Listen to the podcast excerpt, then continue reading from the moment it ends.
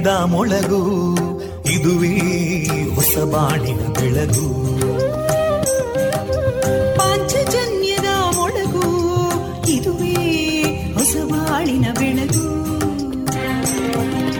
ಜನಮಾನಸವ. ಅರಳಿಸುವಂತ. ಅರಳಿಸುವಂತ. ಜನಮಾನಸವ ಅರಳಿಸುವಂತ. ವಿವೇಕವಾಣಿಯ ಮೊಳಗು. ಸುಖ ದುಃಖಗಳಿಗೆ ತಾಕೊರಳಾಗುವ ನೆಲ ಪ್ರೀತಿಯದಿ ಮೊಳಗು ಇದುವೇ ಹೊಸ ಬಾಣಿನ ಬೆಳಗು ಇದುವೇ ಪಾಂಚಜನ್ಯದ ಮೊಳಗು ಇದುವೇ ಪಾಂಚಜನ್ಯದ ಮೊಳಗು वन्दे मातरम् वन्दे मातरम् सुजलां सुफलां मलयज शीतलां सस्यश्यामलां मातरं वन्दे मातरम्। शुभ्रज्योत्स्ना पुलकितयामिनीं पुल्लकुसुमिता ध्रुमदळशोभिनीं सुहासिनीं सुमधुरभाषिणीं सुखदां वरदां मातरम् वन्दे मातरम् कोटि कोटि कण्ठा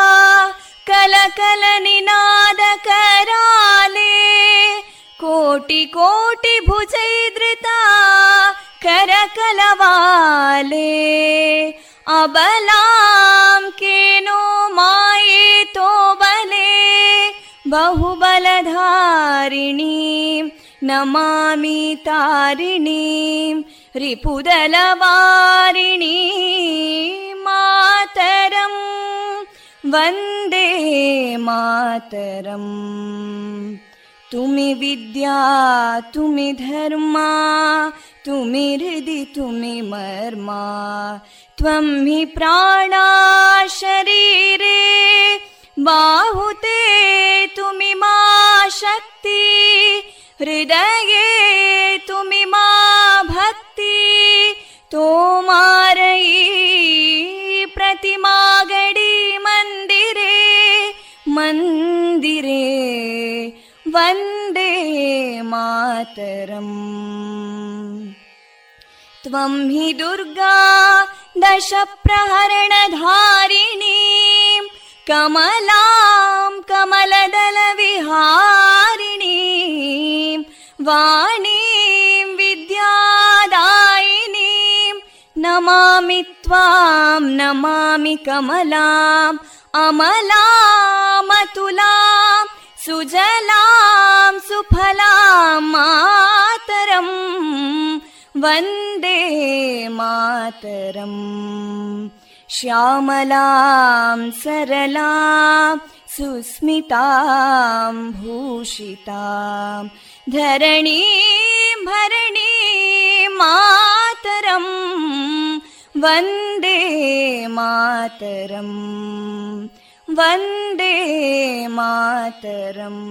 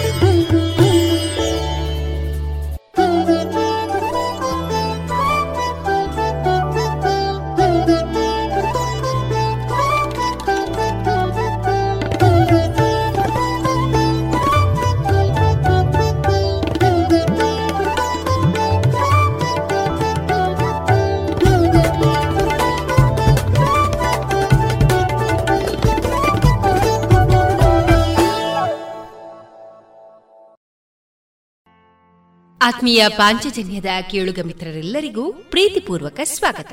ನೀವು ಕೇಳ್ತಾ ಇದ್ದೀರಾ? ವಿವೇಕಾನಂದ ವಿದ್ಯಾವರ್ಧಕ ಸಂಘ ಪ್ರವರ್ತಿತ ಸಮುದಾಯ ಬಾನುಲಿ ಕೇಂದ್ರ, radio Panchajanya, ninety point eight ಇದು ಜೀವ ಜೀವದ ಸ್ವರ ಸಂಚಾರ.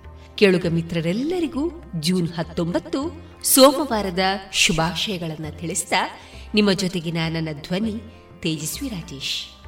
ಪ್ರತಿಯೊಬ್ಬ ಮಾನವ ದೇಹದ ದೇವಾಲಯದಲ್ಲಿ ದೇವರು ಕುಳಿತಿದ್ದನು, ನಾನು ಅರಿತುಕೊಂಡ ಕ್ಷಣ ಪ್ರತಿಯೊಬ್ಬ ಮನುಷ್ಯನ ಮುಂದೆ ನಾನು ಭಕ್ತಿಯಿಂದ ನಿಂತು ದೇವರನ್ನ ಅವನಲ್ಲಿ ನೋಡುವ ಕ್ಷಣ.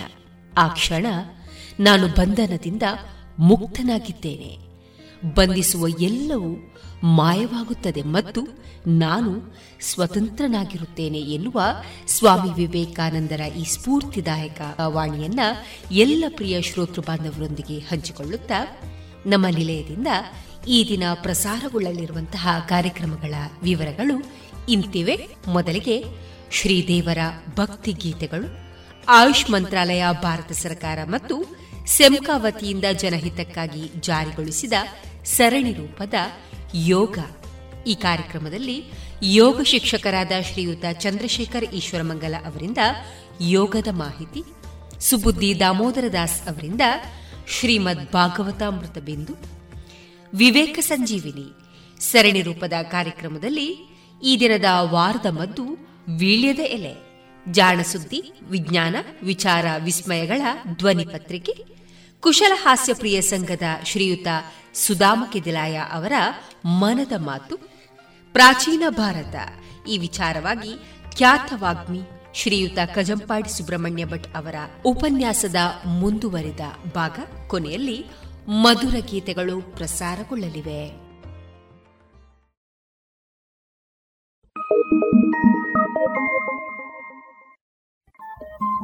ರೇಡಿಯೋ ಪಾಂಚಜನ್ಯ ತೊಂಬತ್ತು ಬಿಂದು ಎಂಟು ಎಫ್ಎಂ ಸಮುದಾಯ ಬಾನುಲಿ ಕೇಂದ್ರ ಪುತ್ತೂರು. ಇದು ಜೀವ ಜೀವದ ಸ್ವರ ಸಂಚಾರ.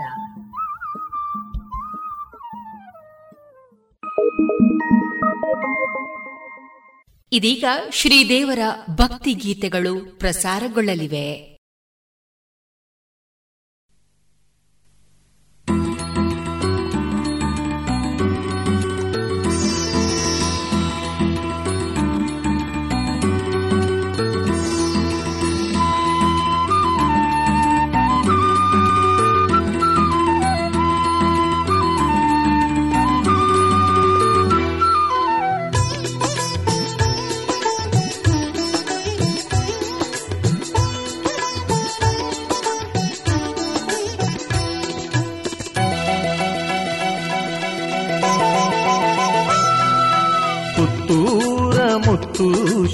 ಶ್ರೀ ಮಹಲಿಂಗೇಶ್ವರ, ಹತ್ತೂರ ಭಕ್ತರ ಪಾಲಿಸು ಶಂಭೋ ಶಂಕರ.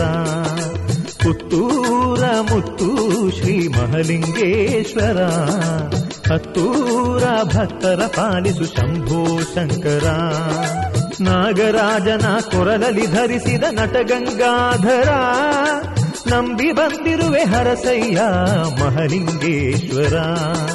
ನಾಗರಾಜನ ಕೊರಲಲ್ಲಿ ಧರಿಸಿದ ನಟಗಂಗಾಧರ ನಂಬಿ ಬಂದಿರುವೆ ಹರಸಯ್ಯ ಮಹಲಿಂಗೇಶ್ವರ.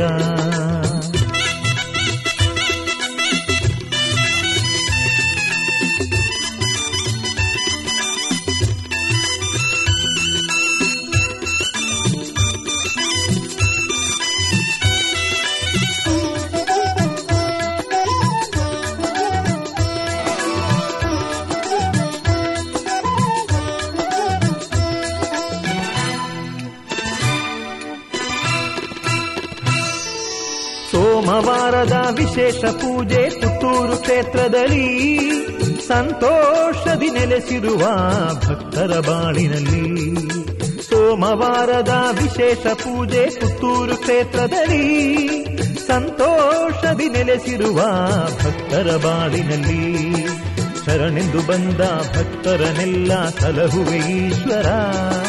ಸರ್ವಲೋಕದ ಸರ್ವ ಜೀವಿಗಳ ಕಾಯುವೆ ಸರ್ವೇಶ್ವರ. ಶರಣೆಂದು ಬಂದ ಭಕ್ತರನೆಲ್ಲ ಸಲಹುವೀಶ್ವರ ಸರ್ವಲೋಕದ ಸರ್ವಜೀವಿಗಳ ಕಾಯುವೆ ಸರ್ವೇಶ್ವರ. ಪುತ್ತೂರ ಮುತ್ತು ಶ್ರೀ ಮಹಲಿಂಗೇಶ್ವರ. ಹತ್ತೂರ ಭಕ್ತರ ಪಾಲಿಸು ಶಂಭೋ ಶಂಕರ. ನಾಗರಾಜನ ಕೊರಲಲ್ಲಿ ಧರಿಸಿದ ನಟಗಂಗಾಧರ ನಂಬಿ ಬಂದಿರುವೆ ಹರಸಯ್ಯ ಮಹಲಿಂಗೇಶ್ವರ.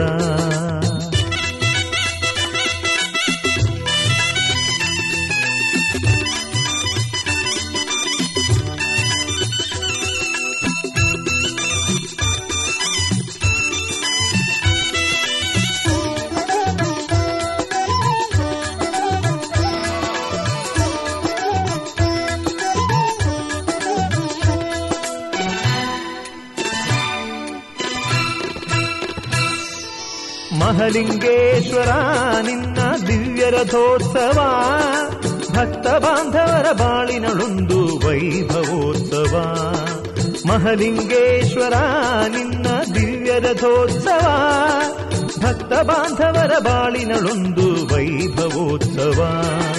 ಶಿವರಾತ್ರಿ ಶುಭ ದಿನದಲ್ಲಿ ಸಂಭ್ರಮದ ಪೂಜೆ, ನವರಾತ್ರಿ ಲಕ್ಷ ದೀಪದಿ ವಿಶೇಷ ಮಹಾಪೂಜೆ. ಶಿವರಾತ್ರಿ ಶುಭ ದಿನದಲ್ಲಿ ಸಂಭ್ರಮದ ಪೂಜೆ. ನವರಾತ್ರಿ ಲಕ್ಷ ದೀಪದಿ ವಿಶೇಷ ಮಹಾಪೂಜೆ. ಪುತ್ತೂರ ಮುತ್ತು ಶ್ರೀ ಮಹಲಿಂಗೇಶ್ವರ. ಹತ್ತೂರ ಭಕ್ತರ ಪಾಲಿಸು ಶಂಭೋ ಶಂಕರ. ಪುತ್ತೂರ ಮುತ್ತು ಶ್ರೀ ಮಹಲಿಂಗೇಶ್ವರ. ಹತ್ತೂರ ಭಕ್ತರ ಪಾಲಿಸು ಶಂಭೋ ಶಂಕರ.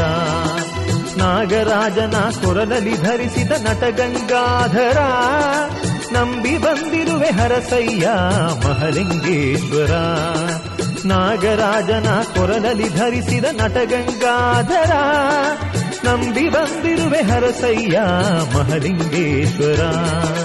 ಪುತ್ತೂರ ಮುತ್ತು ಶ್ರೀ ಮಹಲಿಂಗೇಶ್ವರ. ಹತ್ತೂರ ಭಕ್ತರ ಪಾಲಿಸು ಶಂಭೋ ಶಂಕರ.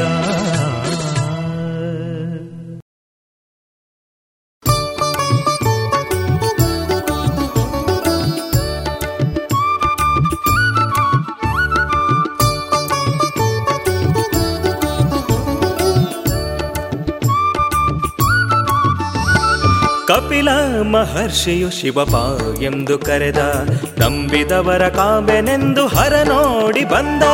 ಕಪಿಲ ಮಹರ್ಷಿಯು ಶಿವಪ ಎಂದು ಕರೆದ, ನಂಬಿದವರ ಕಾಂಬೆನೆಂದು ಹರ ನೋಡಿ ಬಂದ. ತಪೋಬಲದ ಬಿಂಬವಾಗಿ ಕಪಿಲೇಶ್ವರ ಬಂದ. ಚಾರ್ವಾಕ ಕ್ಷೇತ್ರದಲ್ಲಿ ನಿಲೆಯಾಗಿ ನಿಂದ ಅಪೋಬಲದ ಬಿಂಬವಾಗಿ ಕಪಿಲೇಶ್ವರ ಬಂದ. ಚಾರ್ವಾಕ ಕ್ಷೇತ್ರದಲ್ಲಿ ನಿಲೆಯಾಗಿ ನಿಂದ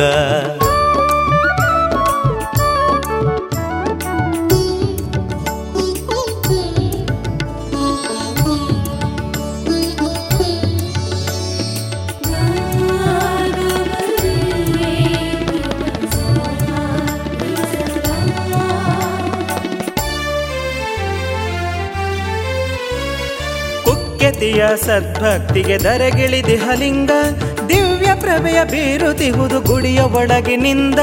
ಉಕ್ಕೆತಿಯ ಸದ್ಭಕ್ತಿಗೆ ದರಗಿಳಿದಿಹಲಿಂಗ ದಿವ್ಯ ಪ್ರಭೆಯ ಬೀರುತಿಹುದು ಗುಡಿಯ ಒಳಗಿನಿಂದ. ಅರಿವ ನೀರು ಸುಳಿವ ಗಾಳಿ ಕಣ ಕಣದಲು ಶಿವನೇ ಧರಣಿಯಲಿ ದೈವ ಬಲದಿ ಶಿವಹರನದೆ ಸ್ಮರಣೆ. ಧರಣಿಯಲಿ ದೈವ ಬಲದಿ ಶಿವಹರನದೆ ಸ್ಮರಣೆ.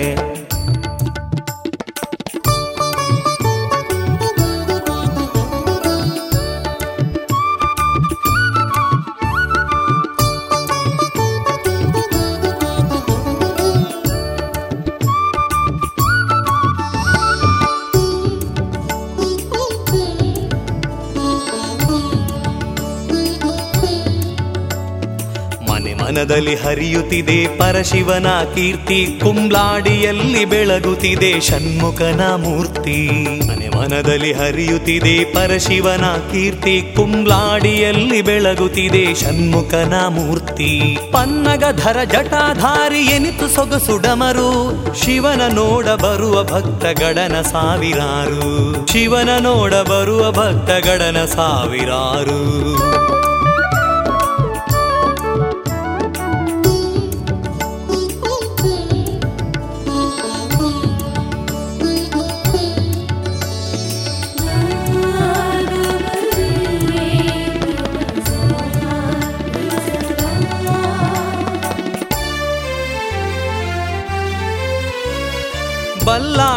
ಧರ್ಮ ದೈವ ಉಳ್ಳ ಕುಲುದೇವರು ಶಿವನ ಬಲಬಂಟರಾಗಿ ಕಾಸ್ಪಾಡಿಲಿ ಮೆರೆದರು. ಬಲ್ಲಾಲರ ಧರ್ಮ ದೈವ ಉಳ್ಳ ಕುಲುದೇವರು ಶಿವನ ಬಲಬಂಟನಾಗಿ ಕಾಸ್ಪಾಡಿಲಿ ಮೆರೆದರು. ಭಕ್ತ ಜನಕ್ಕೆ ಸಾರುತಿಹನು ಸೃಷ್ಟಿಯ ಈ ಸತ್ಯ.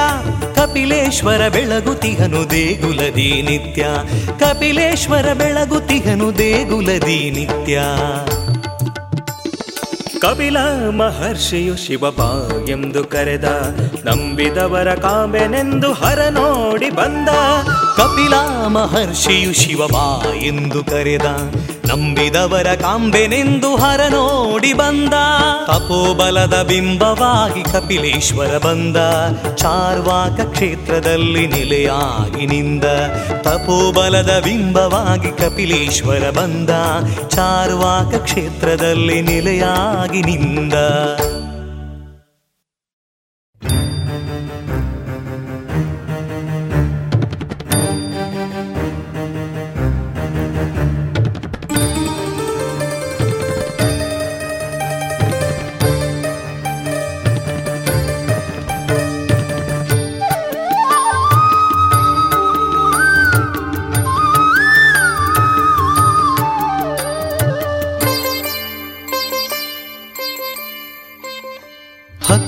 ಅವತಾರದಿ ಭಕ್ತರನು ಸಲಹಲು ಕರೆಗಿಡಿದು ಬಂದ ಶ್ರೀಹರಿ. ನಿತ್ಯ ಪೂಜೆಯ ಪಡೆದು ಕೆಮ್ಮಾಯೆಯಲ್ಲಿ ನಿಂತ ಸ್ವಾಮಿ ಮಹಾವಿಷ್ಣು ಮೂರ್ತಿ. ಕಂಡೆನ ಆ ದಿವ್ಯ ರೂಪ ಶ್ರೀಹರಿಯೇ ಕಾಪಾಡುವು ನನ್ನ ಪ್ರಭುವೇ. ಹತ್ತು ಅವತಾರದಿ ಭಕ್ತರನು ಸಲಹಲು ತರೆಗಿಳಿದು ಬಂದ ಶ್ರೀಹರೇ.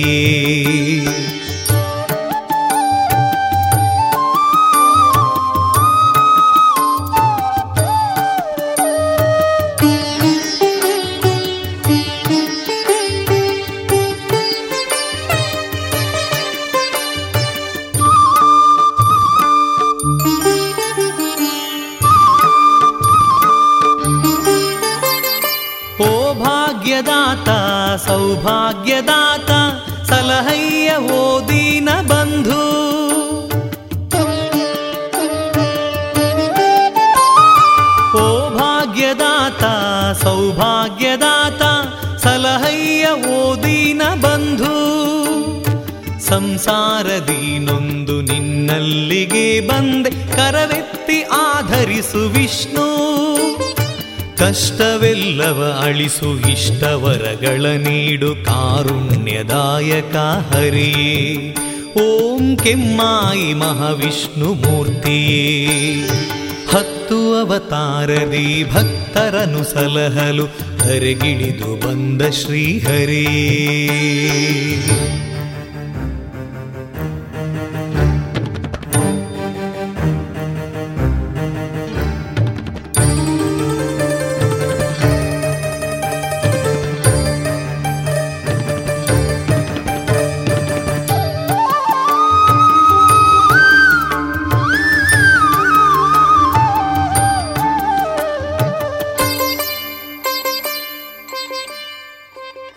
ಲಕ್ಷ್ಮಿ ವೆಂಕಟರಮಣ ಶ್ರೀ ಶ್ರೀನಿವಾಸ ಜಗದಾದಿ ವಂದ್ಯನು ನೀನೇ.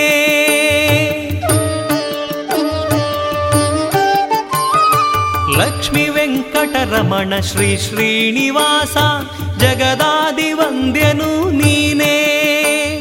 ಜಗವನ್ನೆ ಪಾಲಿಪಾ ಜಗದೋದ್ಧಾರನೆ ಲಕ್ಷ್ಮೀ ಜನಾರ್ದನ ನೀನೇ.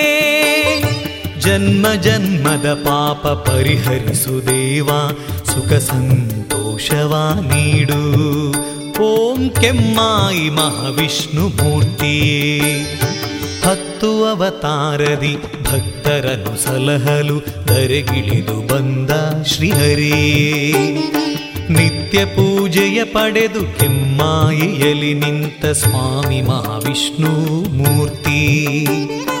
ಕಂಡೆನ ಆ ದಿವ್ಯ ರೂಪ, ಶ್ರೀಹರಿಯೇ ಕಾಪಾಡುವು ನನ್ನ ಪ್ರಭುವೇ. ಹತ್ತು ಅವತಾರದಿ ಭಕ್ತರನು ಸಲಹಲು ಧರೆಗಿಳಿದು ಬಂದ ಶ್ರೀಹರಿ ಧರೆಗಿಳಿದು ಬಂದ ಶ್ರೀಹರಿ ಧರೆಗಿಳಿದು ಬಂದ ಶ್ರೀಹರಿಯೇ.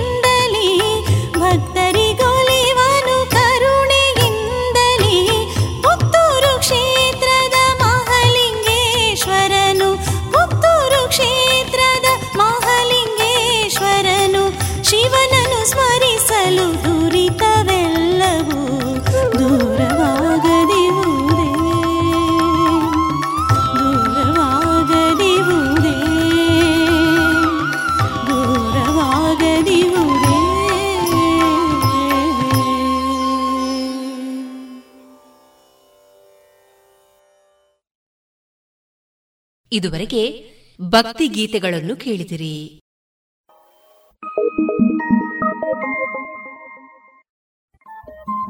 ರೇಡಿಯೋ ಪಾಂಚಜನ್ಯ ತೊಂಬತ್ತು ಬಿಂದು ಎಂಟು ಎಫ್ಎಂ ಸಮುದಾಯ ಬಾನುಲಿ ಕೇಂದ್ರ ಪುತ್ತೂರು. ಇದು ಜೀವ ಜೀವದ ಸ್ವರ ಸಂಚಾರ.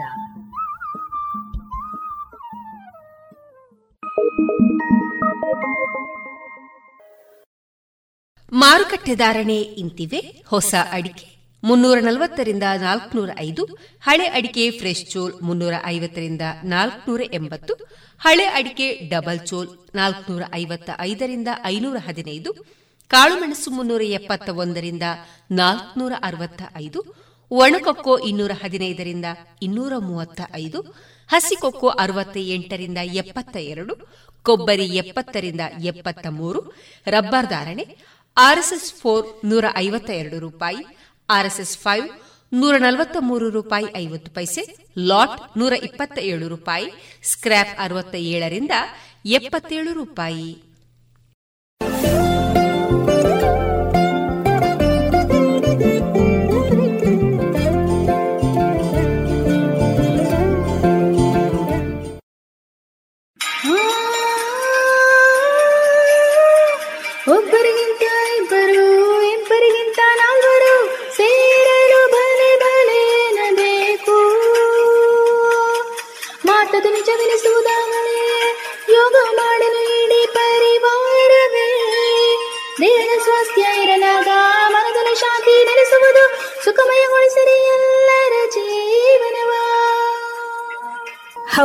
ಪ್ರತಿದಿನ ಯೋಗದಿಂದ ಬುದ್ಧಿ ಚುರುಕಾಗುವುದು ತನುಮನಗಳ ಆರೋಗ್ಯ ಕೂಡ. ಅದು ಯಾವುದೇ ಖರ್ಚಿಲ್ಲದೆ. ಭಾರತದ ಈ ವಿಜ್ಞಾನವನ್ನು ಈಗ ಜಗತ್ತಿನೆಲ್ಲೆಡೆ ಲಕ್ಷಾನುಲಕ್ಷ ಜನರು ಒಪ್ಪಿಕೊಂಡಿದ್ದಾರೆ. ಯೋಗವನ್ನು ನಿಮ್ಮದಾಗಿಸಿ ನಿಮ್ಮ ಪರಿವಾರಕ್ಕೂ ಪರಿಚಯಿಸಿ. ಆಯುಷ್ ಮಂತ್ರಾಲಯ ಭಾರತ ಸರ್ಕಾರ ಮತ್ತು ಸಿಂಕಾವತಿಯಿಂದ ಜನಹಿತಕ್ಕಾಗಿ ಜಾರಿ. ಇದೀಗ ಆಯುಷ್ ಮಂತ್ರಾಲಯ, ಭಾರತ ಸರ್ಕಾರ ಮತ್ತು ಸೆಮ್ಕಾ ವತಿಯಿಂದ ಜನಹಿತಕ್ಕಾಗಿ ಜಾರಿಗೊಳಿಸಿದ ಸರಣಿ ರೂಪದ ಯೋಗ. ಈ ಕಾರ್ಯಕ್ರಮದಲ್ಲಿ ಯೋಗ ಶಿಕ್ಷಕರಾದ ಶ್ರೀಯುತ ಚಂದ್ರಶೇಖರ್ ಈಶ್ವರಮಂಗಲ ಅವರಿಂದ ಯೋಗದ ಕುರಿತು ಮಾಹಿತಿ ಪ್ರಾತ್ಯಕ್ಷಿತೆ ಕಾರ್ಯಕ್ರಮ. ನಮಸ್ತೆ. ಯೋಗಾಭ್ಯಾಸ ಮಾಡೋಣ. ಮೊದಲಿಗೆ ಒಂದು ಬಾರಿ ಓಂಕಾರ. Inhale fully. Om.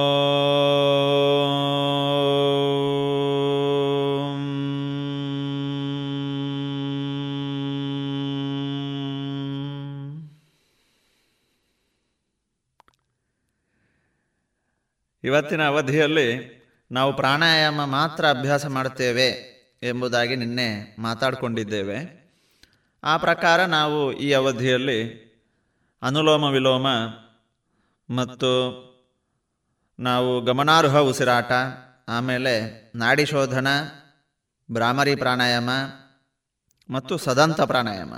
ಇದನ್ನು ಅಭ್ಯಾಸ ಮಾಡ್ತಾ ಹೋಗೋಣ.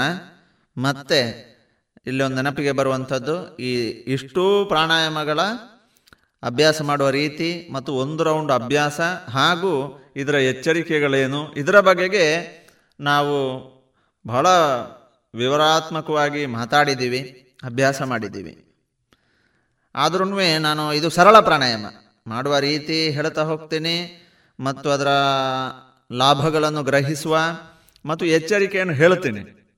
ಅದರ ಜೊತೆ ಜೊತೆಗೆ ಹೇಳ್ತಾ ಹೋಗ್ತೀನಿ. ಈ ಹಿಂದಿನ ಅವಧಿಯಲ್ಲಿ ಇದರ ಪ್ರತಿ ಒಂದು ಪ್ರಾಣಾಯಾಮದ ಬಗ್ಗೆಗೆ ನಾವು ಹದಿನೈದು ನಿಮಿಷ ಮಾತಾಡಿದ್ದೀವಿ. ಅಭ್ಯಾಸ ಅವಧಿ ತೆಕೊಂಡಿದ್ದೇವೆ ಸಿದ್ಧ ಸ್ಥಿತಿ. ಈಗ ಮೊದಲಿಗೆ ನಾವು ಗಮನಾರ್ಹ ಉಸಿರಾಟ ಮಾಡೋಣ. ಗಮನಾರ್ಹ ಉಸಿರಾಟ ಮಾಡೋಣ. ನಾವು ಉಸಿರಾಡ್ತಾನೆ ಇದ್ದೀವಿ. ಆದರೆ ಗಮನಾರ್ಹ ಉಸಿರಾಟ ಬ್ರೀದಿಂಗ್ ವಿತ್ ಅಬ್ಸರ್ವೇಷನ್ ನಾವು ತರಗತಿ ಕೋಣೆ ಗಮನಿಸ್ತೀವಿ, ಮನೆಯ ಸದಸ್ಯರನ್ನು ಗಮನಿಸ್ತೀವಿ, ಸಮಾಜವನ್ನು ಗಮನಿಸ್ತೀವಿ, ಹೋದಲ್ಲಿ ಬಂದಲ್ಲಿ ನಿಂತಲ್ಲಿ ಗಮನಿಸ್ತೀವಿ.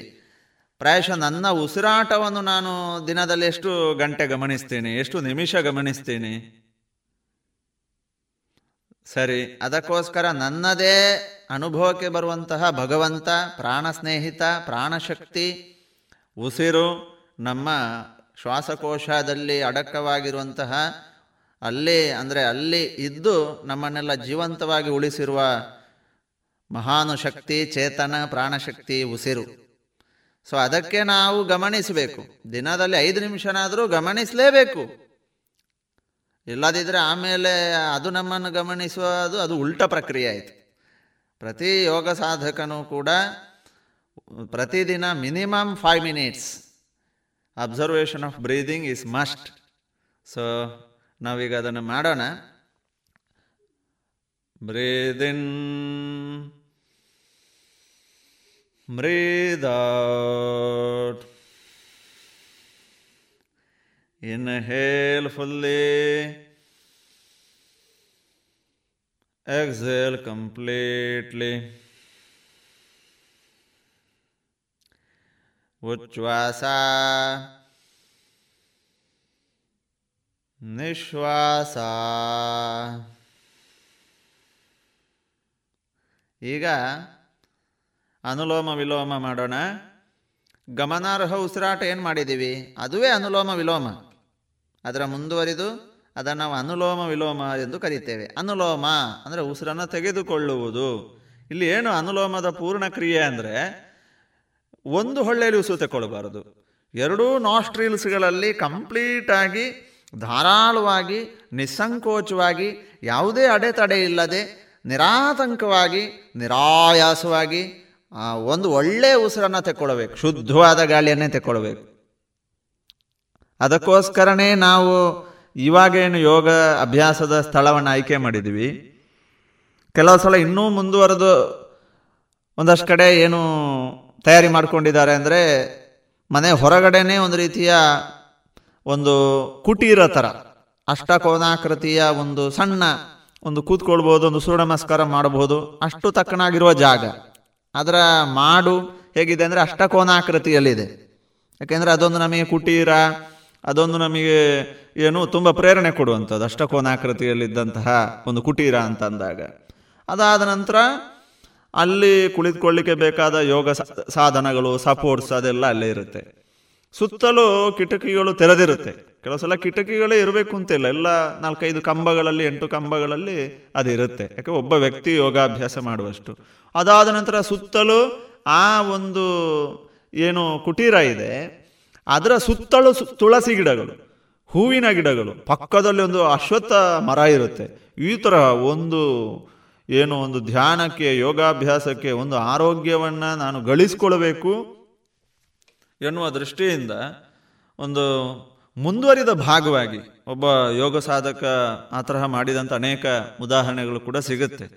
ಅದೊಂದು ನೆನಪಿಗೆ ಬಂತು. ಪರವಾಗಿಲ್ಲ. ನಾವೀಗ ಮುಂದಕ್ಕೆ ಹೋಗ್ತಾ ನಾವೀಗ ಅನುಲೋಮ ಅಷ್ಟೂ ಲಕ್ಷಣಗಳನ್ನು ಗಮನ ಗಮನ ಕೊಡ್ತಾ ಯಾಕೆಂದರೆ ಹೇಗೆ ಉಸಿರಾಟಕ್ಕೆ ಅಡ್ವಾನ್ಸ್ಡ್ ಯೋಗ ಸಾಧಕ ಗಮನ ಕೊಟ್ಟು ಮಾಡ್ತಾರೆ, ಅದೊಂದು ರೀತಿಯ ಮೋಸ್ಟ್ ಇಂಪಾರ್ಟೆಂಟ್ ವರ್ಕ್ ನನ್ನ ಹತ್ರ ಹೇಗೆ ತನ್ನ ಜಾಟಿಂಗ್ ಬುಕ್ಕಲ್ಲಿ ಮೇಲ್ಗಡೆ ಬರೆದಿರುತ್ತಾರೆ. This is my first work best work always I have to do this this is the key point of me ಇದು ನನಗೆ ಎಲ್ಲ ಕೆಲಸಗಳ ಕೀ ಆಗಿರುವಂತಹ ಒಂದು ಕೆಲಸ.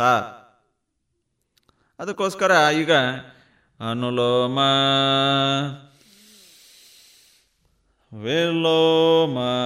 ಉಸಿರನ್ನು ಹೊಳ್ಳೆಗಳಿಂದ ಹೊರಗೆ ಹಾಕ್ತಾ. ಅದು ಬೇಡವಾದ ಉಸಿರು. ಅದನ್ನು ಮತ್ತೆ ಉಳಿಸ್ಲಿಕ್ಕಿಲ್ಲ ಅಲ್ಲ? ಶುದ್ಧವಾದ ಗಾಳಿ ಅಂತ ಕೊಳ್ಳೋಣ ಅನುಲೋಮ. ಮತ್ತು ರೇಚಕ ವಿಲೋಮ. ಸರಿ ಈಗ ಮುಂದಕ್ಕೆ ಹೋಗೋಣ. ಇನ್ನೊಂದು ಬಾರಿ ಓಂಕಾರ ಹೇಳೋಣ. ಮ್ರೇದಿನ್. ಓ.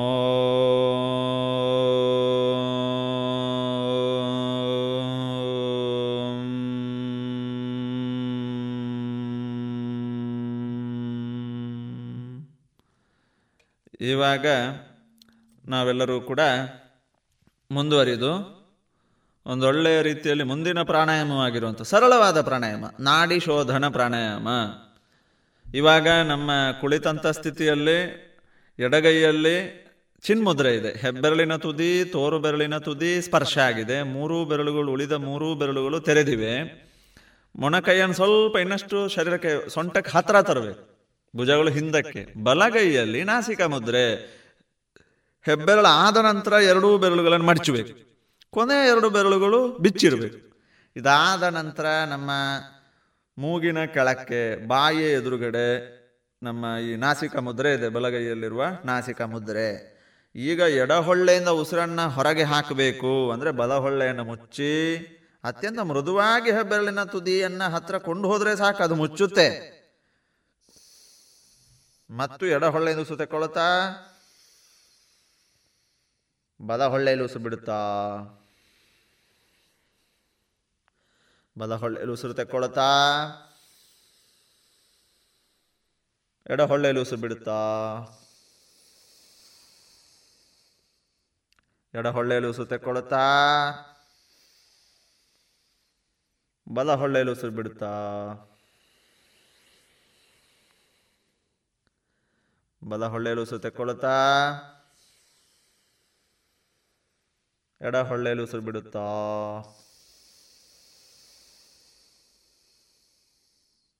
ಎಡ ಹೊಳ್ಳೆಯಲ್ಲಿ ಉಸಿರು ತೆಕ್ಕೊಳ್ತಾ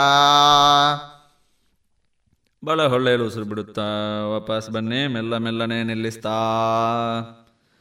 ಹತ್ತು ಸೆಕೆಂಡ್ ಏನು ಲಾಭಗಳಾಗ್ತಾ ಇದೆ? ಶರೀರ ಮನಸ್ಸಿನಲ್ಲಿ ಉಸಿರಾಟದಲ್ಲಿ ಏನು ಪ್ರಭಾವ, ಪರಿಣಾಮ ಬೀರುತ್ತಾ ಇದೆ? ಒಂದು, ಎರಡು, ಮೂರು, ನಾಲ್ಕು, ಐದು, ಆರು, ಏಳು, ಎಂಟು ಒಂಬತ್ತು ಹತ್ತು. ಈಗ ಭ್ರಾಮರಿ ಪ್ರಾಣಾಯಾಮ ಅಭ್ಯಾಸ ಮಾಡೋಣ. ಕಿವಿಯನ್ನು ಜೋರಾಗಿನೇ ಮುಚ್ಚಿ, ಕಿವಿ ನೋವಿದ್ದವರು ಇದರ ಅಭ್ಯಾಸ ಬೇಡ. ಅದಾದ ನಂತರ ಅಭ್ಯಾಸದ ರೀತಿ ಹೇಳ್ತಾ ಇದ್ದೀನಿ. ಲಾಭಗಳು ನಮಗೆ ನೆನಪಿನ ಶಕ್ತಿ ಹೆಚ್ಚಾಗುತ್ತೆ, ಏಕಾಗ್ರತೆ ಹೆಚ್ಚಾಗುತ್ತೆ, ಮನಸ್ಸಿಗೆ ಶಾಂತತೆ ಸಿಗುತ್ತೆ. ಒತ್ತಡ, ಸ್ಟ್ರೆಸ್ಸು, ಟೆನ್ಷನು ಕಡಿಮೆ ಆಗುತ್ತೆ. ಸಿದ್ಧ ಸ್ಥಿತಿ. ಉಳಿದ ಬೆರಳುಗಳು ಹಣೆ ಹುಬ್ಬಿನ ಮೇಲ್ಭಾಗ, ಕಣ್ಣಿನ ಮೇಲೆ, ಮೂಗಿನಿಂದ ಕೆಳಕ್ಕೆ, ಬಾಯಿಂದ ಕೆಳಕ್ಕೆ ಬೆರಳುಗಳು. ಈಗ ಈ ಷಣ್ಮುಖಿ ಮುದ್ರೆ ಎಂದು ಕರಿತೀವಿ. ಬೆನ್ನು ನೇರ, ಭುಜದಿಂದ ಮೊಣಕೈ ನೇರ, ಅದಾದ ನಂತರ ಬ್ರೀದಿನ್. ಮೂಕರ ಹೇಳೋಣ.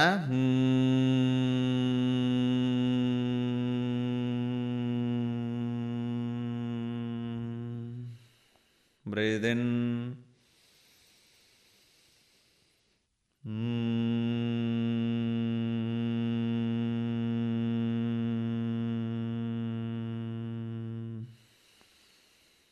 in.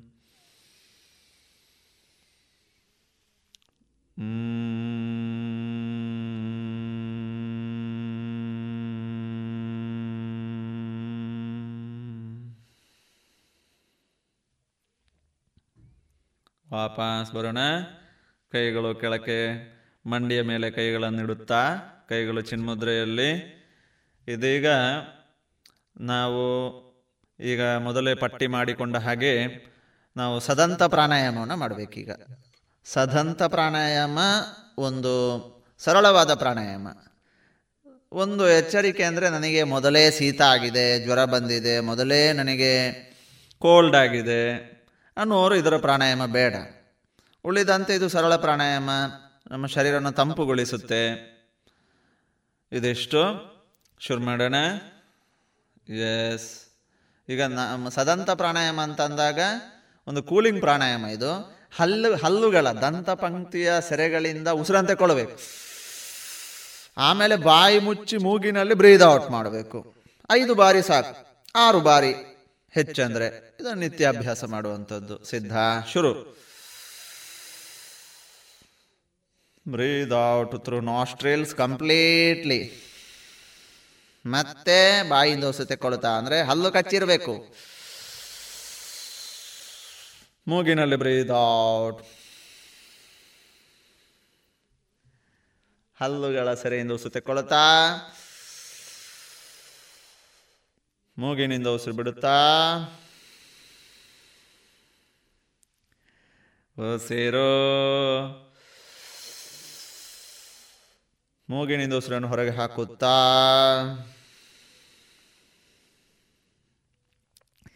ಉಸಿರು.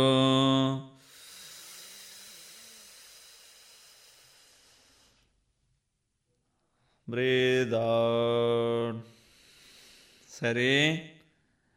ಈಗ ಮತ್ತೆ ಭೇಟಿಯಾಗೋಣ. ಕೈಗಳು ಚಿನ್ಮುದ್ರೆಯಲ್ಲಿ. ಓಂ ಶಾಂತಿ ಶಾಂತಿ ಶಾಂತಿ ನಮಸ್ತೆ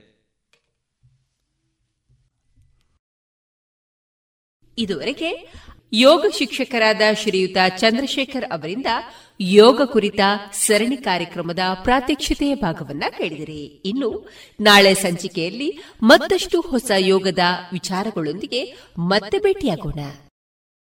ऋषि मुनियों की दीर्घ आयु का योग है आधार। स्वस्थ तन और मन से बदले जीवन का आकार। करे योग रहे निरोग।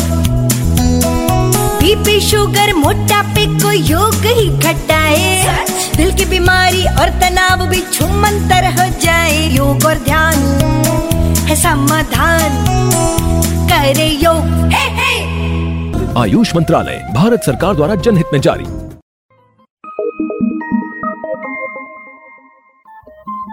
ರೇಡಿಯೋ ಪಾಂಚಜನ್ಯ ತೊಂಬತ್ತು ಬಿಂದು ಎಂಟು ಎಫ್ಎಂ ಸಮುದಾಯ ಬಾನುಲಿ ಕೇಂದ್ರ ಪುತ್ತೂರು ಇದು ಜೀವ ಜೀವದ ಸ್ವರ ಸಂಚಾರ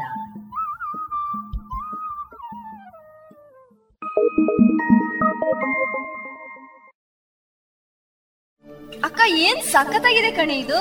ಹೌದಾ? ಏನದು ನೋಡೋಣ. ಆನ್ಲೈನ್ ಅಲ್ಲಿ ನೋಡು ಎಷ್ಟು ಚೀಪ್ ಆಗಿ ಬೆಸ್ಟ್ ಆಗಿದೆ. ಹೌದ್ ಹೌದು ಎಲ್ಲಾ ಬೆಸ್ಟೇ ಆಗಿರುತ್ತೆ. ಯಾವ ಆನ್ಲೈನ್ ಬೇಡ ಏನ್ ಬೇಡ. ಇನ್ಮೇಲೆ ಎಲ್ಲಾನು ಡೈರೆಕ್ಟ್ ಶಾಪಿಂಗ್ ನಮ್ಮ ಮಕ್ಕಳ ಒಳ ಉಡುಪಿಗೆ ಆನ್ಲೈನ್ ಅಂತೂ ಬೇಡವೇ ಬೇಡ. ಮತ್ತೆ ನನ್ನ ಯೂನಿಫಾರ್ಮ್ಗೆ ಇನ್ನರ್ ವೇರ್ ಇದೆಯಲ್ಲ ಲಶ್ ಫ್ಯಾಷನ್ ಲಶ್ ಫ್ಯಾಷನ್ ಅದೆಲ್ಲಿ? ಹೌದು ಮತ್ತೆ ಮಹಿಳೆಯರ ಯುವತಿಯರ ಅಚ್ಚುಮೆಚ್ಚಿನ ಲಶ್ ಫ್ಯಾಷನ್ ಟ್ರೆಡಿಷನಲ್ ಹಾಗೂ ಫ್ಯಾಷನ್ ಸಾರಿ ಬ್ಲೌಸ್ನಿಂದ ಹಿಡಿದು dress suitings gym wear sports maternity wear ಹಾಗೂ ಯೂನಿಫಾರ್ಮ್ಗೂ ಸರಿ ಹೊಂದುವ ಎಲ್ಲಾ ರೀತಿಯ ಒಳ ಉಡುಪುಗಳು ಜೊತೆಗೆ ವೆರೈಟಿ ವೆರೈಟಿ ನೈಟ್ ಡ್ರೆಸ್ಗಳು ಕೂಡ ಲಶ್ ಫ್ಯಾಷನ್ನಲ್ಲಿ ಲಭ್ಯ. ಹೌದಾ ಅಮ್ಮ? ಅದೆಲ್ಲಿ? ನನಗೂ ನಿಮಗೂ ಎಲ್ಲಾ ತರಹದ ಔಟ್ಫಿಟ್ ಗಳಿಗೂ ಸಂಗಾತಿಯಾಗಲಿದೆ ಲಶ್ ಫ್ಯಾಷನ್ ಇದೀಗ ಕೋರ್ಟ್ ರೋಡ್ನಲ್ಲಿ ಲಶ್ ಫ್ಯಾಷನ್ ಇನ್ಸೈಡ್ ಮಾತ್ರವಲ್ಲ ಜಿಎಲ್ ಒನ್ ಮಾಲ್ ನಲ್ಲೂ ಲಶ್ ಫ್ಯಾಷನ್ ಇನ್ಸೈಡ್ ಮಳಿಗೆ ಇದೆ. ಹಾಗಾದ್ರೆ ಈಗಲೇ ಹೋಗೋಣ ಬನ್ನಿ.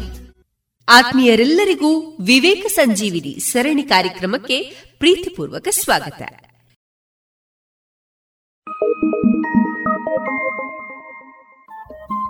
ರೇಡಿಯೋ ಪಾಂಚಜನ್ಯ ತೊಂಬತ್ತು ಬಿಂದು ಎಂಟು ಎಫ್ಎಂ ಸಮುದಾಯ ಬಾನುಲಿ ಕೇಂದ್ರ ಪುತ್ತೂರು. ಇದು ಜೀವ ಜೀವದ ಸ್ವರ ಸಂಚಾರ.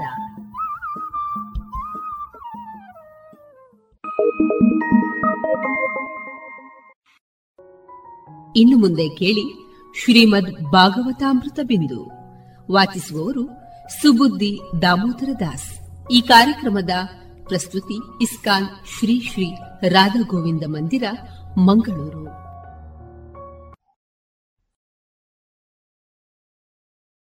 ಹರೇ ಕೃಷ್ಣ. ಎಲ್ಲ ಕೇಳುಗರಿಗೂ ಶ್ರೀಮದ್ ಭಾಗವತದ ಅಧ್ಯಯನಕ್ಕೆ ಸ್ವಾಗತ. ಬಲಿ ಮಹಾರಾಜನು ದೇವಲೋಕದ ಮೇಲೆ ಆಕ್ರಮಣವನ್ನು ಮಾಡಿದಾಗ ಎಲ್ಲ ದೇವತೆಗಳು ದೇವಲೋಕವನ್ನು ಬಿಟ್ಟು ಹೊರಟು ಹೋದರು. ತನ್ನ ಮಕ್ಕಳಿಗಾದಂತಹ ದುಸ್ಥಿತಿಯನ್ನು ಕಂಡ ಅದಿತಿ ದೇವಿಯು ತನ್ನ ಪತಿಯಾದಂತಹ ಕಶ್ಯಪರಲ್ಲಿ ತನ್ನ ಅಳಲನ್ನು ಹೇಳಿಕೊಳ್ಳುತ್ತಾಳೆ.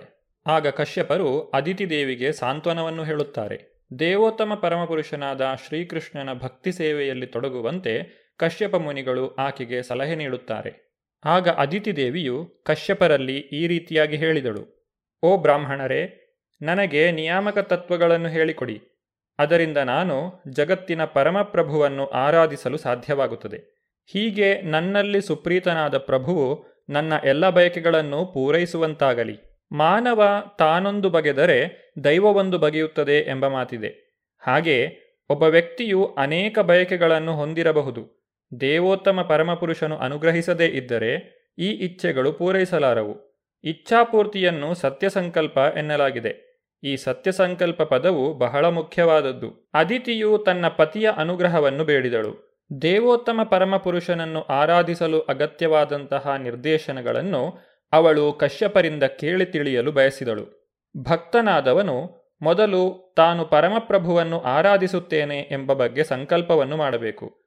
ಆಮೇಲೆ ಗುರುವು ಶಿಷ್ಯನಿಗೆ ಸರಿಯಾದ ಮಾರ್ಗದರ್ಶನ ಮಾಡುತ್ತಾನೆ. ಒಬ್ಬ ರೋಗಿಯು ಹೇಗೆ ತನಗೆ ಚಿಕಿತ್ಸೆ ನಡೆಸುವ ವೈದ್ಯನಿಗೆ ತನಗೆ ಇಂತಹುದೇ ಔಷಧವನ್ನು ಬರೆದುಕೊಡಿ ಎಂದು ಒತ್ತಾಯ ಮಾಡಲಾರನೋ, ಹಾಗೆಯೇ ಭಕ್ತನಾದವನು ಗುರುವಿನ ಮೇಲೆ ಪ್ರಭುತ್ವ ನಡೆಸಲಾರನು. ದೇವೋತ್ತಮ ಪರಮಪುರುಷನನ್ನು ಆರಾಧಿಸುವ ವಿಧಾನದ ಮೊದಲ ಹೆಜ್ಜೆ ಇಲ್ಲಿದೆ. ಭಗವದ್ಗೀತೆಯಲ್ಲಿ ದೃಢಪಡಿಸಿರುವಂತೆ, ಚತುರ್ವಿಧ ಭಜಂತೆ ಮಾಂ ಏಜನಾ ಸುಕೃತಿನೋ ಅರ್ಜುನ ಆರ್ತೋ ಜಿಜ್ಞಾಸುರರ್ಥಾರ್ಥಿ ಜ್ಞಾನೀಚ ಭರತರ್ಷಭ. ಭಾರತ ಶ್ರೇಷ್ಠನೇ ನಾಲ್ಕು ಬಗೆಯ ಪುಣ್ಯಾತ್ಮರು ನನಗೆ ಭಕ್ತಿ ಸೇವೆಯನ್ನು ಸಲ್ಲಿಸುತ್ತಾರೆ. ಆರ್ತ, ಅರ್ಥಾರ್ಥಿ, ಜಿಜ್ಞಾಸು ಮತ್ತು ಪರಾತ್ಪರ ಜ್ಞಾನಕ್ಕಾಗಿ ಹಂಬಲಿಸುವ ಜ್ಞಾನಿ. ಅದಿತಿಯು ಆರ್ತಳಾಗಿದ್ದಳು. ಅವಳು ತುಂಬ ವ್ಯಥೆಗೀಡಾಗಿದ್ದಳು. ಏಕೆಂದರೆ ಅವಳ ಪುತ್ರರಾದ ದೇವತೆಗಳು ಎಲ್ಲವನ್ನೂ ಕಳೆದುಕೊಂಡಿದ್ದರು. ಆದ್ದರಿಂದಲೇ ಅವಳು ತನ್ನ ಪತಿಯಾದ ಕಶ್ಯಪ ಮುನಿಗಳ ನಿರ್ದೇಶನದಲ್ಲಿ ದೇವೋತ್ತಮ ಪರಮಪುರುಷನ ಆಶ್ರಯವನ್ನು ಪಡೆಯಲು ಬಯಸಿದಳು. ಅದಿತಿ ದೇವಿಯು ತನ್ನ ಮಾತುಗಳನ್ನು ಮುಂದುವರೆಸಿದಳು. ಓ ಬ್ರಾಹ್ಮಣೋತ್ತಮರೇ, ಭಕ್ತಿ ಸೇವೆಯ ಮೂಲಕ ದೇವೋತ್ತಮ ಪರಮಪುರುಷನನ್ನು ಆರಾಧಿಸುವ ಪರಿಪೂರ್ಣ ವಿಧಾನವನ್ನು ದಯಮಾಡಿ ನನಗೆ ಉಪದೇಶಿಸಿರಿ.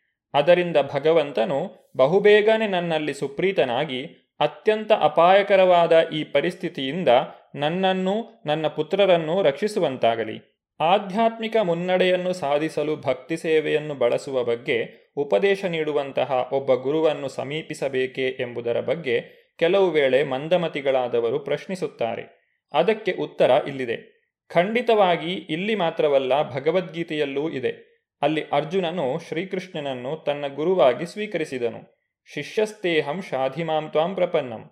ವೇದಗಳು ಕೂಡ ತದ್ವಿಜ್ಞಾನಾರ್ಥಂ ಸ ಗುರುಮೇವಾಭಿಗಚ್ಚೇತ್ ಎಂದು ಹೇಳುತ್ತವೆ. ಆಧ್ಯಾತ್ಮಿಕ ಜೀವನದ ಮುನ್ನಡೆಯ ಬಗ್ಗೆ ಗಂಭೀರವಾಗಿ ಆಸಕ್ತಿ ಉಳ್ಳವನಾದರೆ ವ್ಯಕ್ತಿಯು ಸರಿಯಾದ ಮಾರ್ಗದರ್ಶನಕ್ಕಾಗಿ ಒಬ್ಬ ಗುರುವನ್ನು ಆಶ್ರಯಿಸಲೇಬೇಕು. ದೇವೋತ್ತಮ ಪರಮಪುರುಷನ ಪ್ರತಿನಿಧಿಯಾದ ಆಚಾರ್ಯರನ್ನು ಆರಾಧಿಸಬೇಕೆಂದು ಭಗವಂತನು ಹೇಳುತ್ತಾನೆ. ಆಚಾರ್ಯಂ ಮಾಂ ವಿಜಾನೀಯಾತ್. ಇದನ್ನು ಪ್ರತಿಯೊಬ್ಬನೂ ಖಂಡಿತವಾಗಿಯೂ ತಿಳಿದಿರಬೇಕು. ಗುರುವು ದೇವೋತ್ತಮ ಪರಮಪುರುಷನ ವ್ಯಕ್ತರೂಪವಾಗಿದ್ದಾರೆ. ಶಾಸ್ತ್ರಗಳಲ್ಲಿ ಹೇಳಿರುವ ಸಾಕ್ಷ್ಯಾಧಾರಗಳ ಪ್ರಕಾರ ಮತ್ತು ಭಕ್ತರ ಉಪಯುಕ್ತ ನಡವಳಿಕೆಯಿಂದಾಗಿ ವ್ಯಕ್ತಿಯು ಗುರುವೊಬ್ಬನನ್ನು ಒಪ್ಪಿಕೊಳ್ಳಲೇಬೇಕು. ಪರಮಪ್ರಭುವನ್ನು ಪೂಜಿಸಿ ಭಕ್ತಿ ಸೇವೆ ಮತ್ತು ಆಧ್ಯಾತ್ಮಿಕ ಪ್ರಜ್ಞೆಗಳಲ್ಲಿ ಮುನ್ನಡೆಯನ್ನು ಸಾಧಿಸಲು ತನಗೆ ಮಾರ್ಗದರ್ಶನ ನೀಡಬಲ್ಲವರೆಂದು ಅದಿತಿಯು ತನ್ನ ಪತಿಯನ್ನೇ ಗುರುವಾಗಿ ಸ್ವೀಕರಿಸಿದಳು. ಶ್ರೀ ಕಶ್ಯಪ ಮುನಿಗಳು ಈ ರೀತಿಯಾಗಿ ನುಡಿದರು. ನನಗೆ ಮಕ್ಕಳಾಗಬೇಕೆಂದು ಇಚ್ಛಿಸಿದಾಗ ನಾನು ಕಮಲದಿಂದ ಹುಟ್ಟಿದ ಬ್ರಹ್ಮನ ಮುಂದೆ ವಿಚಾರಗಳನ್ನು ಮಂಡಿಸಿದೆನು. ಯಾವುದರಿಂದ ದೇವೋತ್ತಮ ಪರಮಪುರುಷನಾದ ಕೇಶವನು ಸಂತುಷ್ಟನಾದನೋ, ಯಾವುದನ್ನು ಬ್ರಹ್ಮನು ನನಗೆ ಉಪದೇಶಿಸಿದನೋ, ಅದೇ ಪ್ರಕ್ರಿಯೆಯನ್ನು ಈಗ ನಾನು ನಿನಗೆ ವಿವರಿಸುತ್ತೇನೆ. ಇಲ್ಲಿ ಭಕ್ತಿ ಸೇವೆಯ ಪ್ರಕ್ರಿಯೆಯನ್ನು ಮತ್ತಷ್ಟು ವಿವರಿಸಲಾಗಿದೆ. ದೇವೋತ್ತಮ ಪರಮಪುರುಷನನ್ನು ಸಂತುಷ್ಟಗೊಳಿಸಲು ಬ್ರಹ್ಮನು ಯಾವ ಪ್ರಕ್ರಿಯೆಯನ್ನು ತಮಗೆ ಸಲಹೆ ಮಾಡಿದ್ದನೋ ಅದನ್ನೇ ಕಶ್ಯಪ ಮುನಿಗಳು ಅದಿತಿಗೆ ಉಪದೇಶಿಸಲು ಬಯಸಿದರು. ಇದು ಮೌಲಿಕವಾದದ್ದು. ಶಿಷ್ಯನಿಗೆ ಉಪದೇಶಿಸುವಾಗ ಗುರುವು ಹೊಸ ಪ್ರಕ್ರಿಯೆ ಏನನ್ನೂ ತಯಾರು ಮಾಡುವುದಿಲ್ಲ. ತನ್ನ ಗುರುವು ತನಗೆ ಉಪದೇಶಿಸಿದ ಅಧಿಕೃತ ಪ್ರಕ್ರಿಯೆಯನ್ನೇ ಈ ಗುರುವು ತನ್ನ ಶಿಷ್ಯನಿಗೆ ಉಪದೇಶಿಸುತ್ತಾನೆ. ಇದನ್ನೇ ಗುರು ಪರಂಪರೆ ಎನ್ನುವುದು. ಏವಂ ಪರಂಪರಾ ಪ್ರಾಪ್ತಂ ಇಮಾಂ ರಾಜರ್ಷಯೋ ವಿದುಹು. ಇದು ಭಕ್ತಿ ಸೇವೆಯ ಪ್ರಕ್ರಿಯೆಯನ್ನು ಪಡೆಯುವ ಅಧಿಕೃತ ವೈದಿಕ ಪದ್ಧತಿಯಾಗಿದೆ. ಇದರಿಂದ ದೇವೋತ್ತಮ ಪರಮಪುರುಷನು ಸುಪ್ರೀತನಾಗುತ್ತಾನೆ. ಆದ್ದರಿಂದಲೇ ಒಬ್ಬ ಗುರುವನ್ನು ಹುಡುಕಿಕೊಳ್ಳುವುದು ಅಗತ್ಯವಾಗಿದೆ. ಗುರುವು ತನ್ನ ಗುರುವಿನ ಅನುಗ್ರಹಕ್ಕೆ ಪಾತ್ರನಾಗಿರುತ್ತಾನೆ. ಅದರಿಂದಾಗಿ, ಅಂದರೆ ತನ್ನ ಗುರುವಿನ ಅನುಗ್ರಹಕ್ಕೆ ಪಾತ್ರನಾಗಿದ್ದರಿಂದಾಗಿ, ಇವರೂ ಕೂಡ ಗುರುವಿನ ಸ್ಥಾನವನ್ನು ಹೊಂದುವ ಅರ್ಹತೆಯನ್ನು ಪಡೆದಿರುತ್ತಾರೆ. ಇದನ್ನೇ ಗುರು ಪರಂಪರಾ ಪದ್ಧತಿ ಎನ್ನುವುದು. ಈ ಪರಂಪರಾ ಪದ್ಧತಿಯನ್ನು ಅನುಸರಿಸದೇ ಹೋದಲ್ಲಿ ತಾನು ಪಡೆಯುವ ಮಂತ್ರವನ್ನು ಉಚ್ಚರಿಸುವುದರಿಂದ ಏನನ್ನೂ ಸಾಧಿಸಿದಂತಾಗುವುದಿಲ್ಲ. ಕಶ್ಯಪ ಮುನಿಗಳು ತಮ್ಮ ಮಾತನ್ನು ಮುಂದುವರಿಸಿದರು. ಫಾಲ್ಗುಣ ಮಾಸದ ಶುಕ್ಲ ಪಕ್ಷದಲ್ಲಿ ದ್ವಾದಶಿಯವರೆಗೆ ಹನ್ನೆರಡು ದಿನಗಳ ಕಾಲ ಒಬ್ಬನು ಕೇವಲ ಹಾಲನ್ನು ಸೇವಿಸಿ ವ್ರತಾಚರಣೆಯನ್ನು ಮಾಡಬೇಕು. ಆಗ ಅವನು ಭಕ್ತಿಪೂರ್ಣನಾಗಿ ಕಮಲಾಕ್ಷನಾದ ದೇವೋತ್ತಮ ಪರಮಪುರುಷನನ್ನು ಆರಾಧಿಸಬೇಕು. ಭಕ್ತಿಯಿಂದ ಭಗವಾನ್ ವಿಷ್ಣುವನ್ನು ಆರಾಧಿಸುವುದು ಎಂದರೆ ಅರ್ಚನ ಮಾರ್ಗವನ್ನು ಅನುಸರಿಸುವುದು ಎಂದರ್ಥ. ಶ್ರವಣಂ ಕೀರ್ತನಂ ವಿಷ್ಣೋ ಸ್ಮರಣಂ ಪಾದಸೇವನಂ ಅರ್ಚನಂ ವಂದನಂ ದಾಸ್ಯಂ ಸಖ್ಯಮಾತ್ಮ ನಿವೇದನಂ. ಭಗವಾನ್ ವಿಷ್ಣು ಅಥವಾ ಶ್ರೀಕೃಷ್ಣನ ವಿಗ್ರಹವನ್ನು ಸ್ಥಾಪಿಸಬೇಕು. ಅವನನ್ನು ಸುಂದರವಾದ ವಸ್ತ್ರಗಳಿಂದ ಅಲಂಕರಿಸಿ ಪೂಜಿಸಬೇಕು. ಹೂವಿನ ಹಾರಗಳಿಂದ ಅಲಂಕಾರ ಮಾಡಬೇಕು. ಅವನಿಗೆ ಎಲ್ಲ ಬಗೆಯ ಹಣ್ಣುಗಳು, ಹೂವುಗಳು ಮತ್ತು ಸಕ್ಕರೆ, ತುಪ್ಪ ಮತ್ತು ಧಾನ್ಯಗಳಿಂದ ಸೊಗಸಾಗಿ ಸಿದ್ಧಪಡಿಸಿದ ಪಕ್ವಾನ್ನವನ್ನು ನೈವೇದ್ಯವಾಗಿ ಸಮರ್ಪಿಸಬೇಕು. ಅಲ್ಲದೆ ವಿಧಿವತ್ತಾಗಿ ಘಂಟಾನಾದವನ್ನು ಮಾಡುತ್ತಾ ಧೂಪ ದೀಪಾರತಿಗಳನ್ನು ಬೆಳಗಬೇಕು. ಇದನ್ನೇ ಭಗವಂತನ ಆರಾಧನೆ ಎನ್ನುವುದು. ಇಲ್ಲಿ ವ್ರತಾಚರಣೆಯನ್ನು ಮಾಡುವಾಗ ಕೇವಲ ಕ್ಷೀರ ಸೇವನೆಯಿಂದ ಜೀವಿಸಬೇಕು ಎಂದು ಸಲಹೆ ಮಾಡಿದೆ. ಇದನ್ನು ಪಯೋವೃತ ಎಂದು ಕರೆಯಲಾಗಿದೆ. ಏಕಾದಶಿಯ ದಿನ ನಾವು ಸಾಮಾನ್ಯವಾಗಿ ಯಾವ ಧಾನ್ಯವನ್ನು ಆಹಾರವಾಗಿ ತಿನ್ನದೆ ಭಕ್ತಿ ಸೇವೆಯನ್ನು ಆಚರಿಸುವ ಹಾಗೆಯೇ ದ್ವಾದಶಿಯ ದಿನ ಹಾಲನ್ನಲ್ಲದೆ ಬೇರೇನನ್ನೂ ತೆಗೆದುಕೊಳ್ಳಬಾರದು ಎಂದು ಸಾಮಾನ್ಯವಾಗಿ ಸಲಹೆ ಮಾಡಲಾಗಿದೆ. ಪರಮಪ್ರಭುವಿಗೆ ನಡೆಯುವ ಪಯೋವೃತ ಮತ್ತು ಅರ್ಚನೆಗಳ ಭಕ್ತಿ ಸೇವೆಯನ್ನು ಶುದ್ಧ ಭಕ್ತಿ ಭಾವದಿಂದ ಮಾಡಬೇಕು. ಭಕ್ತಿ ಇಲ್ಲದೆ ದೇವೋತ್ತಮ ಪರಮಪುರುಷನನ್ನು ಪೂಜಿಸುವುದು ಸಾಧ್ಯವಿಲ್ಲ. ಭಕ್ತ್ಯಾ ಮಾಂ ಅಭಿಜಾನಾತಿ ಯಾವಾನ್ ಯಶ್ಚಾಸ್ಮಿ ತತ್ವತಃ. ಯಾರಾದರೂ ದೇವೋತ್ತಮ ಪರಮಪುರುಷನನ್ನು ತಿಳಿಯ ಬಯಸಿದರೆ ಮತ್ತು ಅವನೊಂದಿಗೆ ನೇರ ಸಂಬಂಧವನ್ನು ಹೊಂದಲು ಬಯಸಿದರೆ ಅವನಿಗೆ ಏನನ್ನು ಅರ್ಪಿಸಬೇಕು ಮತ್ತು ಅವನನ್ನು ಹೇಗೆ ಸಂತೃಪ್ತಿಗೊಳಿಸಬೇಕು ಎಂಬುದನ್ನು ತಿಳಿದು ಭಕ್ತಿ ಮಾರ್ಗವನ್ನು ಅನುಸರಿಸಬೇಕು. ಮನಸ್ಸನ್ನು ಸದ್ಭಾವದಲ್ಲಿ ನೆಲೆಗೊಳಿಸಿ ಈ ಪಯೋವೃತವನ್ನು ವಿಧಿವತ್ತಾಗಿ ಆಚರಿಸಲು ಕಶ್ಯಪ ಮುನಿಗಳು ಅದಿತಿ ದೇವಿಗೆ ತಿಳಿಸಿದರು. ಈ ಪಯೋವೃತವು ಸರ್ವಯಜ್ಞವೆಂದು ವಿಧಿತವಾಗಿದೆ. ಅಂದರೆ ಈ ಯಜ್ಞವನ್ನು ಆಚರಿಸಿದರೆ ಇತರ ಎಲ್ಲ ಯಜ್ಞಗಳನ್ನು ಆಚರಿಸಿದಂತಾಗುವುದು. ಎಲ್ಲ ವಿಧ್ಯುಕ್ತ ಆಚರಣೆಗಳಲ್ಲಿ ಇದು ಅತ್ಯುತ್ತಮವೆಂದು ಪರಿಗಣಿತವಾಗಿದೆ. ಓ ಸಾಧ್ವಿಮಣಿಯೇ, ಈ ವ್ರತವು ಎಲ್ಲ ವ್ರತಗಳ ಸಾರಸರ್ವಸ್ವವಾಗಿದೆ ಮತ್ತು ಪರಮ ನಿಯಾಮಕನನ್ನು ಸುಪ್ರೀತಗೊಳಿಸುವ ಮತ್ತು ದಾನ ಧರ್ಮಗಳನ್ನು ಮಾಡುವ ಪ್ರಕ್ರಿಯೆಯೂ ಆಗಿದೆ. ಭಗವಾನ್ ವಿಷ್ಣುವಿನ ಪೂಜೆಯನ್ನು ಹೇಗೆ ಮಾಡಬೇಕು ಎಂಬುದನ್ನು ಈ ಪಯೋವೃತ ವಿಧಾನದಲ್ಲಿ ಪೂರ್ಣವಾಗಿ ವರ್ಣಿಸಲಾಗಿದೆ. ವರ್ಣಾಶ್ರಮ ಧರ್ಮದಿಂದ ಭಗವಾನ್ ವಿಷ್ಣುವನ್ನು ಸಂತುಷ್ಟಿಗೊಳಿಸುವುದು ಬದುಕಿನ ಅಂತಿಮ ಗುರಿಯಾಗಿದೆ. ನಾಲ್ಕು ವರ್ಣಗಳ ಮತ್ತು ಆಶ್ರಮಗಳ ವೈದಿಕ ತತ್ವಗಳು ವಿಷ್ಣುವಿನ ಆರಾಧನೆಗೆ ಮೀಸಲಾಗಿವೆ. ವಿಷ್ಣುರಾರಾಧ್ಯತೆ ಪುಂಸಾಂ ನಾಣ್ಯ ತತ್ತೋಷ ಕಾರಣಂ. ಅಧೋಕ್ಷಜನೆಂದು ಹೆಸರಾದ ದಿವ್ಯ ದೇವೋತ್ತಮ ಪರಮಪುರುಷನನ್ನು ಸುಪ್ರಸನ್ನನಾಗಿಸಿಕೊಳ್ಳಲು ಇದು ಅತ್ಯುತ್ತಮ ವಿಧಾನವಾಗಿದೆ. ಇದು ಎಲ್ಲ ನಿಯಾಮಕ ತತ್ವಗಳಲ್ಲಿ ಅತ್ಯುತ್ತಮವಾದದ್ದು. ಇದು ಅತ್ಯುತ್ತಮ ವ್ರತವೂ ಹೌದು. ಇದು ದಾನ ಮಾಡುವ ಅತ್ಯುತ್ತಮ ವಿಧಾನವೂ ಮತ್ತು ಅತ್ಯುತ್ತಮ ಯಜ್ಞವಿಧಿಯೂ ಆಗಿದೆ. ಭಗವದ್ಗೀತೆಯಲ್ಲಿ ಶ್ರೀಕೃಷ್ಣನು ನುಡಿಯುವಂತೆ, ಸರ್ವಧರ್ಮಾನ್ ಪರಿತ್ಯಜ್ಯ ಮಾಮೀಕಂ ಶರಣಂ ವ್ರಜ, ಅಹಂ ತ್ವಾಂ ಸರ್ವಪಾಪೇಭ್ಯೋ ಮೋಕ್ಷಯಿಷ್ಯಾಮಿ ಮಾಶುಚಃ. ಸರ್ವಧರ್ಮಗಳನ್ನು ಪರಿತ್ಯಾಗ ಮಾಡಿ, ನನ್ನೊಬ್ಬನನ್ನೇ ಶರಣಾಗು, ನಾನು ನಿನ್ನನ್ನು ಸರ್ವಪಾಪಗಳಿಂದ ಬಿಡಿಸುವೆನು ಹೆದರಬೇಡ. ಭಗವಂತನನ್ನು ಸಂತುಷ್ಟಿಗೊಳಿಸದ ಹೊರತು ವ್ಯಕ್ತಿಗೆ ತನ್ನ ಕಾರ್ಯದಲ್ಲಿ ಉತ್ತಮ ಫಲವು ದೊರೆಯಲು ಸಾಧ್ಯವಿಲ್ಲ. ಧರ್ಮ ಸ್ವಾನುಷ್ಠಿತಾ ಪುಂಸಾಂ ವಿಶ್ವಕ್ಸೇನ ಕಥಾಸುಯ ನೋತ್ಪಾದಯತ್ ಯತಿರತಿಂ ಶ್ರಮ ಏವ ಹಿ ಕೇವಲಂ. ಮಾನವನು ತನ್ನ ಸ್ಥಾನಕ್ಕೆ ತಕ್ಕಂತೆ ಆಚರಿಸುವ ವೃತ್ತಿಪರ ಕಾರ್ಯಗಳು ದೇವೋತ್ತಮ ಪರಮಪುರುಷನ ಸಂದೇಶದ ಕಡೆಗೆ ನಮ್ಮ ಗಮನವನ್ನು ಸೆಳೆಯದೇ ಇದ್ದಲ್ಲಿ ಅಂತಹ ಶ್ರಮವು ವ್ಯರ್ಥವಾದದ್ದು. ಭಗವಾನ್ ವಿಷ್ಣುವನ್ನು ಅಂದರೆ ವಾಸುದೇವನನ್ನು ಸಂತುಷ್ಟಿಗೊಳಿಸುವುದರಲ್ಲಿ ಆಸಕ್ತಿ ಇಲ್ಲದೇ ಇದ್ದರೆ ವ್ಯಕ್ತಿಯು ಮಾಡುವ ಶುಭ ಕಾರ್ಯಗಳು ನಿಷ್ಫಲವಾಗುತ್ತವೆ. ಮೋಘಶ ಮೋಘಕರ್ಮಾಣೋ ಮೋಘಜ್ಞಾನ ವಿಚೇತಸಃ. ಅವನು ದಿಗ್ಭ್ರಮೆಗೊಂಡಿರುವುದರಿಂದ ನಿರಾಶನಾಗಿದ್ದಾನೆ, ಕರ್ಮಭ್ರಮಿತನಾಗಿದ್ದಾನೆ ಮತ್ತು ಜ್ಞಾನಭ್ರಮಿತನೂ ಆಗಿದ್ದಾನೆ. ಕೊನೆಯದಾಗಿ ಕಶ್ಯಪ ಮುನಿಗಳು ಅದಿತಿಯಲ್ಲಿ ಈ ರೀತಿಯಾಗಿ ನುಡಿದರು, ನನ್ನ ಪ್ರೀತಿಯ ಸಾಧ್ವಿಯೇ, ನಿಯಾಮಕ ತತ್ವಗಳನ್ನು ಕಟ್ಟುನಿಟ್ಟಾಗಿ ಪಾಲಿಸುತ್ತಾ ಈ ಧಾರ್ಮಿಕ ವ್ರತಗಳನ್ನು ಆಚರಿಸು. ಈ ವಿಧಾನದಿಂದ ಕೂಡಲೇ ಪರಮಪುರುಷನು ಸಂತುಷ್ಟನಾಗುವನು ಮತ್ತು ನಿನ್ನ ಎಲ್ಲ ಬಯಕೆಗಳನ್ನು ಅವನು ಪೂರೈಸುವನು. ಪಯೋವ್ರತವನ್ನು ಆಚರಿಸಿದಂತಹ ಅದಿತಿಯು ತನ್ನ ಬಯಕೆಗಳನ್ನು ಯಾವ ರೀತಿಯಾಗಿ ಈಡೇರಿಸಿಕೊಂಡಳು ಎಂಬುದನ್ನು ನಾವು ಮುಂದಿನ ಸಂಚಿಕೆಯಲ್ಲಿ ನೋಡೋಣ. ಧನ್ಯವಾದಗಳು. ಹರೇ ಕೃಷ್ಣ.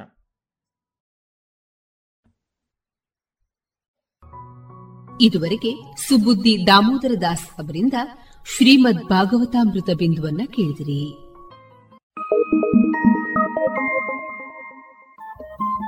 ರೇಡಿಯೋ ಪಾಂಚಜನ್ಯ ತೊಂಬತ್ತು ಬಿಂದು ಎಂಟು ಎಫ್ಎಂ ಸಮುದಾಯ ಬಾನುಲಿ ಕೇಂದ್ರ ಪುತ್ತೂರು. ಇದು ಜೀವ ಜೀವದ ಸ್ವರ ಸಂಚಾರ.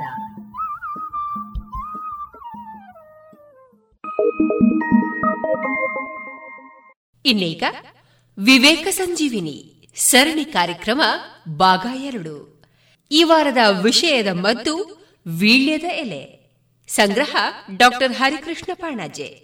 ಈ ಸರಣಿ ಕಾರ್ಯಕ್ರಮದ ಈ ದಿನದ ಧ್ವನಿಯಲ್ಲಿ ಶ್ರೀಮತಿ ಕೃಷ್ಣವೇಣಿ ಪ್ರಸಾದ್ ಮುಳಿಯ.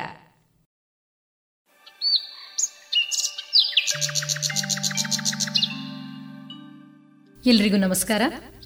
ಔಷಧೀಯ ಸಸ್ಯಗಳ ಸಂರಕ್ಷಣೆ, ಸಂವರ್ಧನೆ, ಬಳಕೆ ಹಾಗೂ ಜನಜಾಗೃತಿಯ ಆಂದೋಲನದ ಸರಣಿ ಕಾರ್ಯಕ್ರಮದಲ್ಲಿ ಇದೀಗ ವೀಳ್ಯದೆಲೆಯ ಕುರಿತು ನೋಡೋಣ.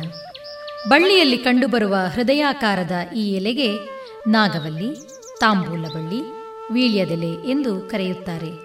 ಹಲವಾರು ವರ್ಷ ನಾಶವಾಗದೆ ಬದುಕಿ ಉಳಿಯುತ್ತದೆ. ಉತ್ತರ ಭಾರತದಿಂದ ಬರುವ ಪಾನ್ ಅಗಲವಾಗಿ ದುಂಡಾಗಿರುತ್ತದೆ. ತುಳುವಿನಲ್ಲಿ ಹೇಳುವ ಬಜ್ಜಿರೆ ಬಜ್ಜಯಿ ಇಲ್ಲದೆ ದೇವ ಕಾರ್ಯಗಳು ದೈವ ಕಾರ್ಯಗಳು ಶುಭ ಕಾರ್ಯಗಳು ನಡೆಯದು. ಅಲ್ಲವೇ? ಜ್ಯೋತಿಷ್ಯದಲ್ಲೂ ತಾಂಬೂಲ ಪ್ರಶ್ನೆ ಎಂಬ ಚಿಂತನೆ ಇದೆ. ವೀಳ್ಯದೆಲೆ ಶುಭ ಕಾರ್ಯಗಳಿಗೆ ಮತ್ತು ಜಗಿದು ಉಗುಳಲು ಸೀಮಿತವಾಗಿರದೆ ಬಹಳಷ್ಟು ಔಷಧೀಯ ಗುಣಗಳನ್ನು ಹೊಂದಿದೆ. ಮರಗಳನ್ನು ಆಶ್ರಯಿಸಿ ಬೆಳೆಯುವ ಬಳ್ಳಿ ಆಶ್ರಯಿಸಿದ ಮರಗಳ ಗುಣಗಳಿಗೆ ಅನುಸಾರ ತನ್ನ ಎಲೆಯಲ್ಲಿ ತೀಕ್ಷ್ಣ ಅಥವಾ ಸೌಮ್ಯ ಗುಣಗಳನ್ನು ಹೊಂದಿರುತ್ತದೆ. ಬಳ್ಳಿ ಬೆಳೆಯಲು ಹೊಂಗಾರೆ ಅಥವಾ ನುಗ್ಗೆ ಮರಗಳನ್ನು ಆಧಾರವಾಗಿ ಬಳಸುತ್ತಾರೆ. ಇದು ರುಚಿಯಲ್ಲಿ ಸ್ವಲ್ಪ ಖಾರ ಚೊಗರು ಆಗಿದ್ದರೂ ಜಗಿದು ಹೊಟ್ಟೆಗೆ ಸೇರಿದರೆ ತನ್ನ ಉಷ್ಣ ಗುಣವನ್ನು ತೋರಿಸುತ್ತದೆ. ವೀಳ್ಯದೆಲೆಯನ್ನು ಸುಣ್ಣ, ಹೊಗೆಸೊಪ್ಪಿನೊಂದಿಗೆ ಸೇವಿಸಿದರೆ ಎಲ್ಲ ಗುಣ ಮಸೀನುಂಗಿತು ಎನ್ನುವಂತೆ ಹೊಗೆಸೊಪ್ಪಿನ ದುಷ್ಟ ಪರಿಣಾಮ ಶರೀರಕ್ಕೆ ಆಗಬಹುದೇ ಹೊರತು ತಾಂಬೂಲದ ನೈಜ ಪರಿಣಾಮ ಬೀರದು. ಗಮನಿಸಿ, ತಾಂಬೂಲದ ನೈಜ ಪರಿಣಾಮ ಬೀರದು. ವೀಳ್ಯದೆಲೆಯೊಂದಿಗೆ ಪಚ್ಚೆ ಕರ್ಪೂರ, ಜಾಯಿಕಾಯಿ ಗಂಧ ಮೆಣಸು ಅಥವಾ ಬಾಲಮೆಣಸು ಅಂತ ಕರೀತಾರೆ. ಲವಂಗ, ಕದಿರಸಾರ, ಅಡಿಕೆ, ಪತ್ರೆ, ಏಲಕ್ಕಿ ಸೇರಿಸಿ ಜಗಿದು ಸೇವಿಸಬೇಕು. ಇದರಿಂದ ದವಡೆ, ಹಲ್ಲು, ಒಸಡು, ಸ್ವರ ತಂತುಗಳ ಮೇಲಿರುವ ಕೊಳೆ ನಾಶವಾಗಿ ನಾಲಗೆಯನ್ನು ಶುಭ್ರ ಮಾಡುವ ಮೂಲಕ ಹಸಿವು ವೃದ್ಧಿಯಾಗಿ ಉತ್ತಮ ಜೀರ್ಣಕ್ರಿಯೆ ಉಂಟಾಗುವುದು. ಅಗ್ರ ಅಂತ ಕರಿತೀವಿ ನೋಡಿ, ಆಡುಭಾಷೆಯಲ್ಲಿ ಆ ಅಗ್ರ ಇದರಿಂದ ಕಡಿಮೆಯಾಗುತ್ತದೆ. ಧನ್ವಂತರಿ ನಿಘಂಟಿನಲ್ಲಿ ತಾಂಬೂಲಂ ಕಾಮಾಗ್ನಿ ಸಂದೀಪನಂ ಎಂಬುದಾಗಿ ತಾಂಬೂಲದ ಬಗ್ಗೆ ವಿಶೇಷ ಗುಣವನ್ನು ಹೇಳಿದ್ದಾರೆ. ಮುದ್ದಣ ಮನೋರಮೆಯರ ಸಲ್ಲಾಪದಲ್ಲೂ ತಾಂಬೂಲದ ಪ್ರವೇಶವನ್ನು ನಾವು ಓದಿದ್ದೇವೆ. ಸುಶ್ರುತ ಸಂಹಿತೆಯಲ್ಲಿ ಇದನ್ನು ಸ್ವರ್ಯ ಅಂದರೆ ಸ್ವರವನ್ನು ಉತ್ತಮಗೊಳಿಸುವ ಸಲುವಾಗಿ ಉಪಯೋಗಿಸಬಹುದು ಎಂದು ಹೇಳಿದ್ದಾರೆ. ಇಲ್ಲಿ ವೀಳ್ಯದೆಲೆಯ ಬದಲು ಬೇರನ್ನು ಸ್ವಲ್ಪ ಬಿಸಿ ನೀರಿನೊಂದಿಗೆ ಜಗಿದು ಗಂಟಲಿಗೆ ತಾಗುವಂತೆ ಗುಳುಗುಳು ಮಾಡಿದರೆ ಸ್ವರದ ಮಾಧುರ್ಯ ಹೆಚ್ಚುವುದು. ಹೊಟ್ಟೆ ಉಬ್ಬರಿಸಿದಾಗ ವೀಳ್ಯದೆಲೆಯೊಂದಿಗೆ ಒಂದು ಕಲ್ಲುಪ್ಪು, ಸಣ್ಣ ತುಂಡು ಓಟೆ ಹುಳಿ ಹಸಿ ಶುಂಠಿ ಸೇರಿಸಿ ಜಗಿದು ನುಂಗಿದರೆ ಶಮನವಾಗುವುದು. ಶೀತ ಗಟ್ಟಿಯಾಗದೆ ನೀರಾಗಿ ಮೂಗಿನಿಂದ ಸೋರುತ್ತಿದ್ದರೆ ವೀಳ್ಯದೆಲೆಯನ್ನು ಬೆಂಕಿಯಲ್ಲಿ ಬಾಡಿಸಿ ಒಂದೆರಡು ಚಮಚ ತೆಗೆದು ಸೋಸಿ ಒಂದೆರಡು ದಿನ ಕುಡಿಯಬೇಕು. ಕೀಟಗಳು ಕಚ್ಚಿ ಬಾವು, ತುರಿಕಿ, ಕೆಂಪಾಗಿ ಚರ್ಮ ಕಂಡುಬಂದರೆ ವೀಳ್ಯದೆಲೆಯನ್ನು ನಯವಾಗಿ ಅರೆದು ಹಚ್ಚುವುದರಿಂದ ಕಡಿಮೆಯಾಗುವುದು. ಹುಳದ ಬಾಧೆ ಇರುವಾಗ ಹತ್ತು ಎಂಎಲ್ ವೀಳ್ಯದೆಲೆ ರಸಕ್ಕೆ ವಿಡಂಗ. ಅರ್ಧ ಚಮಚ ಸೇರಿಸಿ ಎರಡು ದಿನ ಕುಡಿಯಬೇಕು. ಮಾಂಸಖಂಡ ಸೆಳೆತ ಇರುವಾಗ ವೀಳ್ಯದೆಲೆಯನ್ನು ಅರೆದು ಎಳ್ಳೆಣ್ಣೆಗೆ ಸೇರಿಸಿ ಬಿಸಿ ಮಾಡಿ ಹದ ಬಿಸಿ ಇರುವಾಗ ಮಾಂಸಖಂಡಗಳಿಗೆ ಹಚ್ಚಬೇಕು. ನೋವು ಬಾವು ಇರುವ ಸ್ಥಳಗಳಿಗೆ ವೀಳ್ಯದೆಲೆಯನ್ನು ಬಿಸಿ ಮಾಡಿ ನಿರಂತರ ಹತ್ತು ನಿಮಿಷ ಶೇಖ ಕೊಟ್ಟರೆ ಕಡಿಮೆಯಾಗುವುದು.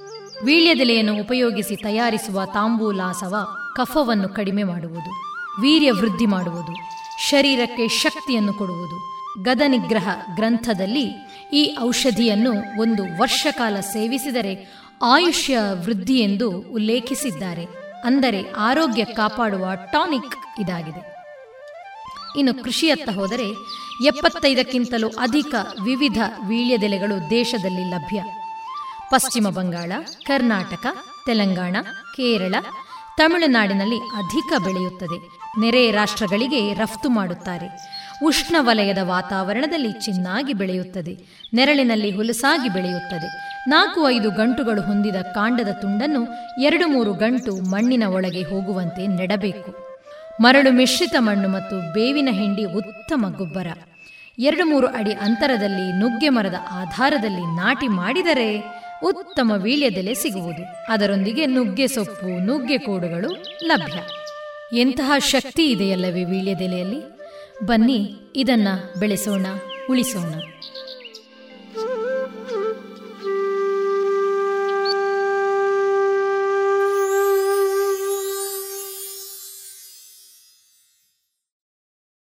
ಇದುವರೆಗೆ ವಿವೇಕ ಸಂಜೀವಿನಿ ಸರಣಿ ಕಾರ್ಯಕ್ರಮದಲ್ಲಿ ಶ್ರೀಮತಿ ಕೃಷ್ಣವೇಣಿ ಪ್ರಸಾದ್ ಮುಳಿಯ ಅವರಿಂದ ವೀಳ್ಯದ ಎಲೆ ಈ ಕುರಿತ ಮಾಹಿತಿಗಳನ್ನ ಕೇಳಿದಿರಿ.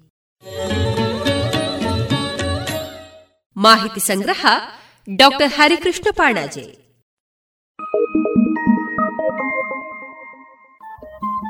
ರೇಡಿಯೋ ಪಾಂಚಜನ್ಯ ತೊಂಬತ್ತು ಬಿಂದು ಎಂಟು ಸಮುದಾಯ ಬಾನುಲಿ ಕೇಂದ್ರ ಪುತ್ತೂರು. ಇದು ಜೀವ ಜೀವದ ಸ್ವರ ಸಂಚಾರ.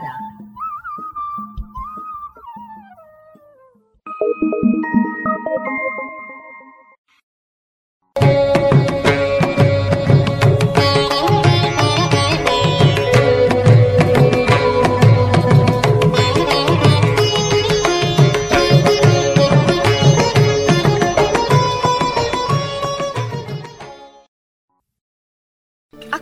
ಸಖತ್ತಾಗಿದೆ ಕಣೆ ಇದು?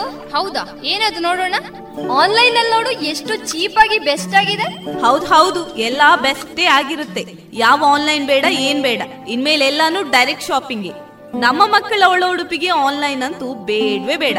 ಮತ್ತೆ ನನ್ನ ಯೂನಿಫಾರ್ಮ್ಗೆ ಇನ್ನರ್ ವೇರ್ ಇದೆಯಲ್ಲ ಲಶ್ ಫ್ಯಾಷನ್ ಲಶ್ ಫ್ಯಾಷನ್ ಅದೆಲ್ಲಿ? ಹೌದು ಮತ್ತೆ ಮಹಿಳೆಯರ ಯುವತಿಯರ ಅಚ್ಚುಮೆಚ್ಚಿನ ಲಶ್ ಫ್ಯಾಷನ್ ಟ್ರೆಡಿಷನಲ್ ಹಾಗೂ ಫ್ಯಾಷನ್ ಸಾರಿ ಬ್ಲೌಸ್ನಿಂದ ಹಿಡಿದು dress suitings gym wear sports maternity wear ಹಾಗೂ ಯೂನಿಫಾರ್ಮ್ಗೂ ಸರಿ ಹೊಂದುವ ಎಲ್ಲಾ ರೀತಿಯ ಒಳ ಉಡುಪುಗಳು ಜೊತೆಗೆ ವೆರೈಟಿ ವೆರೈಟಿ ನೈಟ್ ಡ್ರೆಸ್ಗಳು ಕೂಡ ಲಶ್ ಫ್ಯಾಷನ್ನಲ್ಲಿ ಲಭ್ಯ. ಹೌದಾ ಅಮ್ಮ? ಅದರಲ್ಲಿ ನನಗೂ ನಿಮಗೂ ಎಲ್ಲಾ ತರಹದ ಔಟ್ಫಿಟ್ ಗಳಿಗೂ ಸಂಗಾತಿಯಾಗಲಿದೆ ಲಶ್ ಫ್ಯಾಷನ್ ಇದೀಗ ಕೋರ್ಟ್ ರೋಡ್ನಲ್ಲಿ ಲಶ್ ಫ್ಯಾಷನ್ ಇನ್ಸೈಡ್ ಮಾತ್ರವಲ್ಲ ಜಿಎಲ್ ಒನ್ ಮಾಲ್ ನಲ್ಲೂ ಲಶ್ ಫ್ಯಾಷನ್ ಇನ್ಸೈಡ್ ಮಳಿಗೆ ಇದೆ. ಹಾಗಾದ್ರೆ ಈಗ್ಲೇ ಹೋಗೋಣ ಬನ್ನಿ.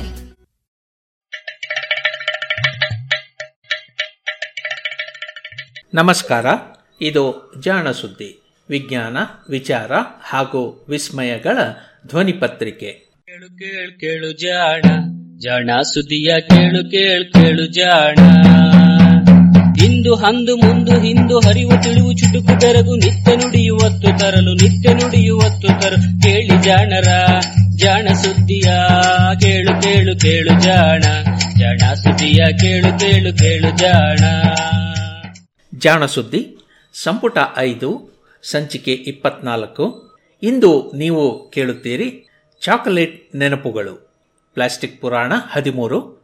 ಪ್ಲಾಸ್ಟಿಕ್ ಬಾಟಲಿಯ ಗಂಗಾಯಾನ. ಬೀಗಲ್ ಸಾಹಸಯಾನ ಸಂಚಿಕೆ ನೂರ ಎಂಬತ್ತೊಂದು. ಹಾಗೂ ವಾರದ ವಿಜ್ಞಾನಿ ಮತ್ಸ್ಯ ಮಾನವ ಜಾಕ್ ಕೋಸ್ಚು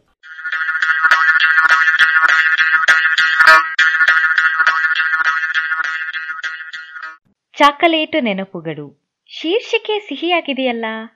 ಚಾಕ್ಲೇಟಿನಷ್ಟು ನಯವಾದ ಅಥವಾ ಸಿಹಿಯಾದ ನೆನಪುಗಳ ಬಗ್ಗೆ ಹೇಳಿದ್ದಲ್ಲ. ಚಾಕ್ಲೇಟಿನಂತಹ ವಸ್ತುಗಳು ನೆನಪಿನ ಶಕ್ತಿಯನ್ನು ಸುಧಾರಿಸುತ್ತವಂತೆ. ಹಾಗೆಂದು ಅಮೆರಿಕೆಯ ಕೊಲಂಬಿಯಾ ವಿಶ್ವವಿದ್ಯಾನಿಲಯದಲ್ಲಿ ಸಂಶೋಧಕರಾಗಿರುವ ಆಡಮ್ ಎ. ಬ್ರಿಕ್ಮನ್ ಮತ್ತು ಸ್ಕಾಟ್ ಎ. ಸ್ಮಾಲ್ ಮತ್ತು ಸಂಗಡಿಗರು ಪತ್ತೆ ಮಾಡಿದ್ದಾರೆ.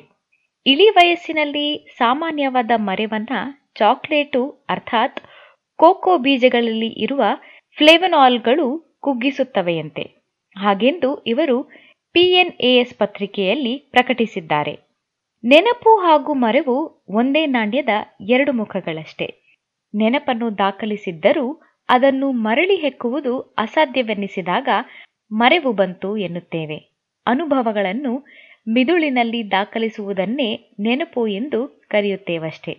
ಈ ನೆನಪುಗಳು ಎಲ್ಲ ಸಮಯದಲ್ಲಿಯೂ ಒಂದೇ ರೀತಿ ಇರುವುದಿಲ್ಲ. ಹಾಗೆಯೇ ಮರೆವೂ ಕೂಡ. ಕೆಲವು ಸಂಗತಿಗಳನ್ನು ಬಲು ಬೇಗನೆ ಮರೆಯುವುದು ಸಾಮಾನ್ಯ. ಕೆಲವನ್ನು ಎಷ್ಟೇ ಮರೆಯಬೇಕೆಂದರೂ ಆಗುವುದೇ ಇಲ್ಲ. ಹೀಗಾಗಿ ಮರೆವು ಮತ್ತು ನೆನಪುಗಳು ಮನುಷ್ಯನನ್ನು ಸದಾ ಕಾಡುವ ಪ್ರಶ್ನೆಗಳು ಎನ್ನಬಹುದು. ಕಳೆದ ನೂರು ವರ್ಷಗಳಲ್ಲಿ ನೆನಪು ಹಾಗೂ ಮರೆವಿನ ಬಗ್ಗೆ ಹಲವಾರು ಸಂಗತಿಗಳನ್ನು ವಿಜ್ಞಾನಿಗಳು ಅರಿತುಕೊಂಡಿದ್ದಾರೆ. ನೆನಪು ಹಾಗೂ ಮರೆವು ಎರಡು ಮೆದುಳಿನ ಸ್ವಾಸ್ಥ್ಯಕ್ಕೆ ಬೇಕಾದ ನಮ್ಮ ಬದುಕಿಗೆ ಅಗತ್ಯವಾದ ಅಂಶಗಳು. ಮೆದುಳಿನಲ್ಲಿರುವ ಹಿಪ್ಪೋಕ್ಯಾಂಪಸ್ ಎನ್ನುವ ಪುಟ್ಟ ಭಾಗವು ನೆನಪನ್ನು ದಾಖಲಿಸುವುದರಲ್ಲಿ ಪ್ರಮುಖ ಪಾತ್ರ ವಹಿಸುತ್ತದೆ. ಅನುಭವಗಳು ಮರಳಿದಷ್ಟು ನೆನಪು ಗಟ್ಟಿಯಾಗುತ್ತದೆ. ಅದೇನೆಂದು ಇನ್ನೂ ಸ್ಪಷ್ಟವಾಗದಿದ್ದರೂ ನೆನಪಿಗೊಂದು ರಾಸಾಯನಿಕ ರೂಪವಿದೆ ಎಂದು ನರಕೋಶಗಳು ಒಂದಿನ್ನೊಂದರ ಜೊತೆಗೆ ತಳುಕಿಕೊಂಡು ಸೃಷ್ಟಿಸುವ ಜಾಲ ಜಟಿಲವಾದಷ್ಟು ನೆನಪು ಗಟ್ಟಿಯಾಗುತ್ತದೆ ಎಂದು ಅರಿತುಕೊಳ್ಳಲಾಗಿದೆ. ಮರೆವಿಗೂ ಹಲವಾರು ಕಾರಣಗಳನ್ನು ನೀಡಬಹುದು. ಮುಪ್ಪು ಅಡರಿದಂತೆಲ್ಲ ನೆನಪು ಮಾಸುತ್ತದೆ. ಮರೆವು ಹೆಚ್ಚಾಗುತ್ತದೆ.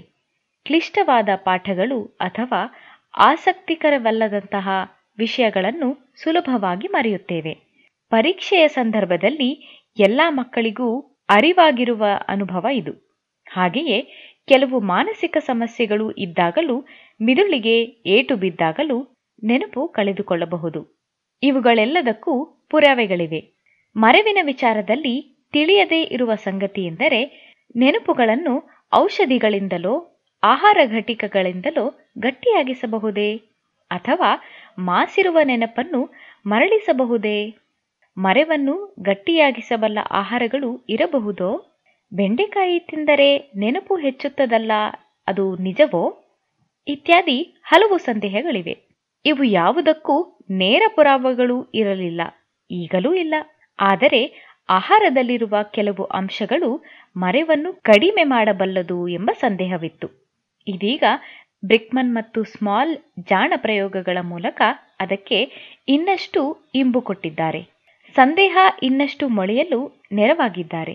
ಹಣ್ಣು, ತರಕಾರಿ, ಕೋಕೋ, ಬಾದಾಮಿಯಂತಹ ತಿನಿಸುಗಳಲ್ಲಿ ಇರುವ ಫ್ಲೆವನಾಲ್ ಎನ್ನುವ ಪದಾರ್ಥ ಮುಪ್ಪಿನಲ್ಲಿ ಕಾಣಿಸುವ ಮರೆವನ್ನು ಸ್ವಲ್ಪ ಮಟ್ಟಿಗೆ ಕುಗ್ಗಿಸುತ್ತದೆ ಎನ್ನುವುದು ಈ ಶೋಧರ ತೀರ್ಮಾನ. ಮುಪ್ಪಿನಲ್ಲಿ ಬರುವ ಅರುಳು ಮರುಳಿಗೆ ಹಲವಾರು ಕಾರಣಗಳಿವೆ. ಕೆಲವು ಖಾಯಿಲೆಗಳ ಫಲ, ಇನ್ನು ಕೆಲವು ಮುಪ್ಪಿನ ಫಲ. ಸಂಪೂರ್ಣವಾಗಿ ಎಲ್ಲವನ್ನೂ ಮರೆಯುವುದು ಅಲ್ಝೈಮರ್ ಕಾಯಿಲೆಯಂತಹ ಕಾಯಿಲೆಗಳ ಫಲ. ಎದುರಿಗೆ ಇದ್ದವರು ಪರಿಚಯ ಎಂದು ನೆನಪಾಗುತ್ತಿದ್ದರೂ ಹೆಸರು ಮರೆಯುವುದು. ಅಥವಾ ತುದಿ ನಾಲಿಗೆಯಲ್ಲಿ ಅದು ಇದ್ದಂತೆ ಅನಿಸುವುದು ಮುಪ್ಪಿನ ಕಾರಣದಿಂದಾಗಿ ಆಗುವ ಮರೆವು. ಎರಡನೇ ರೀತಿಯ ಮರೆವನ್ನು ಕೆಲವು ಆಹಾರಾಂಶಗಳು ತಗ್ಗಿಸಬಹುದೇ? ಹೌದು ಎನ್ನುತ್ತದೆ ಬ್ರಿಕ್ಮನ್ ಮತ್ತು ಸ್ಮಾಲ್ ಅವರ ಸಂಶೋಧನೆ. ಇವರು ಹಣ್ಣು, ತರಕಾರಿ, ಬಾದಾಮಿ ಮೊದಲಾವುಗಳಲ್ಲಿ ಇರುವ ಫ್ಲೇವನಾಲ್ ರಾಸಾಯನಿಕಗಳತ್ತ ಗಮನಹರಿಸಿದ್ದರು.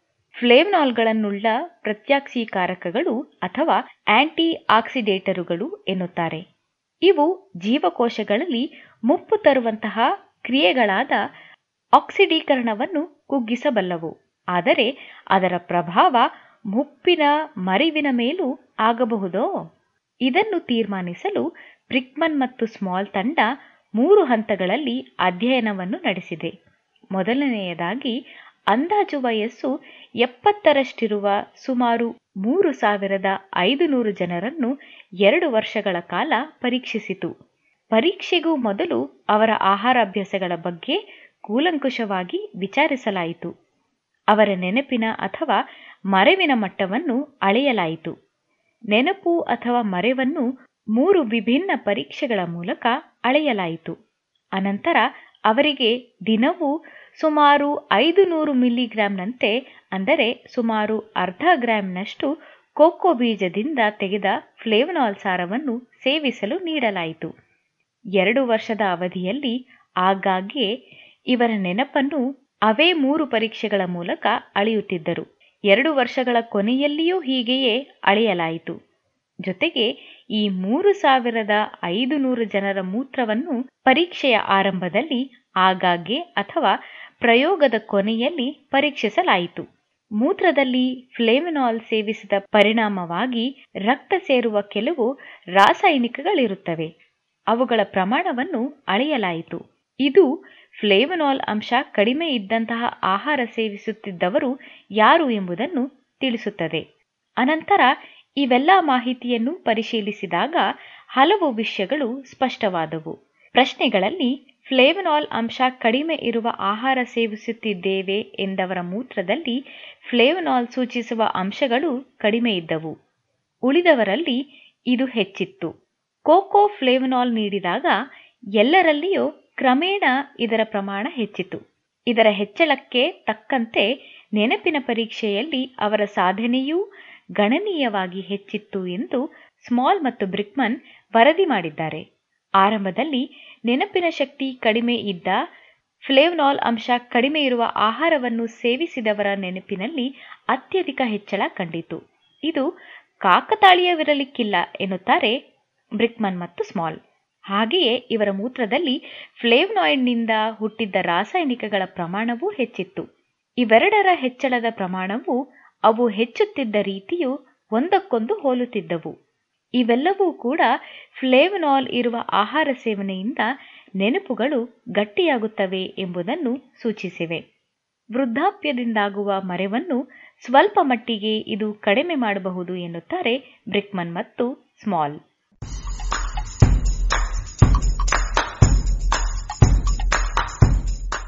ನಿಮಗೆ ಗೊತ್ತೇ ಮೊಬೈಲ್ ಫೋನ್ಗಳಲ್ಲಿ ಉಪಯೋಗಿಸುವಂತಹ ಬ್ಯಾಟರಿಯಲ್ಲಿ ಲಿಥಿಯಂ ಇದೆ ಅನ್ನೋದು ನಿಮಗೆ ಗೊತ್ತಿರಬಹುದು. ಇದೊಂದು ವಿಶೇಷ ಲೋಹ. ಸೀಮೆ ಎಣ್ಣೆಯಂತೆ ಅತಿ ಕಡಿಮೆ ಉಷ್ಣತೆಯಲ್ಲಿ ತಟಕ್ಕನೆ ಬೆಂಕಿ ಹೊತ್ತಿ ಉರಿಯುವಂತಹ ಲೋಹ. ಇಂತಹ ಗುಣವಿರುವ ಎರಡೇ ಎರಡು ಲೋಹಗಳಿವೆ. ಅದರಲ್ಲಿ ಲಿಥಿಯಂ ಪ್ರಮುಖವಾದದ್ದು. ಹೀಗಾಗಿಯೇ ಸ್ವಲ್ಪ ಜಾಸ್ತಿ ಬಿಸಿ ಆದರೂ ಕೂಡ ಫೋನಿನ ಬ್ಯಾಟರಿ ಸ್ಫೋಟಿಸುತ್ತದೆ. ಅದೇ ಕಾರಣಕ್ಕೆ ಈ ಲೋಹವನ್ನು ಸೀಮೆ ಎಣ್ಣೆ ಒಳಗೆ ಇಟ್ಟೇ ಕಾಯಬೇಕಾಗುತ್ತದೆ. ಇಲ್ಲದಿದ್ದರೆ ಇದು ಉರಿದೋ, ಸಿಡಿದೋ ಹೋಗಬಹುದು. ಆದರೆ ಇದರ ಸಂಯುಕ್ತಗಳಿದೆಯಲ್ಲ, ಅವು ಸಿಡಿಯುವುದಿಲ್ಲ.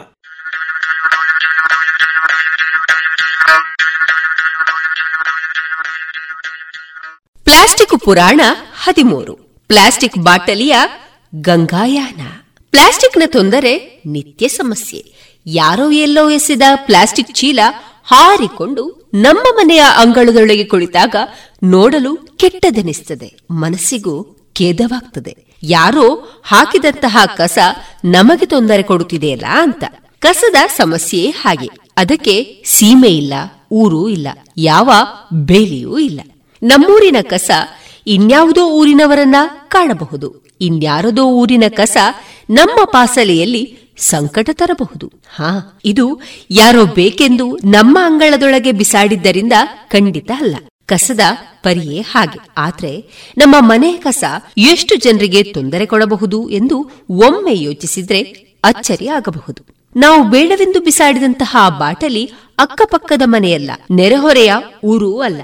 ಸಾವಿರಾರು ಕಿಲೋಮೀಟರ್ ದೂರದಲ್ಲಿರುವ ಊರಿನಲ್ಲಿಯೂ ದಾಂಧಲೆ ನಡೆಸಬಹುದಂತೆ. ಹೀಗೆಂತದೆ, ಕಳೆದ ವರ್ಷ ಪಿಎಲ್ಒಎಸ್ ಒನ್ ಪತ್ರಿಕೆಯಲ್ಲಿ ಪ್ರಕಟವಾದೊಂದು ಸಂಶೋಧನೆ. ಇಂಗ್ಲೆಂಡಿನ ಎಕ್ಸೆಟರ್ ವಿಶ್ವವಿದ್ಯಾನಿಲಯದ ಎಮಿಲಿ ಡಂಕನ್ ಮತ್ತು ಆಕೆಯ ಸಹೋದ್ಯೋಗಿಗಳು ಗಂಗೋತ್ರಿಯಿಂದ ಡಾಕಾವರೆಗೆ ಗಂಗೆಯಲ್ಲಿ ತೇಲಿದ ಪ್ಲಾಸ್ಟಿಕ್ನ ಪಯಣದ ಹಾದಿಯನ್ನು ಗುರುತಿಸಿ ಈ ಶೋಧ ಮಾಡಿದ್ರು. ಹೌದು ಗಂಗೆಯಲ್ಲಿ ಬಾಟಲಿಯೊಂದರ ಪಯಣವನ್ನ ಎಮಿಲಿ ತಂಡ ಕುತೂಹಲದಿಂದ ಬೆಂಬತ್ತಿತ್ತು. ಇದು ಒಂದು ರೀತಿಯಲ್ಲಿ ನಮ್ಮ ರಕ್ತನಾಳಗಳೊಳಗೆ ನುಸುಳಿದ ಕ್ರಿಮಿಯೊಂದು ಎತ್ತ ಸಾಕ್ತಿದೆ ಎಂದು ಪತ್ತೆ ಮಾಡಿದ ಹಾಗೆ ಎಣ್ಣೆ, ಅಥವಾ ಗಾಳಿಯಲ್ಲಿ ಹಾರಬಿಟ್ಟ ಹಕ್ಕಿ ಎತ್ತ ಹಾರಿ ಹೋಗ್ತವೆ ಎಂದು ತಿಳಿಯುವ ರೀತಿ ಎನ್ನಬಹುದು.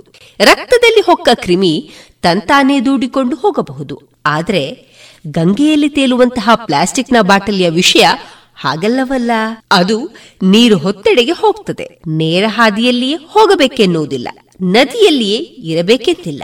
ನದಿ ಕವಲೊಡೆವ ಜಾಗದಲ್ಲಿ ಎಲ್ಲಿಯಾದ್ರೂ ಸಿಕ್ಕಿಕೊಳ್ಳಬಹುದು ಅಥವಾ ನದಿಗೆ ಅಡ್ಡಲಾಗಿರುವಂತಹ ಅಣೆಯಲ್ಲಿ ಬಂದಿಯಾಗಿ ಬಿಡಬಹುದು. ಒಟ್ಟಾರೆ ನಮ್ಮ ಕೈಯಲ್ಲೇಕೆ ಈ ಕಸ ಎಂದು ನಾವು ನದಿಗೆ ಎಸೆದ ಬಾಟಲಿ ಎಷ್ಟು ದೂರ, ಯಾವ ದಿಕ್ಕಿಗೆ ಸಾಗಿ, ಯಾರಿಗೆ ಸಂಕಟ ತರಬಹುದು ಎನ್ನುವುದು ಇವರ ಸಂಶೋಧನೆಯ ಉದ್ದೇಶ. ಇದಕ್ಕೆ ಕಾವೇರಿಯನ್ನು, ತುಂಗಾವನ್ನು ಅಥವಾ ನರ್ಮದೆಯನ್ನು ಆಯ್ದುಕೊಳ್ಳದೆ ಗಂಗೆಯನ್ನೇ ಆಯ್ದುಕೊಳ್ಳಲು ಒಂದು ಉದ್ದೇಶವಿತ್ತು. ಹೇಳಿ ಕೇಳಿ ಗಂಗೆ ಪ್ರಪಂಚದ ಅತಿ ದೊಡ್ಡ ನದಿಗಳಲ್ಲೊಂದು. ಅದಕ್ಕೆ ಬೇರೆ ಬೇರೆ ಕಡೆಯಿಂದ ಬಂದು ಸೇರುವಂತಹ ಉಪನದಿಗಳು ಅದೆಷ್ಟು. ಸುಮಾರು ಎರಡು ಸಾವಿರದ ಐನೂರು ಕಿಲೋಮೀಟರ್ ಉದ್ದದ ಹಾದಿಯಲ್ಲಿ ಇದು ಹಿಮಾಲಯದ ಫಲವತ್ತಾದ ಮಣ್ಣನ್ನ ತಪ್ಪಲಿಗೆ ಕೊಂಡು ತಂದು ಹರಡ್ತದೆ. ತಪ್ಪಲಿನಲ್ಲಿ ಸಾಗುವಾಗ ನದಿಯಾಗಿ ಕುಡಿಯುವ ನೀರಿನ ಆಸರಿಯಾಗಿ ಹಾಗೂ ನಾವೆಗಳ ಸಾಗಾಟಕ್ಕೆ ಹೆದ್ದಾರಿಯೂ ಆಗ್ತದೆ. ಇದಷ್ಟೇ ಅಲ್ಲ, ಈಗ ತಿಳಿದಿರುವ ಮಾಹಿತಿಯ ಪ್ರಕಾರ ಪ್ರಪಂಚದಲ್ಲಿ ಅತಿ ಹೆಚ್ಚಿನ ಪ್ಲಾಸ್ಟಿಕ್ ಮಾಲಿನ್ಯ ಇರುವ ನದಿಗಳಲ್ಲಿ ಗಂಗೆ ಎರಡನೆಯದು. ಮೊದಲನೆಯದು ಚೀನಾದ ಹಳದಿ ನದಿ. ಇಂತಹ ನದಿಯಲ್ಲಿ ಬಿದ್ದ ಬಾಟಲಿ ಎಷ್ಟು ದೂರ ಸಾಗಬಹುದು? ಇದನ್ನ ಪತ್ತೆ ಮಾಡೋದು ಸುಲಭವಲ್ಲವಷ್ಟೇ. ಹೀಗಾಗಿ ಎಮಿಲಿ ತಂಡ ಈ ಬಾಟಲಿಯೊಳಗೆ ಒಂದು ಸಂದೇಶವನ್ನ ಇಟ್ಟು ಅದೆಲ್ಲಿ ಹೋಗ್ತದೆ ಎಂದು ಗಮನಿಸಿತ್ತು. ನಾವೀಗ ಊಬರ್, ಓಲಾ ಆಟೋಗಳನ್ನ ಕರೆದಾಗ ಗೂಗಲ್ ನ್ಯಾವಿಗೇಷನ್ ಹಾಕಿಕೊಳ್ಳೋದಿಲ್ಲವೇ? ಹಾಗೆ ಈ ಬಾಟಲಿ ತಾನು ಹೋದ ಹಾದಿಯನ್ನೆಲ್ಲ ಈ ಸಂಶೋಧಕರಿಗೆ ಸೂಚಿಸ್ತಾ ಇತ್ತು. ಇದಕ್ಕಾಗಿ ಇವರು ಅರ್ಧ ಲೀಟರ್ ಗಾತ್ರದ ಬಾಟಲಿಗಳನ್ನ ತೆಗೆದುಕೊಂಡು ಅವುಗಳೊಳಗೆ ಇಲೆಕ್ಟ್ರಾನಿಕ್ ಸಾಧನಗಳಿದ್ದ ಇನ್ನೊಂದು ಪುಟ್ಟ ಬಾಟಲಿಯನ್ನ ಹುದುಗಿಸಿ ಇಟ್ಟಿದ್ರು. ಬ್ಯಾಟರಿ ಚಾಲಿತ ಈ ಇಲೆಕ್ಟ್ರಾನಿಕ್ಸ್ ಉಪಗ್ರಹಗಳಿಗೆ ಸಂದೇಶ ಕಳುಹಿಸುತ್ತಿತ್ತು ಹಾಗೆ ಉಪಗ್ರಹಗಳಿಂದ ಬಂದಂತಹ ಸಂದೇಶಗಳನ್ನು ಗ್ರಹಿಸಲು ಬಾಟಲಿಯ ಮುಚ್ಚಳದಲ್ಲಿ ಅರ್ಧ ಅಡಿ ಹೊರ ಚಾಚಿಕೊಂಡಿರುವ ಆಂಟೆನವನ್ನು ಸೇರಿಸಿದ್ರು. ಬಾಟಲಿಯ ಆಂಟೆನಾ ನೀರಿನಲ್ಲಿ ಮುಳುಗದಿರಲಿ ಎಂದು ತಳದಲ್ಲಿ ಬ್ಯಾಟರಿಯ ಭಾರವಿರುವಂತೆ ಯೋಜಿಸಿದ್ರು. ಹೀಗೆ ಈ ಬಾಟಲಿ ಗಂಗೆಯಲ್ಲಿ ತೇಲಬಹುದು ಎಂದು ಗ್ಯಾರಂಟಿ ಆದ ಮೇಲೆ ಗಂಗಾ ನದಿಯ ಉದ್ದಕ್ಕೂ ಹತ್ತು ಊರುಗಳಿಂದ ಈ ಬಾಟಲಿಗಳನ್ನ ತೇಲಬಿಟ್ರು. ಮುಂಗಾರು ಆರಂಭವಾಗುವ ಮುನ್ನವೇ ಹಿಮಾಲಯದ ತಟದಲ್ಲಿರುವ ಋಷಿಕೇಶದಿಂದ ಆರಂಭಿಸಿ ವಾರಣಾಸಿ, ಕನೌಜು ಮೊದಲಾದ ನಗರಗಳಲ್ಲೂ ಸೇರಿದಂತೆ ಹತ್ತು ನಗರಗಳಿಂದ ಹದಿನೈದು ಬಾಟಲಿಗಳನ್ನು ತೇಲಿಬಿಟ್ರು. ಮುಂಗಾರಿನ ನಂತರ ಇನ್ನೂ ಹದಿನೈದು ಬಾಟಲಿಗಳನ್ನು ಪಶ್ಚಿಮ ಬಂಗಾಳದ ನಗರಗಳು ಹಾಗೂ ಬಂಗಾಳಕೊಲ್ಲಿಯ ಸಮುದ್ರದಲ್ಲಿ ತೇಲಿಬಿಟ್ರು. ಇಪ್ಪತ್ತರಿಂದ ನಲವತ್ತು ದಿನಗಳವರೆಗೆ ಪ್ರತಿದಿನವೂ ಈ ಬಾಟಲಿಗಳ ಸಂದೇಶಗಳನ್ನು ಕೇಳಿ ದಾಖಲಿಸಿದ್ರು. ಬಾಟಲಿಗಳು ತಾವು ಎಲ್ಲಿದ್ದೇವೆ ಎಂದು ತಿಳಿಸುತ್ತಿದ್ದುದರಿಂದ ಅವುಗಳ ಚಲನೆಯ ವೇಗವನ್ನು ದಾಖಲಿಸಬಹುದಾಯಿತು. ಹಕ್ಕಿಗಳ ವಲಸೆಯನ್ನ ತಿಳಿಯಲು ಕಾಲುಗಳಿಗೆ ಉಂಗುರ ಕಟ್ಟುತ್ತಿದ್ದಂತೆ ಬೇಕಾಬಿಟ್ಟಿ ತೇಲಿಸಾಗುವ ಬಾಟಲಿಗಳ ಪಯಣವನ್ನ ಜಿಪಿಎಸ್ ತಂತ್ರಜ್ಞಾನದ ಮೂಲಕ ದಾಖಲಿಸಿದ್ರು. ಇದರ ಫಲಿತಾಂಶಗಳು ಸ್ವಾರಸ್ಯಕರವಾದ ಅಂಶಗಳನ್ನು ತಿಳಿಸಿವೆ. ಮುಂಗಾರಿಗಿಂತ ಮುನ್ನ ನದಿಗೆ ಎಸೆದ ಬಾಟಲಿಗಳಲ್ಲಿ ಒಂದರ ಹೊರತಾತಿ ಉಳಿದೆಲ್ಲವೂ ಬಲು ದೂರ ಚಲಿಸ್ತಾ ಇವು ಸರಾಸರಿ ತಮ್ಮನ್ನು ತೇಲಬಿಟ್ಟ ಜಾಗದಿಂದ ಸುಮಾರು ನೂರ ಹತ್ತೊಂಬತ್ತು ಕಿಲೋಮೀಟರ್ಗಳಷ್ಟು ದೂರ ಚಲಿಸಿದ್ದವು ಪ್ರತಿದಿನವೂ ಸುಮಾರು ಮೂವತ್ತು ಕಿಲೋಮೀಟರ್ಗಳಷ್ಟು ದೂರವನ್ನು ಕ್ರಮಿಸ್ತಾ ಇದ್ದವು ಎಂದು ಎಮಿಲಿ ಲೆಕ್ಕ ಹಾಕಿದ್ದಾರೆ. ಅಂದ್ರೆ ಮೈಸೂರಿನಲ್ಲಿ ಎಸೆದ ಬಾಟಲಿ ಹತ್ತಿಪ್ಪತ್ತು ದಿನಗಳಲ್ಲಿ ತಮಿಳುನಾಡನ್ನ ಸೇರಿಬಿಡ್ತವೆ. ಮಂಗಳೂರಿನ ಸಮುದ್ರ ತೀರದಲ್ಲಿ ಕಾಣುವ ಬಾಟಲಿಗಳಲ್ಲಿ ಕೆಲವು ಬಹುಶಃ ಗೋವಾದಿಂದಲೂ ಬಂದಿರಬಹುದು. ಇದು ನದಿಯಲ್ಲಿನ ಬಾಟಲಿಗಳ ಪಯಣದ ಕಥೆಯಾದ್ರೆ ಸಮುದ್ರಕ್ಕೆ ಇಳಿದವುಗಳ ಕಥೆಯೇ ಬೇರೆ. ಅವು ತಾವಿದ್ದಲ್ಲಿಂದ ಅಂದಾಜು ಸಾವಿರ ನೂರು ಅಂದ್ರೆ ನದಿ ಹೊತ್ತೊಯ್ಯುವುದಕ್ಕಿಂತಲೂ ಹತ್ತು ಪಟ್ಟು ಹೆಚ್ಚು ದೂರದವರೆಗೆ ಸಾಗಿದ್ದುವಂತೆ. ಪೆಸಿಫಿಕ್ ಸಾಗರದ ನಟ್ಟ ನಡುವೆ ಬೇರೆ ಬೇರೆ ಕಡೆಯಿಂದ ಬಂದ ಪ್ಲಾಸ್ಟಿಕ್ ತ್ಯಾಜ್ಯಗಳು ದೊಡ್ಡ ತೇಲು ದ್ವೀಪವನ್ನೇ ಸೃಷ್ಟಿಸಿದ್ದವು ಎಂದು ವರದಿಯಾಗಿತ್ತಷ್ಟೇ. ಅದು ಅಸಾಧ್ಯವೇನಲ್ಲ ಎಂದು ಎಮಿಲಿ ತಂಡದ ಶೋಧ ತಿಳಿಸಿದೆ. ಅಂದ್ರೆ ಅರ್ಥ ಇಷ್ಟೇ. ನಾವು ನೀವು ಬಳಸಿ ಬಿಸಾಡುವ ಕಸ ನಮ್ಮ ಅಂಗಳವನ್ನ ಕೆಟ್ಟದಾಗಿಸುವುದಷ್ಟೇ ಅಲ್ಲ, ಕಾಲ ಕಳೆದಂತೆ ಬೇರೆಲ್ಲೋ ತೊಂದರೆಯನ್ನ ಉಂಟು ಮಾಡಬಲ್ಲದ್ದು. ಹಾಗೆಯೇ ಇನ್ಯಾರೋ ಎಲ್ಲಿಯೋ ಎಸೆದ ಪ್ಲಾಸ್ಟಿಕ್ಕು ನಮಗೂ ತೊಂದರೆ ಮಾಡುತ್ತಿರಬಹುದು. ಸಮುದ್ರದಲ್ಲಿ ಕಾಣುವ ಪ್ಲಾಸ್ಟಿಕ್ ಕಸದಲ್ಲಿ ಶೇಕಡ ಎಪ್ಪತ್ತರಿಂದ ಎಂಬತ್ತರಷ್ಟು ಅಂಶ ದೂರದ ನಗರಗಳಿಂದ ನದಿಗಳು ಹೊತ್ತು ತಂದಂತವು ಎಂದು ಅಂದಾಜಿಸಲಾಗಿದೆ. ಹೀಗಿದೆ ಪ್ಲಾಸ್ಟಿಕ್ ಬಾಟಲಿಯ ಗಂಗಾಯಾನ.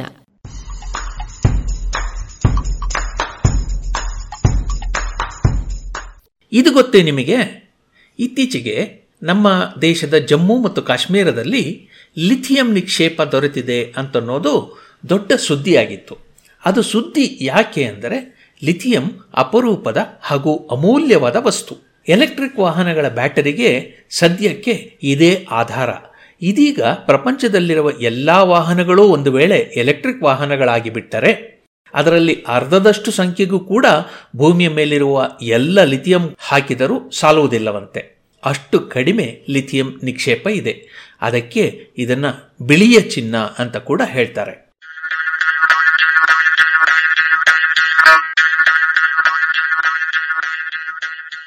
ಬೀಗಲ್ ಸಾಹಸಯಾನ, ಸುಪ್ರಸಿದ್ಧ ಜೀವಿ ವಿಜ್ಞಾನಿ ಚಾರ್ಲ್ಸ್ ಡಾರ್ವಿನ್.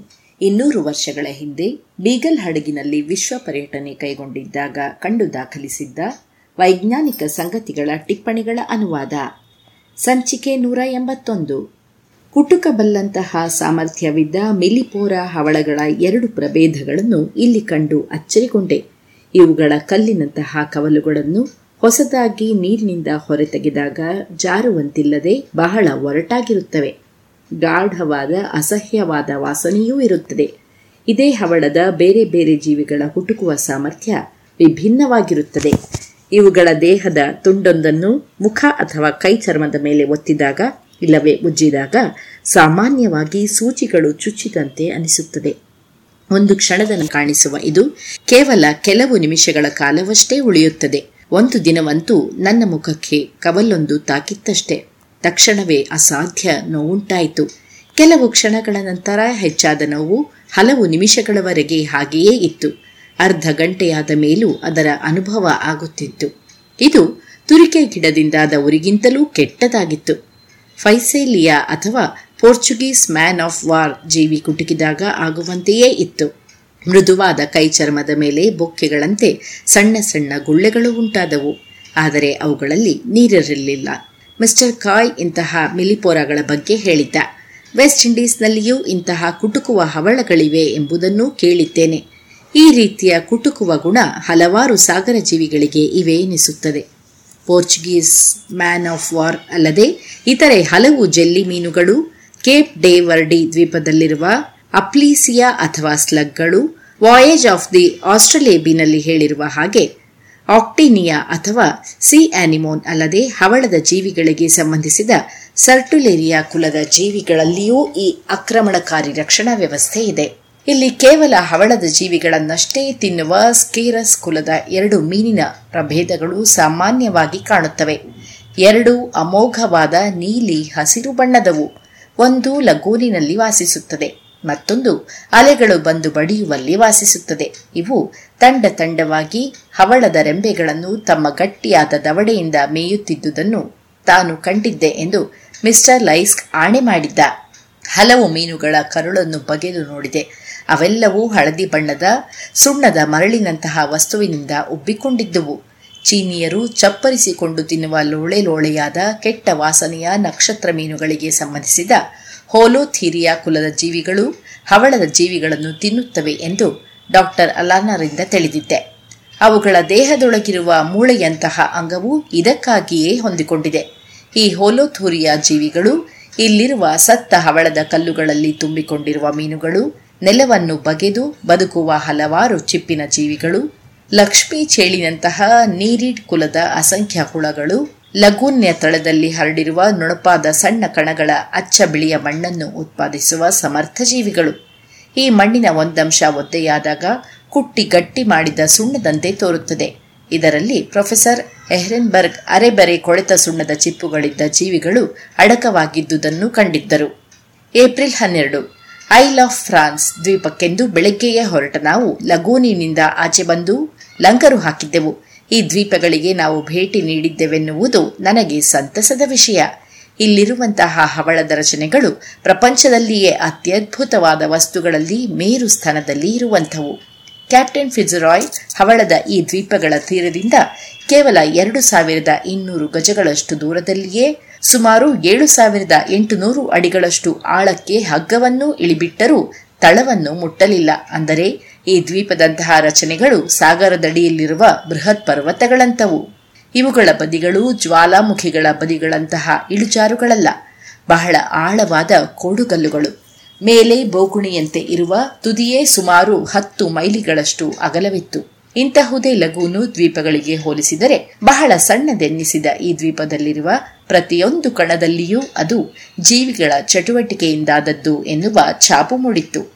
ಪ್ರವಾಸಿಗರು ಪಿರಮಿಡ್ಡುಗಳಂತಹ ಪುರಾತನ ಕಟ್ಟೋಣಗಳ ಬೃಹತ್ ಗಾತ್ರದ ಬಗ್ಗೆ ವಿವರಿಸುವಾಗ ನಾವು ಬೆರಗಾಗುತ್ತೇವಷ್ಟೇ. ಆದರೆ ಅವುಗಳಲ್ಲಿಯೂ ಮಹಾನ್ ಎನಿಸುವಂತಹ ಕಟ್ಟಡ, ಅತಿ ಸೂಕ್ಷ್ಮವಾದ ಹಾಗೂ ಮೃದುವಾದ ಜೀವಿಗಳ ಮೂಲಕ ನಿರ್ಮಾಣವಾದ ಈ ಬೃಹತ್ ಪರ್ವತಗಳ ಜೊತೆ ಹೋಲಿಕೆಯಲ್ಲಿ ಏನೇನೂ ಅಲ್ಲ. ಮೊದಲಿಗೆ ಈ ಅಚ್ಚರಿ ನಮಗೆ ಕಾಣಿಸಲಿಕ್ಕಿಲ್ಲ. ಆದರೆ ಸಾಕಷ್ಟು ವಿಚಾರ ಮಾಡಿದ ಮೇಲೆ ಈ ದ್ವೀಪಗಳಲ್ಲಿ ಇರುವ ಅಟಾಲು ಬ್ಯಾರಿಯರ್ ಅಥವಾ ಅಡ್ಡಗಟ್ಟೆ ಹಾಗೂ ಫ್ರಿಂಜಿಂಗ್ ಅಥವಾ ಸೆರಗಿನ ದಿಬ್ಬಗಳು ಹೇಗೆ ಉಂಟಾದವೆನ್ನುವ ಬಗ್ಗೆ ನನ್ನ ವಿಚಾರಗಳನ್ನು ತಿಳಿಸುವೆ. ಶಾಂತ ಸಾಗರದಲ್ಲಿ ಪಯಣಿಸಿದ ಪ್ರತಿಯೊಬ್ಬ ನಾವಿಕನೂ ಕೂಡ ಇಲ್ಲಿರುವ ಲಗೂನು ದ್ವೀಪಗಳ ಬಗ್ಗೆ ಬೆರಗಾಗಿದ್ದುಂಟು. ಇವುಗಳನ್ನು ಇಲ್ಲಿನ ನಿವಾಸಿಗಳು ಕರೆಯುವ ಅಟಾಲುಗಳೆಂದೇ ಇನ್ನು ಮುಂದೆ ನಾನು ಕರೆಯುವೆ. ಇಲ್ಲಿ ಪ್ರವಾಸ ಮಾಡಿದ ಪ್ರತಿಯೊಬ್ಬನೂ ಇವುಗಳ ರಚನೆಯಾದದ್ದು ಹೇಗೆಂದು ಚಿಂತಿಸಿದ್ದಾನೆ. ಸಾವಿರದ ಆರುನೂರ ಐದನೇ ಇಸವಿಯಷ್ಟು ಹಿಂದೆಯೇ ಪಿರಾರ್ಡ್ ಡೇ ಲೆವಾಲ್ ಸುತ್ತಲೂ ಅಡ್ಡಗಟ್ಟೆಯಂತೆ ಮನುಷ್ಯನ ಕೈವಾಡವಲ್ಲದ ಇಷ್ಟು ದೊಡ್ಡ ಗೋಡೆಗಳಿರುವ ಅಟಾಲುಗಳನ್ನು ನೋಡಿದರೆ ಬೆರಗಾಗುತ್ತದೆ ಎಂದಿದ್ದ. ಇದರೊಟ್ಟಿಗಿರುವ ಕ್ಯಾಪ್ಟನ್ ಬೀಚಿಯ ವಾಯೇಜ್ ಪುಸ್ತಕದಿಂದ ನಕಲು ಮಾಡಿದ್ದ ಶಾಂತಸಾಗರರ ವಿಟ್ಸಂಡೆ ದ್ವೀಪದ ಚಿತ್ರ ಅಟಾಲು ರಚನೆಗಳ ಬಗ್ಗೆ ಅಸ್ಪಷ್ಟವಾದ ಚಿತ್ರಣವನ್ನು ನೀಡುತ್ತದೆ. ಅದು ಪುಟ್ಟ ಗಾತ್ರದ ದ್ವೀಪಗಳಲ್ಲೊಂದು. ಹಲವಾರು ಕಿರು ದ್ವೀಪಗಳು ಬಳೆಯಾಕಾರದಲ್ಲಿ ಕೂಡಿಕೊಂಡಿವೆ. ಸಾಗರದ ವಿಸ್ತಾರ, ತೀರಕ್ಕೆ ಬಡಿಯುವ ಅಲೆಗಳ ಉಗ್ರತೆ ಈ ದ್ವೀಪಗಳ ಎತ್ತರಕ್ಕೆ ವಿರುದ್ಧವಾಗಿವೆ. ಲಘೂನಿನೊಳಗೆ ಬಂಧಿಯಾಗಿರುವ ಹೊಳೆಯುವ ಹಸಿರು ನೀರಿನ ಸೌಂದರ್ಯ ಕಲ್ಪಿಸಿಕೊಳ್ಳಲಾಗದು. ನೋಡಿಯೇ ಅನುಭವಿಸಬೇಕು. ಈ ಹಿಂದಿನ ಪಯಣಿಗರೆಲ್ಲ ಹವಳದ ಪ್ರಾಣಿಗಳು ಒಳಾಂಗಣದಲ್ಲಿರುವ ತಮ್ಮ ರಕ್ಷಣೆಗೆಂದು ಈ ಬೃಹತ್ ಬಳೆಗಳನ್ನು ಕಟ್ಟಿಕೊಂಡಿವೆ ಎಂದು ನಂಬಿದ್ದರು. ಆದರೆ ಇದು ವಾಸ್ತವದಿಂದ ಬಹಳ ದೂರವಾದ ಮಾತು. ಏಕೆಂದರೆ ಹವಳದ ದಿಬ್ಬದ ಹೊರಗಿನ ತೀರದಲ್ಲಿರುವ ಸಾಗರಕ್ಕೆ ತೆರೆದುಕೊಂಡ ಆ ಬೃಹತ್ ರಚನೆಗೆ ಕಾರಣವೋ, ಅದರ ಅಸ್ತಿತ್ವಕ್ಕೆ ಯಾವ ಜೀವಿಗಳ ಬೆಳವಣಿಗೆ ಕಾರಣವೋ, ಅವು ದಿಬ್ಬದ ಒಳಭಾಗದಲ್ಲಿಯಷ್ಟೇ ಇರುತ್ತವೆ ಎನ್ನುವುದನ್ನು ಒಪ್ಪಲಾಗದು. ಒಳಭಾಗದಲ್ಲಿ ಇನ್ನೂ ಸೂಕ್ಷ್ಮವಾದ ಜೀವಿಗಳಿವೆ. ಅಲ್ಲದೆ, ಈ ಚಿಂತನೆಯ ಪ್ರಕಾರ ಹಲವು ವಿಶಿಷ್ಟ ಕುಲಗಳ ಹಲವಾರು ಪ್ರಭೇದಗಳ ಜೀವಗಳು ಒಂದು ದಿಕ್ಕಿನಲ್ಲಿ ಜೊತೆಗೂಡಬೇಕು. ಆದರೆ ಇಂತಹದೊಂದು ವಿದ್ಯಮಾನ ಪ್ರಕೃತಿಯಲ್ಲಿ ಕಂಡದ್ದೇ ಇಲ್ಲ. ಬಹಳಷ್ಟು ಜನರು ಒಪ್ಪುವ ಚಿಂತನೆ ಎಂದರೆ ಈ ಅಟ್ಟಾಲುಗಳು ಸಾಗರದಡಿಯಲ್ಲಿರುವ ಗುಂಡಿಗಳಿಂದ ಆಗಿವೆ. ಆದರೆ ಇಲ್ಲಿರುವ ಹಲವಾರು ಅಟಾಲುಗಳ ಗಾತ್ರ, ರಚನೆ ಹಾಗೂ ಅವುಗಳ ನಡುವೆ ಇರುವ ದೂರವನ್ನು ಗಮನಿಸಿದಾಗ ಈ ಚಿಂತನೆಯ ರೂಪವೇ ಬದಲಾಗುತ್ತದೆ. ಸುವಾದಿವ ಅಟಾಲಿನ ವ್ಯಾಸ ಒಂದು ದಿಕ್ಕಿನಲ್ಲಿ ನಲವತ್ನಾಲ್ಕು ಮೈಲಿಗಳು ಹಾಗೂ ಇನ್ನೊಂದು ದಿಕ್ಕಿನಲ್ಲಿ ಮೂವತ್ನಾಲ್ಕು ಮೈಲಿಗಳು. ರಿಮ್ಸ್ಕಿ, ಅಟಾಲು ಐವತ್ನಾಲ್ಕು ಮೈಲಿ ಹಾಗೂ ಇಪ್ಪತ್ತು ಮೈಲಿಗಳಷ್ಟು ದೊಡ್ಡದಾಗಿದೆ. ಆದರೆ ಅದರ ಅಂಚು ನಯವಾಗಿಲ್ಲ. ಬೋ ಅಟಾಲು ಮೂವತ್ತು ಮೈಲಿ ಉದ್ದವಿದ್ದರೂ ಸರಾಸರಿ ಆರು ಮೈಲಿಯಷ್ಟೇ ಅಗಲವಿದೆ. ಮೆಚ್ನಿಕಾಫ್ ಅಟಾಲು ಮೂರು ಅಟಾಲುಗಳು ಕೂಡಿಕೊಂಡು ಒಟ್ಟಾಗಿದೆ. ಉತ್ತರ ಮಾಲ್ಡಿವಾದಲ್ಲಿ ಹಿಂದೂ ಮಹಾಸಾಗರದಲ್ಲಿರುವ ಅಟಾಲುಗಳಿಗೆ ಈ ಕಲ್ಪನೆ ಹೊಂದುವುದೇ ಇಲ್ಲ. ಏಕೆಂದರೆ ಇದರಲ್ಲಿ ಒಂದು ಎಂಬತ್ತೆಂಟು ಮೈಲಿ ಉದ್ದವಿದ್ದು ಹತ್ತರಿಂದ ಇಪ್ಪತ್ತು ಮೈಲಿ ಅಗಲವಷ್ಟೇ ಇದೆ. ಜೊತೆಗೆ ಇವೆಲ್ಲವೂ ಸಾಮಾನ್ಯವಾಗಿ ಅಟಾಲುಗಳಲ್ಲಿ ಕಾಣುವಂತೆ ಕಿರಿದಾದ ದಿಬ್ಬಗಳಿಂದ ಕೂಡಿಕೊಂಡಿಲ್ಲ. ಬದಲಿಗೆ ಅಸಂಖ್ಯವಾದ ಪುಟ್ಟ ಪುಟ್ಟ ಅಲಾಲುಗಳಿಂದ ಜೋಡಿಸಿಕೊಂಡಿವೆ. ಅಲ್ಲದೆ ಅಟಾಲಿನೊಳಗೆ ಇರುವ ವಿಶಾಲವಾದ ಲಗೂನಿನ ಒಳಗೂ ಹಲವು ಇಂತಹ ಪುಟ್ಟ ಪುಟ್ಟ ಅಟಾಲುಗಳು ಉದಿಸುವುದನ್ನು ನೋಡಬಹುದು. ಶಾಮಿಸೋ ಇವನ್ನು ವಿವರಿಸಲು ಮೂರನೆಯ ಇನ್ನೊಂದು ಉತ್ತಮ ಪರಿಕಲ್ಪನೆಯನ್ನು ಪ್ರಸ್ತಾಪಿಸಿದ್ದ. ತೆರೆದ ಸಮುದ್ರದಲ್ಲಿ ಸಮೃದ್ಧವಾಗಿ ಬೆಳೆದ ಹವಳಗಳಿಂದಾಗಿ ಅಟಾಲುಗಳ ಹೊರಗಿನ ಅಂಚುಗಳು ಬೇರೆ ಯಾವುದೇ ಭಾಗಗಳಿಗಿಂತಲೂ ಮೊದಲೇ ಎತ್ತರಕ್ಕೆ ಬೆಳೆಯುತ್ತವೆ. ಇದರಿಂದಾಗಿ ಇವುಗಳಿಗೆ ಈ ಬೋಗುಣಿಯ ಆಕಾರ. ಆದರೆ ಈ ಪರಿಕಲ್ಪನೆ ಹಾಗೂ ಗುಂಡಿಗಳಿಂದ ಅಟಾಲುಗಳಾದುವು ಎನ್ನುವ ಪರಿಕಲ್ಪನೆಗಳು ಪ್ರಮುಖವಾದೊಂದು ವಿಷಯವನ್ನು ಅವಗಣಿಸಿವೆ ಎಂದು ಮೇಲ್ನೋಟಕ್ಕೆ ತಿಳಿಯುತ್ತದೆ. ಬಹಳ ಆಳದಲ್ಲಿ ಬದುಕಲಾರದ ಇರುವ ಹವಳದ ಜೀವಿಗಳಿಗೆ ಇಷ್ಟೊಂದು ಬೃಹತ್ತಾದ ರಚನೆಯನ್ನು ಕಟ್ಟಲು ಆಧಾರವಾದರೂ ಯಾವುದು?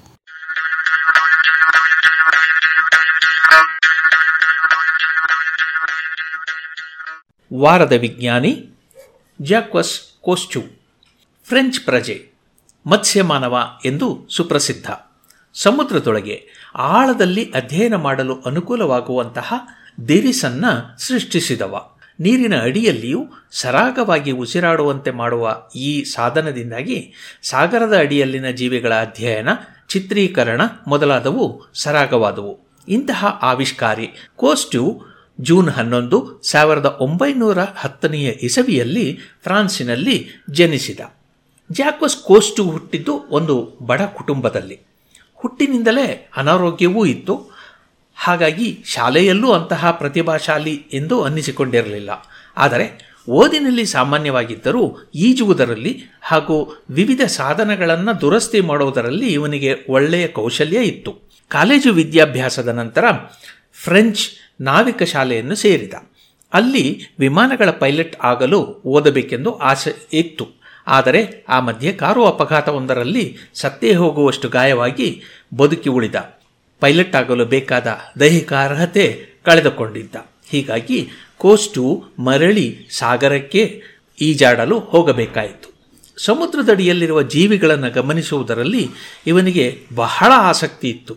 ಆದರೆ ಅಷ್ಟರಲ್ಲಿ ಎರಡನೆಯ ವಿಶ್ವಯುದ್ಧ ಆರಂಭ ಆಗಿತ್ತು. ಯುದ್ಧ ಸೇವೆಗೆ ಸೇರಬೇಕಾಯಿತು. ಹಾಗಿದ್ದು ನೌಕಾಪಡೆ ಸೇರಿ ತನಗೆ ಇಷ್ಟವಾದಂತಹ ಕೆಲಸ ಅಂದರೆ ಸಮುದ್ರದೊಳಗೆ ಮುಳುಗುವುದನ್ನೇ ಕೋಸ್ಟು ಕಾಯಕವನ್ನಾಗಿಸಿಕೊಂಡ. ನೀರಿನಲ್ಲಿ ಮುಳುಗಿ ಅಲ್ಲಿ ಬಿದ್ದಿದ್ದ ಬಾಂಬು, ಹಡಗಿನ ಅವಶೇಷಗಳು ಇತ್ಯಾದಿಗಳನ್ನು ಹೆಕ್ಕಿ ಹೊರಗೆ ತರುವ ಕಾಯಕ ಮಾಡತೊಡಗಿದ. ಆದರೆ ಇದನ್ನು ಹೆಚ್ಚು ಹೊತ್ತು ಮಾಡಲಾಗುತ್ತಿರಲಿಲ್ಲ. ಏಕೆಂದರೆ ನೀರಿನೊಳಗೆ ಮುಳುಗಿದರೂ ಐದೈದು ನಿಮಿಷಕ್ಕೆ ಉಸಿರಾಡಬೇಕೆಂದು ಮರಳಿ ನೀರ ಮೇಲೆ ಬರಲೇಬೇಕಿತ್ತು. ಹೆಚ್ಚು ಹೊತ್ತು ನೀರಿನೊಳಗೆ ಮುಳುಗಿರಲು ಆಗುತ್ತಿರಲಿಲ್ಲ. ಅದಕ್ಕಾಗಿ ಹಡಗು ಅಥವಾ ದೋಣಿಗಳಲ್ಲಿ ಪಂಪುಗಳನ್ನು ಇಟ್ಟು ಅಲ್ಲಿಂದ ಮುಳುಗಿದವರ ದಿರಿಸಿನಲ್ಲಿ ಹೊಂದಿಸಿದಂತಹ ಉದ್ದನೆಯ ರಬ್ಬರ್ ನಾಳದ ಮೂಲಕ ಗಾಳಿಯನ್ನು ಒದಗಿಸಬೇಕಿತ್ತು. ಆ ನಾಳ ಎಷ್ಟುದ್ದ ಇದೆಯೋ ಅಷ್ಟು ಆಳ ಮಾತ್ರ ಹೋಗಬಹುದಿತ್ತು. ಇದು ದುಬಾರಿಯಷ್ಟೇ ಅಲ್ಲ, ಒಬ್ಬೊಬ್ಬರೇ ಸಮುದ್ರದ ಅಡಿಯಲ್ಲಿ ಅನ್ವೇಷಣೆಯಲ್ಲಿ ತೊಡಗಲು ಕೂಡ ಅನುಕೂಲಿ ಆಗುತ್ತಿರಲಿಲ್ಲ. ಸಾವಿರದ ಒಂಬೈನೂರ ನಲವತ್ತ್ಮೂರನೇ ಇಸವಿಯಲ್ಲಿ ಕೋಸ್ಟು ತನ್ನ ಗೆಳೆಯ ಎಮಿಲಿ ಗ್ಯಾಗ್ನನ್ ಜೊತೆಗೂಡಿ ಅಕ್ವಾಲಾಂಗ್ ಎನ್ನುವ ಸಾಧನವನ್ನು ರೂಪಿಸಿದ. ಆಮ್ಲಜನಕವನ್ನು ಎರಡು ಸಿಲಿಂಡರುಗಳೊಳಗೆ ಒತ್ತಿ ಜೋಡಿಸಿದ.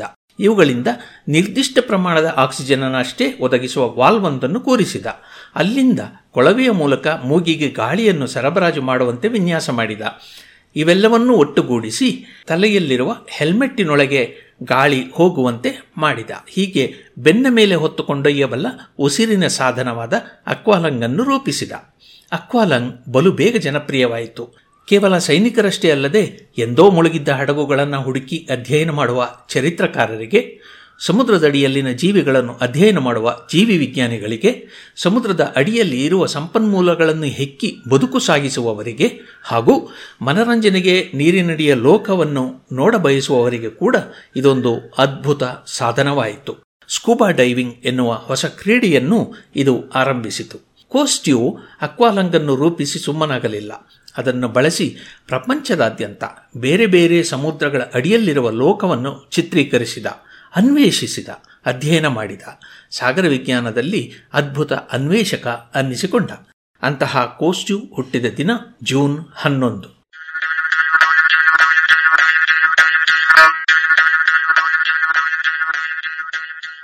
ಇದು ಇಂದಿನ ಜಾಣಸುದ್ದಿ ರಚನೆ ಕೊಳ್ಳೇಗಾಲ ಶರ್ಮಾ. ಜಾಣಧ್ವನಿ ಶ್ರೀಮತಿ ನಿಶಿತಾ ಕೃಷ್ಣಸ್ವಾಮಿ, ಶ್ರೀಮತಿ ಭಾರತಿ, ಶ್ರೀಮತಿ ತೇಜಸ್ವಿನಿ ರಾಜೇಶ್ ಹಾಗೂ ಶ್ರೀ ಕೊಳ್ಳೇಗಾಲ ಶರ್ಮಾ.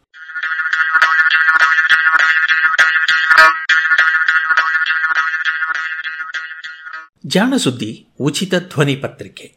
ನಿಮ್ಮ ಬಂಧು ಬಳಗದವರೊಂದಿಗೆ ಎಗ್ಗಿಲ್ಲದೆ ಹಂಚಿಕೊಳ್ಳಿ. ಜಾಣಸುದ್ದಿಗೆ ಸಲಹೆ ಸೂಚನೆಗಳನ್ನು ನೀಡುವುದಿದ್ದರೆ ಒಂಬತ್ತು ಎಂಟು ಎಂಟು ಆರು ಆರು ನಾಲ್ಕು ಸೊನ್ನೆ ಮೂರು ಎರಡು ಎಂಟು ಈ ನಂಬರಿಗೆ ನೇರವಾಗಿ ಮೆಸೇಜು ಕಳಿಸಿ ಇಲ್ಲವೇ ಕರೆ ಮಾಡಿ.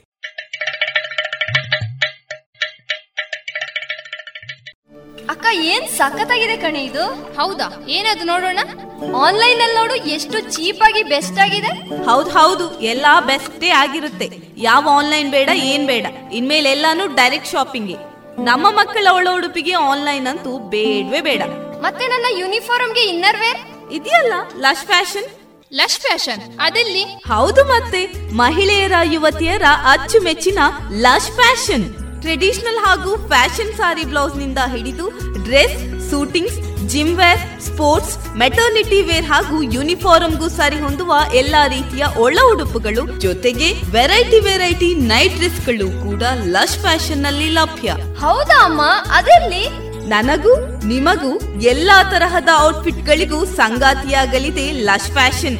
ಇದೀಗ ಕೋರ್ಟ್ ರೋಡ್ನಲ್ಲಿ ಲಶ್ ಫ್ಯಾಷನ್ ಇನ್ಸೈಡ್ ಮಾತ್ರವಲ್ಲ, ಜಿಎಲ್ ಒನ್ ಮಾಲ್ ನಲ್ಲೂ ಲಶ್ ಫ್ಯಾಷನ್ ಇನ್ಸೈಡ್ ಮಳಿಗೆ ಇದೆ. ಹಾಗಾದ್ರೆ ಈಗಲೇ ಹೋಗೋಣ ಬನ್ನಿ.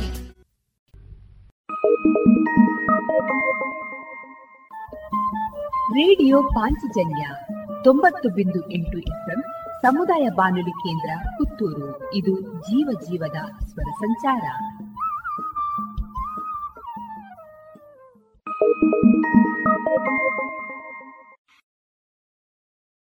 ಇನ್ನು ಮುಂದೆ ಕುಶಲ ಹಾಸ್ಯ ಪ್ರಿಯ ಸಂಘದ ಶ್ರೀಯುತ ಸುಧಾಮ ಕೆದಿಲಾಯ ಅವರ ಮನದ ಮಾತುಗಳನ್ನ ಕೇಳೋಣ. ಕನ್ನಡ, ಹಿಂದಿ, ಈ ಎರಡು ಭಾಷೆಗಳ ಸಾಹಿತ್ಯದಲ್ಲೂ ಒಳ್ಳೆಯ ಸಾಧನೆ ಮಾಡಿರುವಂಥ, ಒಳ್ಳೆಯ ಅಂಕಣಕಾರರು ಆಗಿರುವಂಥ ಸಿದ್ಧಲಿಂಗ ಪಟ್ಟಣಗಟ್ಟಿಯವರು ತಮ್ಮ ಎರಡನೇ ವಯಸ್ಸಿನಲ್ಲಿ ತಂದೆಯನ್ನು ಕಳ್ಕೊಂಡರು ಆಗ ಅವರ ತಾಯಿ. ತಮ್ಮ ಈ ಚಿಕ್ಕ ಮಗುವಿನೊಂದಿಗೆ ತಮ್ಮ ತಾಯಿ ಮನೆಯಲ್ಲಿ ಆಶ್ರಯವನ್ನು ಪಡೆದರು ತಾಯಿ ಮನೆಯವರಿಗೆ ಆಳು ಬೇಕಾಗಿತ್ತು, ಇವರಿಗೆ ಕಾಳು ಬೇಕಾಗಿತ್ತು. ಅಲ್ಲಿ ಮನೆಯ ಒಳಗಿನ ಕೆಲಸಗಳನ್ನೆಲ್ಲ ಆ ತಾಯಿ ಮಾಡತೊಡಗಿದರು ಈ ಮಗು ಬೆಳೆದು ಹುಡುಗನಾದಾಗ ಮನೆಯ ಹೊರಗಿನ ಕೆಲಸಗಳನ್ನೆಲ್ಲ ಮಾಡತೊಡಗಿದ. ದನಗಳನ್ನು ಮೇಯಿಸುವುದು ಹಟ್ಟಿಗೆ ಸೊಪ್ಪು ತರುವುದು, ಅಂಗಳಕ್ಕೆ ಸಗಣಿ ಸಾಗಿಸುವುದು, ಅಜ್ಜನ ಹೋಟೆಲ್ನಲ್ಲಿ ಸಪ್ಲೈ ಮಾಡೋದು, ಜೊತೆಗೆ ಚಹಾ ಮಾಡುವುದು, ಇತ್ಯಾದಿ ಇತ್ಯಾದಿ ಎಲ್ಲ ಕೆಲಸಗಳನ್ನು ಮಾಡ್ತಾ ಚಹಾ ಕುಡಿತಾ ಕುಡಿತಾ ಮಾಡ್ತಾ ಮಾಡ್ತಾ ಅವನಿಗೆ ಚಹಾ ಪರಮ ಪ್ರಿಯವಾಯಿತು ಹಾಗಾಗಿ ದಿನದಲ್ಲಿ ಹಲವು ಸಲ ಚಹಾವನ್ನು ಆಸ್ವಾದಿಸ್ತಾ ಇದ್ದ. ಒಂದು ಸಲ ಹೀಗೆ ಚಹಾವನ್ನು ಮಾಡಿ ಅದರ ಸ್ವಾದವನ್ನು ಆಸ್ವಾದಿಸ್ತಾ ಇರುವಾಗ ಮಹಾತ್ಮ ಗಾಂಧೀಜಿಯವರ ಹತ್ಯೆಯ ಸುದ್ದಿ ಬಂತು. ಆ ಹುಡುಗ ಮಹಾತ್ಮ ಗಾಂಧೀಜಿಯವರನ್ನು ಬಹಳ ಹಚ್ಚಿಕೊಂಡಿದ್ದ, ಬಹಳ ಮೆಚ್ಚಿಕೊಂಡಿದ್ದ. ಈಗಾಗಲೇ ಪಿತನನ್ನು ಕಳೆದುಕೊಂಡಿದ್ದಂಥ ಆತ ರಾಷ್ಟ್ರಪಿತನನ್ನು ಕೂಡ ಕಳ್ಕೊಂಡ. ಎಷ್ಟು ದುಃಖಿತನಾದ ಅಂತ ಹೇಳಿದರೆ, ಚಾ ಕುಡಿಯುವುದನ್ನು ಅರ್ಧದಲ್ಲಿ ನಿಲ್ಲಿಸಿದ. ಆಮೇಲೆ ಚಹಾ ಕುಡಿಯುವುದನ್ನೇ ಬಿಟ್ಟುಬಿಟ್ಟ. ಆ ನಂತರ ಆತ ಎಂದಿಗೂ ಚಹಾವನ್ನು ಕುಡಿಯಲಿಲ್ಲ. ಅಂದರೆ ಆ ಕಾಲದಲ್ಲಿ ಮಹಾತ್ಮ ಗಾಂಧೀಜಿಯವರು ಭಾರತೀಯರ ಅಂತರಂಗವನ್ನು ಹೇಗೆ ಆವರಿಸಿದ್ರು ಅನ್ನುವುದಕ್ಕೆ ಇದೊಂದು ಉದಾಹರಣೆ. ದುಃಖ ಆ ಒಂದು ಹುಡುಗನಿಗೆ ಮಾತ್ರ ಅಲ್ಲ. ಇಡೀ ಜಗತ್ತಿಗೆ ಆಯಿತು. ಒಬ್ಬರು ಬರೀತಾರೆ. Indeed practically the whole world wept wept and wept ಅವರ ಅಂತ್ಯ ಸಂಸ್ಕಾರಕ್ಕೆ ಅದುವರೆಗೆ ಕಂಡು ಕೇಳಿಯದರದಷ್ಟು ಜನ ಜಮಾಯಿಸಿ. ಇತ್ತೀಚೆಗೆ ನಮ್ಮ ಪುನೀತ್ ರಾಜಕುಮಾರರ ಅಂತ್ಯ ಸಂಸ್ಕಾರಕ್ಕೆ ಜನ ಜಮಾಯಿಸಿದ ಹಾಗೆ ಬೇಂದ್ರೆಯವರಿಗೆ ಜ್ಞಾನಪೀಠ ಪ್ರಶಸ್ತಿ ಬಂತು. ಆಗ ಸಂದರ್ಶಕರೊಬ್ಬರು ಅವರಲ್ಲಿ ಕೇಳಿದರು. ಬೇಂದ್ರೆಯವರೇ ನೀವು ಮಹಾಕಾವ್ಯವನ್ನು ಬರೀಲಿಲ್ಲ. ಕಾರಣ ಏನು? ಅದಕ್ಕೆ ಬೆಂದರವರು ಹೇಳಿದರು, ಈ ಬೇಂದ್ರೆ ಬರೆದ ಕಾವ್ಯಗಳೆಲ್ಲ ಮಹಾಕಾವ್ಯಗಳೇ ಅಲ್ವಾ? ಸಂದರ್ಶಕರು ಮತ್ತೊಂದು ಪ್ರಶ್ನೆಯನ್ನು ಕೇಳಿದರು. ಬೇಂದ್ರೆ ಅವರೇ, ನೀವು ವಯೋವೃದ್ಧರು. ಈ ಪ್ರಾಯದಲ್ಲೂ ಕೂಡ ಒಂದು ಲಾಲಿ ಪದ್ಯವನ್ನು ಬರೆದಿದ್ದೀರಲ್ಲ. ಅವರು ಹೇಳಿದರು. ಬರೆದಿದ್ದೇನೆ. ಯಾಕಂದರೆ ಲಾಲಿ ಇಲ್ಲದ ಮನೆ ಖಾಲಿ, ಕುವೆಂಪುರವರ ಮಗ Purnachandra Tejaswi S S L ಸಿಯಲ್ಲಿ ಫೇಲ್ ಆದರು. ಆಮೇಲೆ ಸೆಕೆಂಡ್ ಅಟೆಂಪ್ಟ್ನಲ್ಲಿ ಪಾಸ್ ಆದರು. ಅವರು ಇಂಟರ್ಮೀಡಿಯೇಟ್ ಮಾಡ್ತಾ ಇರುವಾಗ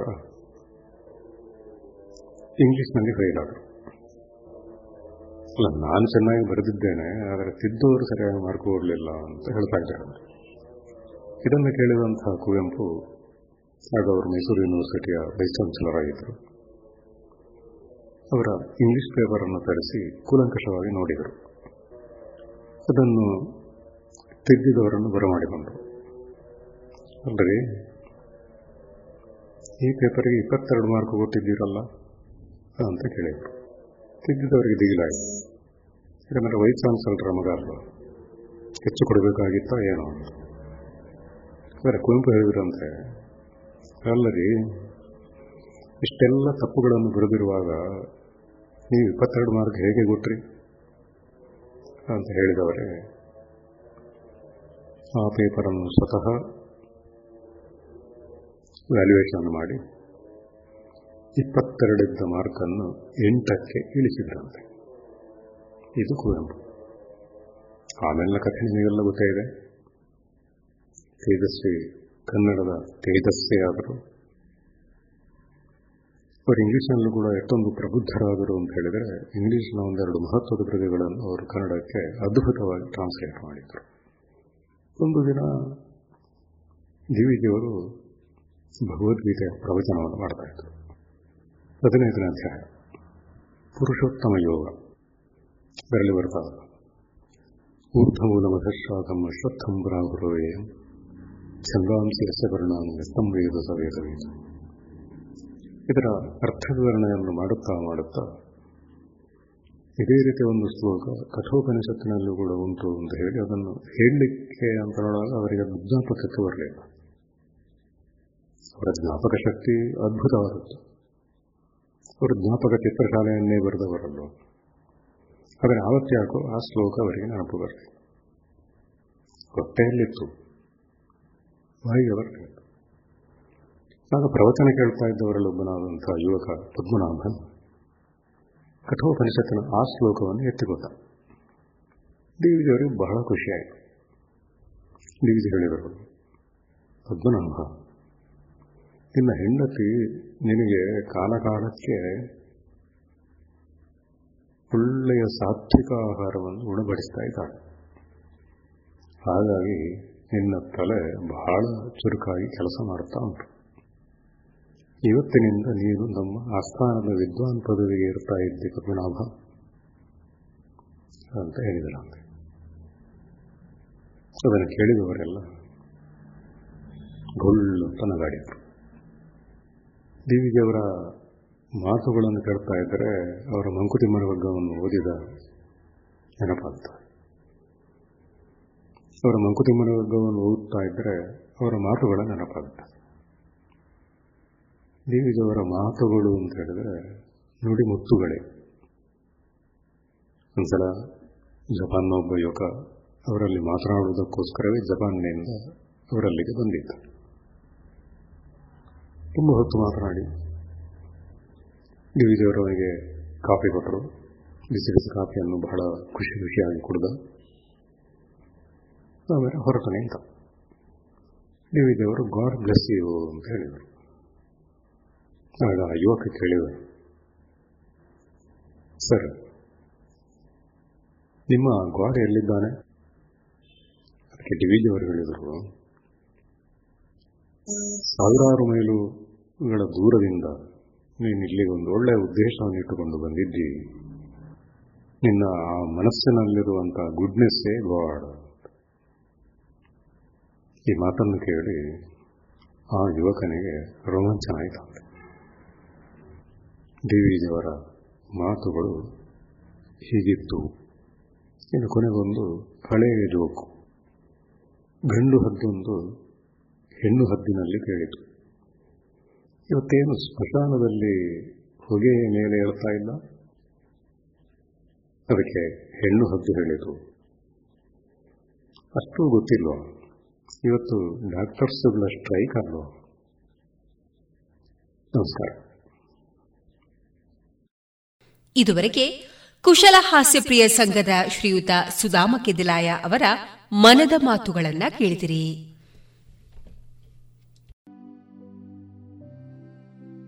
ಇನ್ನೀಗ ಪ್ರಾಚೀನ ಭಾರತ. ಈ ವಿಚಾರವಾಗಿ ಖ್ಯಾತ ವಾಗ್ಮಿಗಳಾಗಿರುವಂತಹ ಶ್ರೀಯುತ ಕಜಂಪಾಡಿ ಸುಬ್ರಹ್ಮಣ್ಯ ಭಟ್ ಅವರಿಂದ ಮಾಹಿತಿ ಕಾರ್ಯಕ್ರಮ.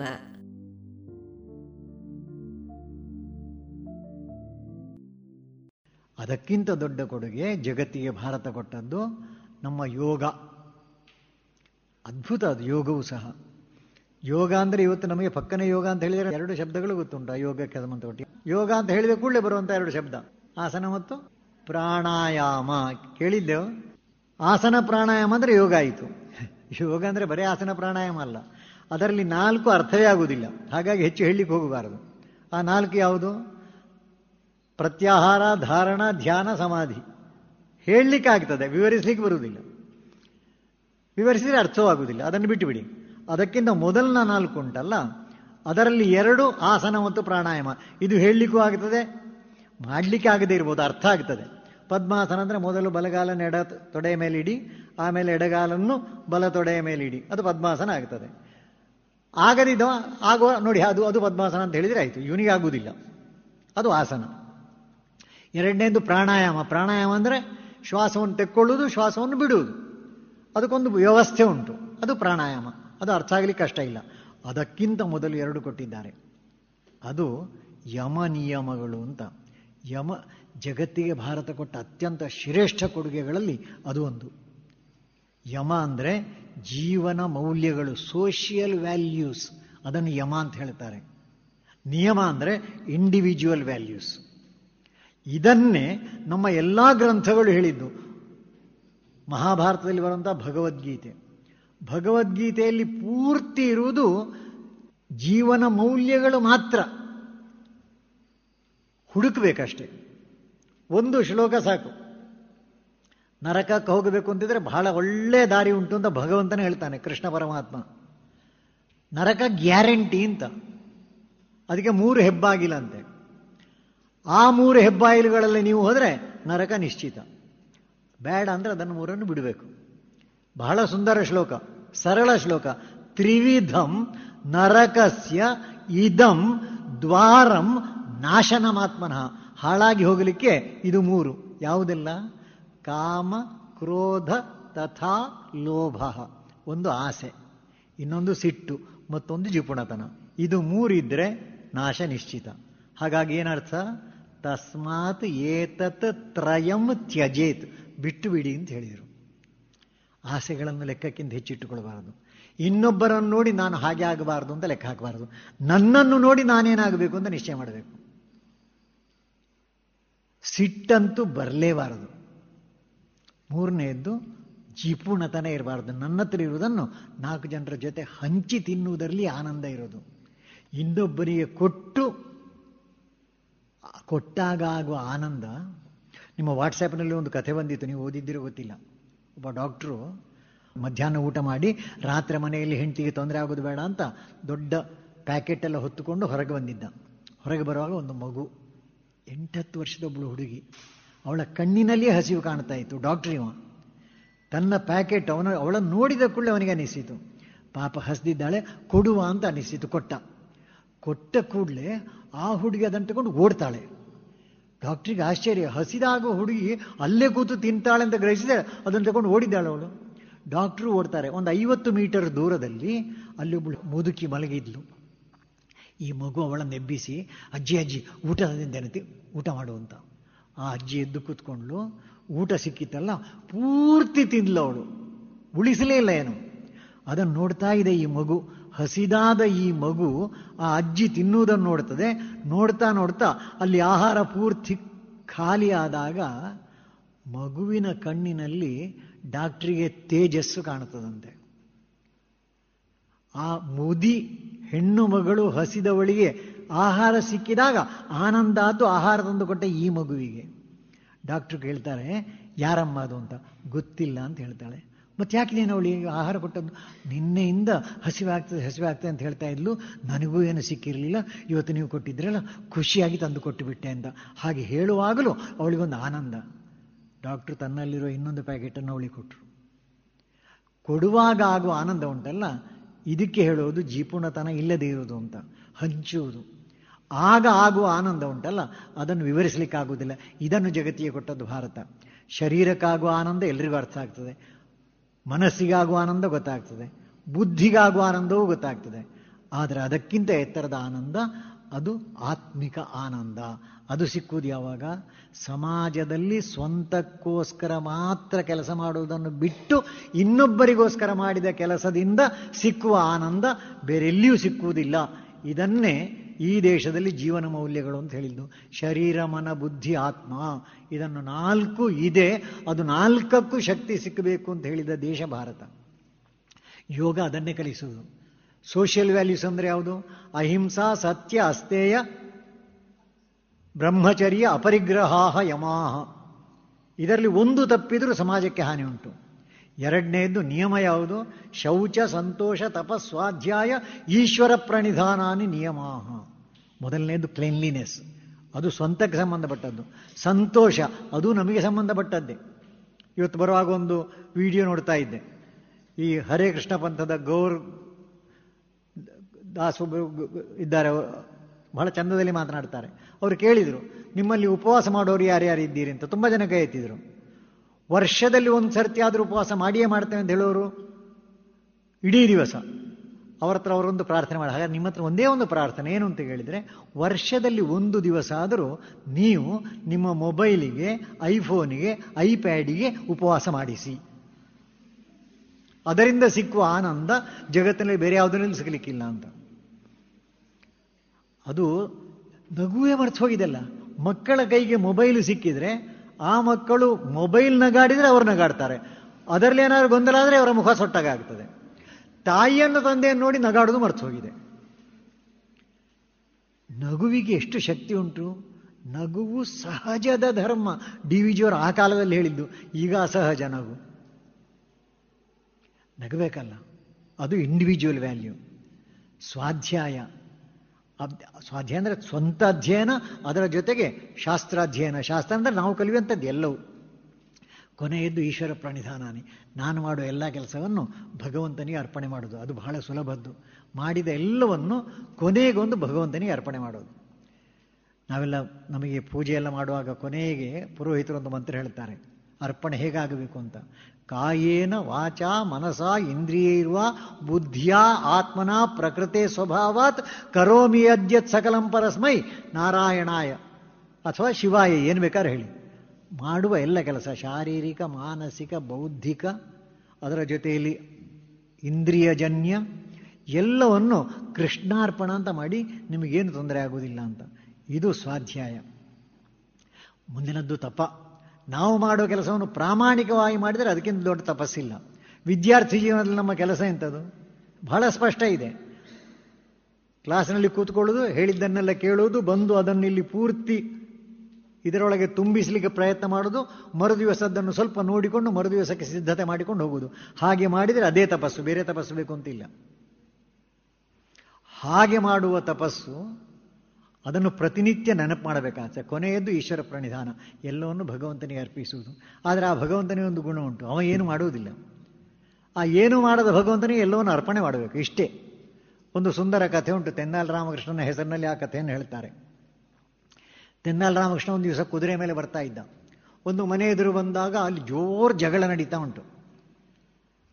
ಕುದುರೆಯಿಂದ ಕೆಳಗಿಳಿದ. ವಿದ್ವಬ್ಬುಹ ಬುದ್ಧಿವಂತ ತೆನ್ನಾಲ್ ರಾಮಕೃಷ್ಣ ಅಂದರೆ ಕುದುರೆಯನ್ನು ಕಟ್ಟಿದಂತೆ ತೆನ್ನಾಲ್ ಮಾಡಿದ್ದಾನೆ ಇಲ್ಲೂ ಗೊತ್ತಿಲ್ಲ. ಅವನ ಬಗ್ಗೆ ಕತೆ ಅಂತೂ ಹೇಳ್ತಾರೆ. ಒಳಗೆ ಹೋದ, ಏನು ಕತೆ ಅಂತ ಕೇಳಿದ. ಇಲ್ಲಿ ಒಬ್ಬ ಯಜಮಾನ ಇದ್ದ, ಅವನು ತೀರ್ಕೊಂಡಿದ್ದಾನೆ. ಅವನ ಮೂರು ಜನ ಮಕ್ಕಳು, ಅವರಿಗೋಸ್ಕರ ಜಗಳ ಏನು ಅವರಿಗೋಸ್ಕರ, ಈ ಪುಣ್ಯಾತ್ಮ ಸಾಯುವಾಗ ಒಂದು ವಿಲ್ ಬರೆದಿಟ್ಟಿದ್ದಾನೆ. ಮೃತ್ಯು ಪತ್ರ ಏನು ಅಂತ? ನನ್ನ ಆಸ್ತಿಯಲ್ಲಿ ದೊಡ್ಡವನಿಗೆ ಅರ್ಧಾಂಶ ಎರಡನೇವನಿಗೆ ನಾಲ್ಕನೇ ಒಂದು ಮೂರನೇವನಿಗೆ ಐದನೇ ಒಂದು ಅಂತ ಹೀಗೆ ಬರೆದಿಟ್ಟು ಬಿಟ್ಟಿದ್ದಾನೆ. ಹಾಗಾದ್ರೆ ಸುಲಭ ಆಯ್ತಲ್ಲ ಹಂಚಿದ್ರೆ ಆಯ್ತಲ್ಲ ಅಂತ ರಾಮಕೃಷ್ಣ ಹೇಳುವಾಗ ಉಳಿದವರು ಹೇಳ್ತಾರಂತೆ, ಅಲ್ಲೇ ಕಷ್ಟ ಆದದ್ದು ಅಂತ ಎಂಥದ್ದು ಅವ ಬಿಟ್ಟು ಹೋದ ಆಸ್ತಿ ಹತ್ತೊಂಬತ್ತು ಕುದುರೆಗಳು ಅಂತ. ಈ ಹತ್ತೊಂಬತ್ತು ಕುದುರೆಯನ್ನು ಅರ್ಧ ಮಾಡೋದು ಹೇಗೆ? ದೊಡ್ಡವನಿಗೆ ಅರ್ಧ ಅಂತ ಹೇಳಿದರೆ? ಅದಕ್ಕೆ ರಾಮಕೃಷ್ಣ ಹೇಳಿದಂತೆ, ನೀನು ಚಿಂತೆ ಮಾಡಬೇಡ.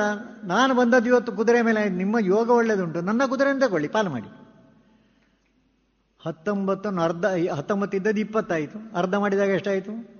ಹತ್ತನ್ನು ಪಕ್ಕಕ್ಕೆ ಇಟ್ಟರು ಆಮೇಲೆ ಎರಡನೇ ಹತ್ರ ಹೇಳಿತು ನಿಂದೇನ ಪಕತೆ ಅಂತ. ನಾಲ್ಕನೇ ಒಂದು ಅಂಶ. ಇಪ್ಪತ್ತನ್ನು ನಾಲ್ಕು ಭಾಗ ಮಾಡಿದರೆ ಒಂದೊಂದರಲ್ಲಿ ಎಷ್ಟು ಬರ್ತದೆ? ಐದು. ಅದನ್ನು ಪ್ರತ್ಯೇಕ ಇಡಿ ಅಂತ ಹೇಳಿದ. ಕೊನೆಯವನ ಹತ್ರ ಹೇಳಿದ, ನಿಂದೇನಪ್ಪ ಅಂತ.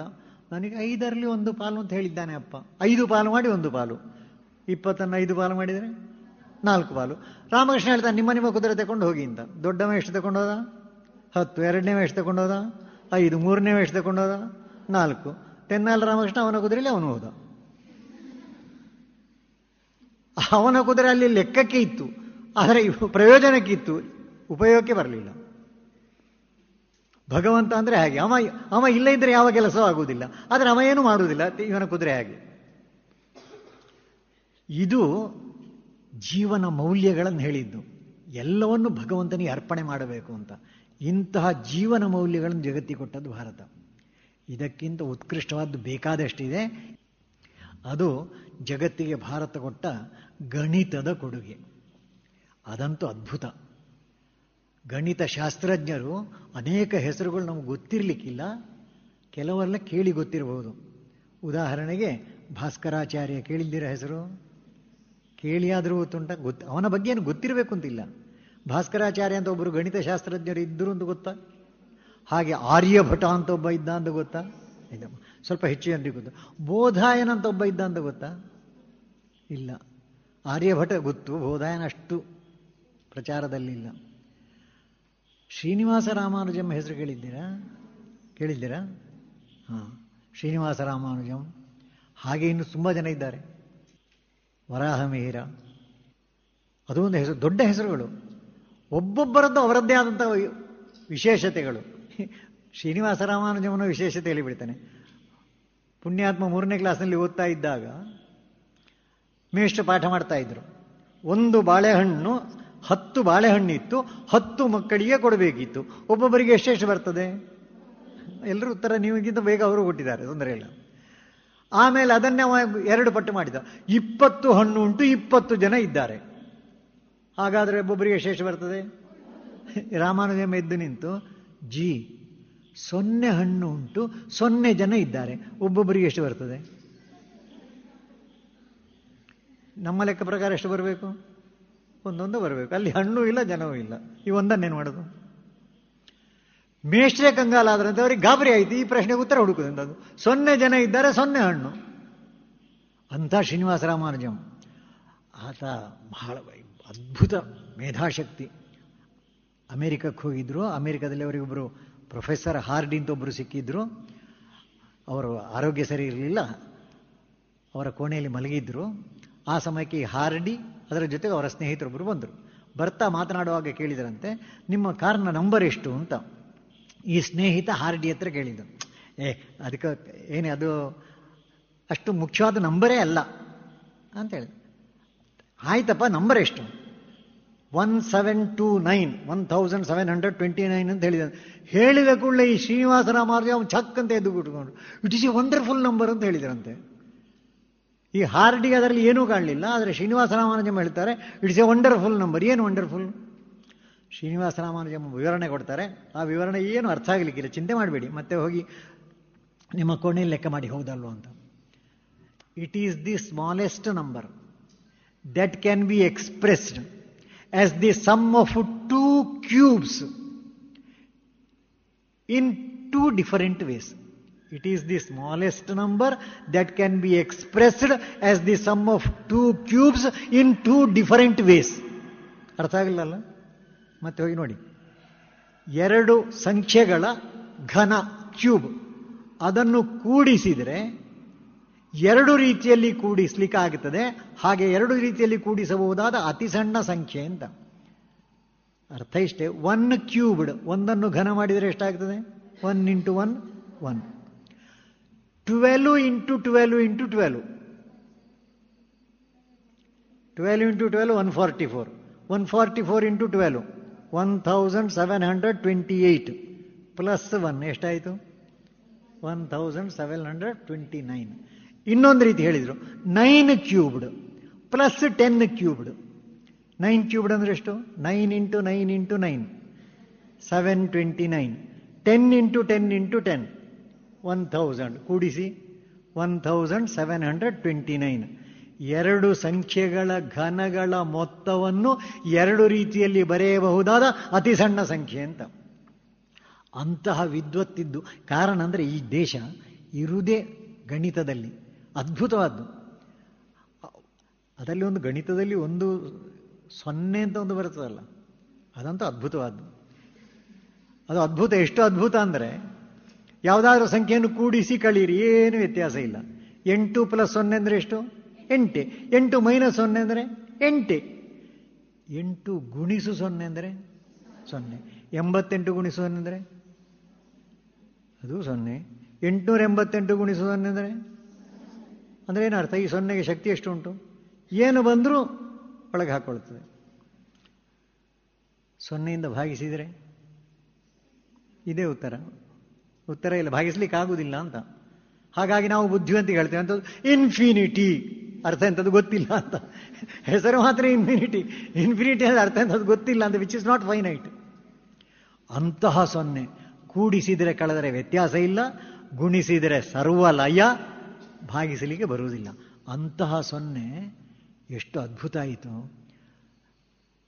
ಭಾಸ್ಕರಾಚಾರ್ಯರು ಅವರ ಗಣಿತ, ವೇದ ಗಣಿತದಲ್ಲಿ ಲೀಲಾವತಿ ಅಂತ ಒಂದು ಗಣಿತ ಬರೆದಿದ್ದಾರೆ ಅವರು. ಆ ಲೀಲಾವತಿ ಗಣಿತದಲ್ಲಿ ಮೊದಲ ಎರಡು ಶ್ಲೋಕ, ಮೊದಲನೇ ಶ್ಲೋಕ ದದ್ಬಿಡಿ ಬಿಡಿ. ಗಣಿತಕ್ಕೆ ಸಂಬಂಧಪಟ್ಟ ಎರಡು ಶ್ಲೋಕದಲ್ಲಿ ಬರೀತಾರೆ, ಭಾರತದ ಸಾಮರ್ಥ್ಯ, ಸಂಖ್ಯಾ ಪದ್ಧತಿ, ದಶಮಾಂಶ ಪದ್ಧತಿ ಹೇಗಿತ್ತು ಅಂತ. ಮೊದಲನದ್ದು ಒಂದು. ಅದಕ್ಕೆ ಒಂದು ಸೊನ್ನೆ ಸೇರಿಸಿದರೆ ಎಷ್ಟಾಗ್ತದೆ? ಬಲಬದಿಯಲ್ಲಿ ಒಂದು ಸೊನ್ನೆ ಹಾಕಿದರೆ ಹತ್ತು. ಮತ್ತೊಂದು ಸೊನ್ನೆ ಹಾಕಿದರೆ ಹೀಗೆ ಹೇಳುತ್ತಾ, ಏಕ ದಶ ಶತ ಸಹಸ್ರ, ಮತ್ತೇನು ಹೇಳೋದು? ಸಾವಿರ ಆದ ನಂತರ? ಹತ್ತು ಸಾವಿರ. ಅಂದರೆ ಹತ್ತು ಮತ್ತು ಸಾವಿರ ಎರಡನ್ನು ಜೋಡಿಸಿದ್ದು. ಆದರೆ ಭಾಸ್ಕರಾಚಾರ್ಯರಿಗೆ ಆ ಸಮಸ್ಯೆ ಇರಲಿಲ್ಲ. ಅವರು ಹೇಳಿದರು, ಏಕ ದಶ ಶತ ಸಹಸ್ರ ಅಯುತ. ಹತ್ತು ಸಾವಿರಕ್ಕೊಂದು ಶಬ್ದ ಅಯುತ. ಲಕ್ಷ, ಪ್ರಯುತ, ಕೋಟಯ ಕ್ರಮಶಃ, ಅರ್ಬುದಂ, ಅಬ್ಜಂ, ಖರ್ವ, ನಿಖರ್ವ, ಮಹಾಪದ್ಮ ಶಂಕವಸ್ತಸ್ಮಾತ್ ಜಲಧಿ, ಅಂತ್ಯಂ, ಮಧ್ಯಂ, ಪರಾರ್ಧಂ ಇತಿ ದಶಗುಣೋತ್ತರ ಸಂಜ್ಞಾ ಸಂಖ್ಯಾಯ ಸ್ಥಾನಾಂ ವ್ಯವಹಾರಾರ್ಥಂ ಕೃತ ಪೂರ್ವೈ ನಮ್ಮ ಪೂರ್ವಜರು ವ್ಯವಹಾರಕ್ಕೋಸ್ಕರ ten to the power seventeen ಉಪಯೋಗಿಸ್ತಾ ಇದ್ರು. ಶತಮಾನಗಳಷ್ಟು ಹಿಂದೆ. ಅಂಥ ಭಾಸ್ಕರಾಚಾರ್ಯರು. ಅವರು ನಮ್ಮ ಆಲ್ಜಿಬ್ರಾ ಲೆಕ್ಕ ಉಂಟಲ್ಲ, ಆಲ್ಜಿಬ್ರಾ ಲೆಕ್ಕವನ್ನು ಆಲ್ಜಿಬ್ರಾದಲ್ಲಿ ನಾವೇನು ಮಾಡ್ತೇವೆ? ಯಾವುದಾದ್ರು ಉತ್ತರ ಕಂಡು ಹುಡುಕಬೇಕಾದ್ರೆ ನಾವೇನು ಹೇಳ್ತೇವೆ? ಲೆಟ್ ಇಟ್ ಬಿ ಎಕ್ಸ್ ಗೊತ್ತಿಲ್ಲ ಲೆಟ್ ಇಟ್ ಬಿ ಎಕ್ಸ್ ಈ ಎಕ್ಸ್ ಉಪಯೋಗಿಸದೆ ಮಾಡ್ಲಿಕ್ಕೆ ಬರ್ತದೆ ಅಂತ ಬರೆದು ಬಿಟ್ರು ಶ್ಲೋಕಗಳನ್ನು ಬರೆದಿಟ್ಟಿದ್ದಾರೆ. ಅದ್ಭುತ, ಅದನ್ನಲ್ಲಿ ಹೇಳಲಿಕ್ಕೆ ಸಮಯ ಇಲ್ಲ, ಹೇಳುವುದಿಲ್ಲ. ಆದರೂ ನೀವು ಸ್ವಲ್ಪ ಎಲ್ಲರ ಹತ್ರ ಮೊಬೈಲಲ್ಲೇ ಇರ್ತದಲ್ಲ, ಆ ಮೊಬೈಲ್ನಲ್ಲಿ ಸ್ವಲ್ಪ ಭಾಸ್ಕರಾಚಾರ್ಯ, ಲೀಲಾವತಿ ಗಣಿತ ಇದನ್ನೆಲ್ಲ ಟೈಪ್ ಮಾಡಿ. ಒಂದು ಮೊದಲನೇ ಸರ್ತಿ ಓದಿದ್ರೆ ಏನು ಅರ್ಥ ಆಗಲಿಕ್ಕಿಲ್ಲ. ಹಾಗಾಗಿ ಮೊಬೈಲನ್ನು ತಲೆ ಅಡಿಗೆಯಲ್ಲಿ ಇಟ್ಟು ಮಲಗಿ. ಮರುದಿವಸ ಮತ್ತೆ ನೋಡಿದರೆ ಸ್ವಲ್ಪ ಅರ್ಥ ಆಗ್ತದೆ, ಚಿಂತೆ ಮಾಡುವ ಅವಶ್ಯಕತೆ ಇಲ್ಲ. ಆಗಲೂ ಅರ್ಥ ಆಗಿದ್ರೆ ಮರುದಿವಸ ತಲೆ ಅಡಿಯಲ್ಲಿಟ್ಟು ಹೀಗೆ ಒಂದು ನೂರೆಂಟು ದಿವಸ ಮೊಬೈಲನ್ನು ತಲೆ ಅಡಿಯಲ್ಲಿಟ್ಟು ಮಲಗಿದರೆ ಪ್ರತಿನಿತ್ಯ ನೋಡಬೇಕಷ್ಟೆ. ಯಾವುದನ್ನು ನೋಡ್ತೇವೆ ಅದನ್ನು ನೋಡಿದರೆ ಸ್ವಲ್ಪ ಗೊತ್ತಾಗ್ತದೆ. ಅಂತ ಭಾಸ್ಕರಾಚಾರ್ಯ. ಆರ್ಯಭಟ. ಆರ್ಯಭಟ ಪೈಯ ಬೆಲೆಯನ್ನು ಕಂಡು ಹುಡುಕಿದ್ದಾರೆ. ಪೈಯ ಬೆಲೆ ಎಷ್ಟು? ಮೂರು ಪಾಯಿಂಟ್ ಒಂದು ನಾಲ್ಕು. ಇದು ನಮಗೆ ಗೊತ್ತಿರೋ ಬೆಲೆ. ಆದರೆ ಆರ್ಯಭಟ ಅದಕ್ಕೆ ಏನು ಹೇಳ್ತಾರೆ ಗೊತ್ತಾ? ಅವ್ರ ಕೆಲಸ ನಮಗೆ ಕೊಟ್ಟಿದ್ದಾರೆ. ಪೈಯ ಬೆಲೆ ಎಷ್ಟು ಅಂತ ಕೇಳಿದರೆ ಚತುರಧಿಕಂ ಶತಂ. ಇದೆಲ್ಲ ನೂರಾರು ವರ್ಷಗಳ ಹಿಂದೆ ಹೇಳಿದ್ದು ಇವತ್ತಲ್ಲ, ಗೊತ್ತಿರಲಿ. ಚತುರಧಿಕಂ ಶತಂ ಅಂದರೆ ಎಷ್ಟಾಯಿತು? ನಾಲ್ಕು ಹೆಚ್ಚು ನೂರಕ್ಕಿಂತ. ನೂರ ನಾಲ್ಕು ಅಷ್ಟಗುಣಂ ಗುಣಿಸಿ ಎಂಟು. ಎಂಟುನೂರ ಮೂವತ್ತೆರಡು. ದ್ವಾಷಷ್ಟಿಸ್ತಥಾ ಸಹಸ್ರಾಣಂ ಅರವತ್ತೆರಡು ಸಾವಿರ ಕೂಡಿಸ್ಬೇಕಂತ. ಎಷ್ಟಾಯಿತು? ಅರವತ್ತೆರಡು ಸಾವಿರದ ಎಂಟುನೂರ ಮೂವತ್ತೆರಡು. ಏನದು ಅರವತ್ತೆರಡು ಸಾವಿರದ ಎಂಟುನೂರ ಮೂವತ್ತೆರಡು? ಅದು ಇಪ್ಪತ್ತು ಸಾವಿರ ವ್ಯಾಸ ಇರುವ ವೃತ್ತದ ಪರಿಧಿ. ಪರಿಧಿಗೆ ವ್ಯಾಸದಿಂದ ಭಾಗಿಸಿದರೆ ಪೈ ಬರ್ತದೆ. ಪರಿಧಿ ಎಷ್ಟು? ಅರವತ್ತೆರಡು ಸಾವಿರದ ಎಂಟುನೂರ ಮೂವತ್ತೆರಡು ಭಾಗಿಸು ವ್ಯಾಸ ವ್ಯಾಸ ಇಪ್ಪತ್ತು ಸಾವಿರ. ಆ ನಾಲ್ಕು ಸೊನ್ನೆಗಳಿಗೆ ನಾಲ್ಕು ಸ್ಥಾನಗಳನ್ನು ಬಿಟ್ಟು ಡಾಟ್ ಹಾಕಿ. ಆಗ ಎಂಟು ಪಾಯಿಂಟ್ ಆರು ಮೂರು ಎರಡು ಭಾಗಿಸು ಎರಡು ಬಂತು. ಆಮೇಲೆ ಭಾಗಿಸಿದರೆ ಎರಡು ಮೂರಲ್ಲಿ ಆರು. ಪಾಯಿಂಟ್ ಒಂದು, ನಾಲ್ಕು, ಒಂದು, ಆರು. ಎಷ್ಟಾಯಿತು? ಅರವತ್ತೆರಡು ಸಾವಿರದ ಎಂಟುನೂರ ಮೂವತ್ತಾರನ್ನು ಇಪ್ಪತ್ತು ಸಾವಿರದಿಂದ ಭಾಗಿಸಿದರೆ ಉತ್ತರ ಎಷ್ಟು? Three point one four one six ಅಂತ ಹೇಳಿ ಆ ಪುಣ್ಯಾತ್ಮ ಏನು ಹೇಳ್ತಾರೆ ಗೊತ್ತಾ? ಆಸನ್ನ ವೃತ್ತ ಪರಿಣಾಮ ನಾಲ್ಕು ದಶಮಾಂಶ ಸ್ಥಾನಗಳಿಗೆ ಸರಿಯಾಗಿ ಹೇಳಿ. This is the approximate value of pi ಎಂಥ ಅದ್ಭುತ.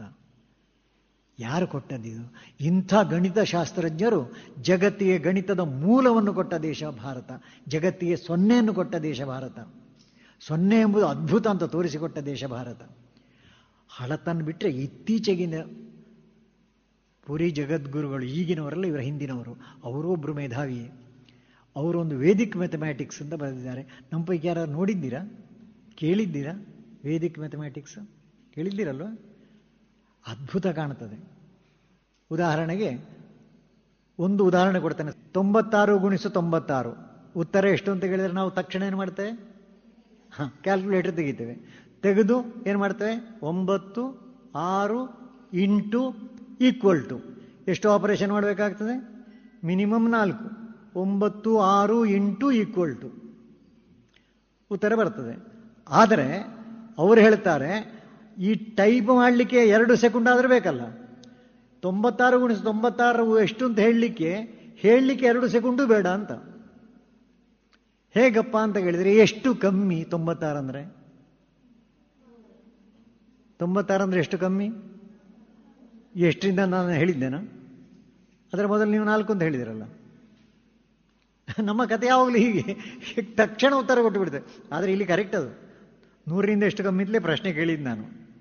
ಎಷ್ಟು ಕಮ್ಮಿ? ನಾಲ್ಕು ಕಮ್ಮಿ. ಅಷ್ಟು ಕಳೀರಿ. ತೊಂಬತ್ತಾರರಿಂದ ನಾಲ್ಕು ಕಳೆದರೆ ಎಷ್ಟು? ತೊಂಬತ್ತ? ಅರ್ಧ ಉತ್ತರ ಆಯಿತು. ಒಂದು ಸೆಕೆಂಡು ಸಾಕು. ನಾಲ್ಕು ನಾಲ್ಕಲಿ ಅದನ್ನು ಪಕ್ಕದಲ್ಲಿ ಬರೀರಿ. ಎಷ್ಟಾಯ್ತು ಈಗ ಉತ್ತರ? ಒಂಬತ್ತು ಸಾವಿರದ ಇನ್ನೂರ ಹದಿನಾರು. ಅದೇ ಅದರ ಉತ್ತರ. Ninety six into ninety six equal to nine thousand two hundred sixteen.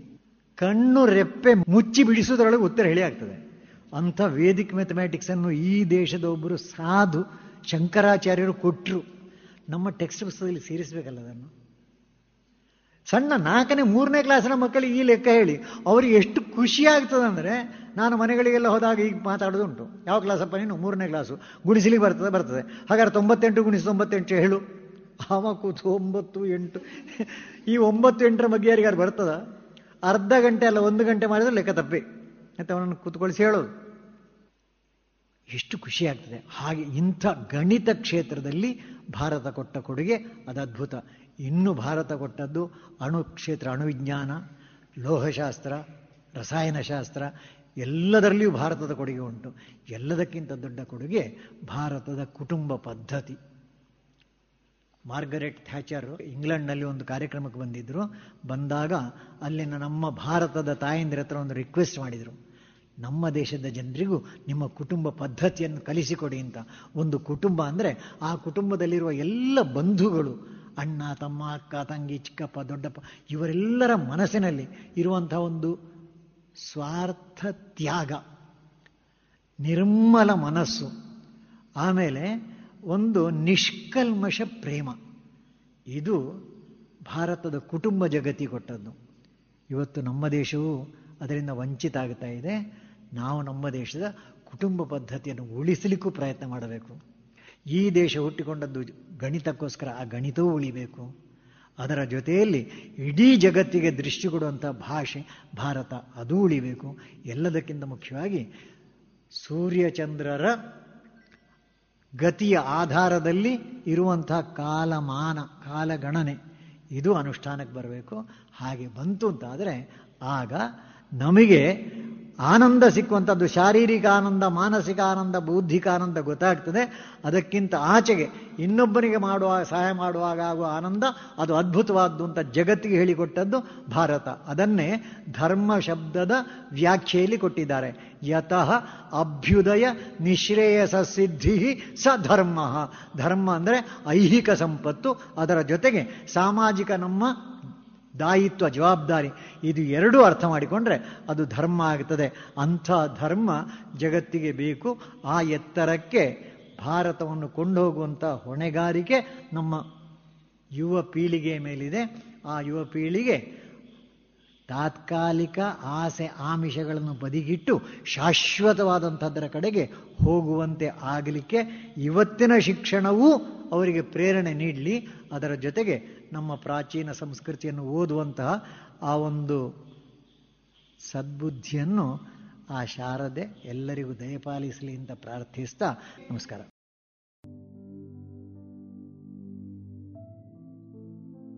ಇದುವರೆಗೆ ಖ್ಯಾತ ವಾಗ್ಮಿಯಾಗಿರುವಂತಹ ಶ್ರೀಯುತ ಕಜಂಪಾಡಿ ಸುಬ್ರಹ್ಮಣ್ಯ ಭಟ್ ಅವರಿಂದ ಪ್ರಾಚೀನ ಭಾರತ ಈ ವಿಚಾರದ ಕುರಿತ ಉಪನ್ಯಾಸವನ್ನ ಕೇಳಿದಿರಿ. ಇನ್ನು ಮುಂದೆ ಮಧುರ ಗೀತೆಗಳು ಪ್ರಸಾರಗೊಳ್ಳಲಿವೆ.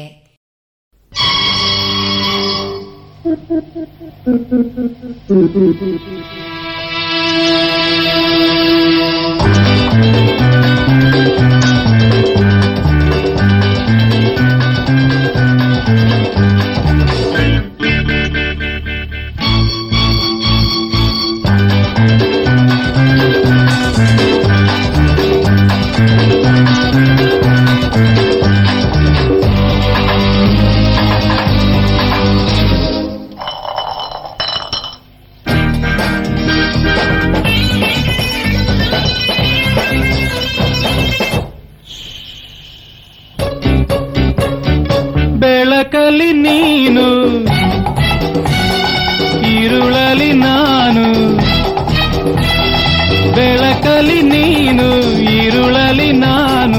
ಎದುರಲ್ಲಿ ನೀ ಬರಲು ಮತ್ತಲ್ಲಿ ನಾನಿರಲು ಹೇಗೆ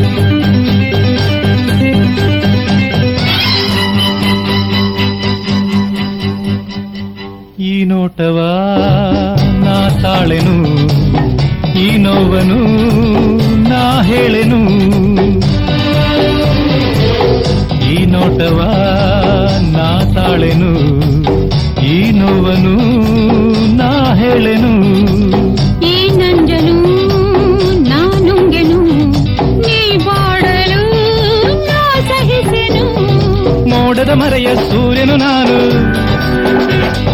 ಮೋಡದ ಮರೆಯ ಸೂರ್ಯನು ನಾನು. ಬಿಡು ಅಂಜಿಕೆ ಇಡು ನಂಬಿಕೆ.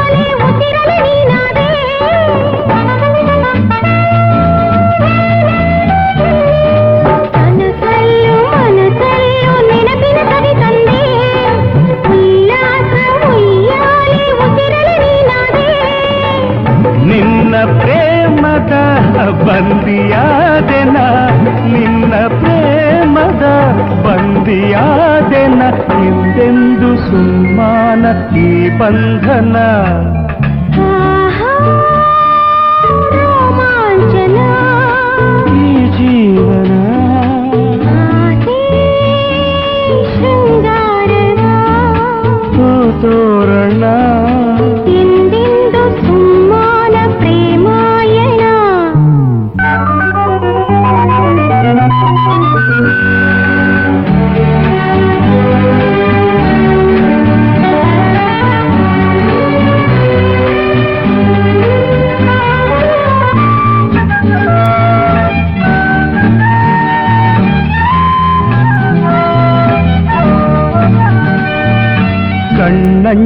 ಮಿಂಚಲ್ಲೇ ಒಲವಿನ ಸಂಕೇತ ನೀ ತಂದೆ ಈ ಪ್ರೇಮ ಸಂಗಮ ಸಂಗೀತ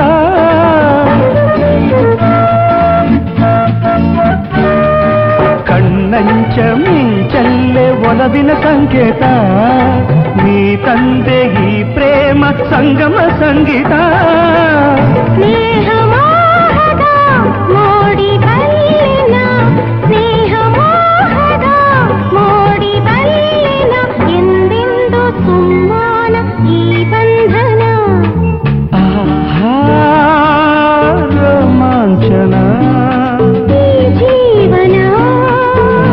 ಆಸೆ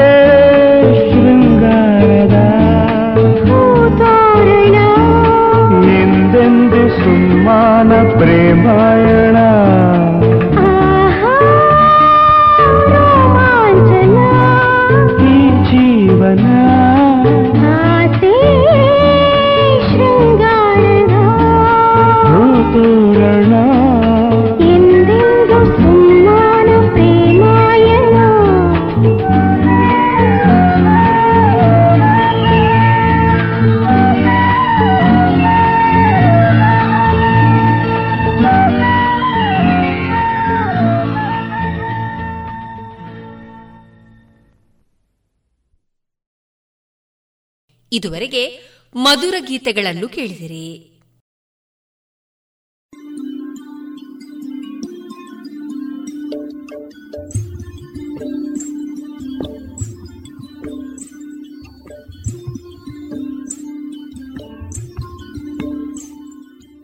ರೇಡಿಯೋ ಪಾಂಚಜನ್ಯ ಸಮುದಾಯ ಬಾನುಲಿ ಕೇಂದ್ರದಿಂದ ನಿಮ್ಮ ಕಾರ್ಯಕ್ರಮಗಳು ಪ್ರಸಾರವಾಗಬೇಕೆ?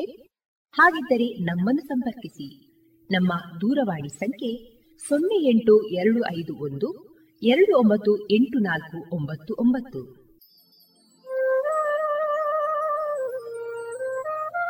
ಗಮನಿಸಿ ಕೇಳಿದರೆ ನಮ್ಮ ಕಾರ್ಯಕ್ರಮಗಳನ್ನು ವೆಬ್ಸೈಟ್ ಮೂಲಕ ಕೂಡ ಆಲಿಸಬಹುದು.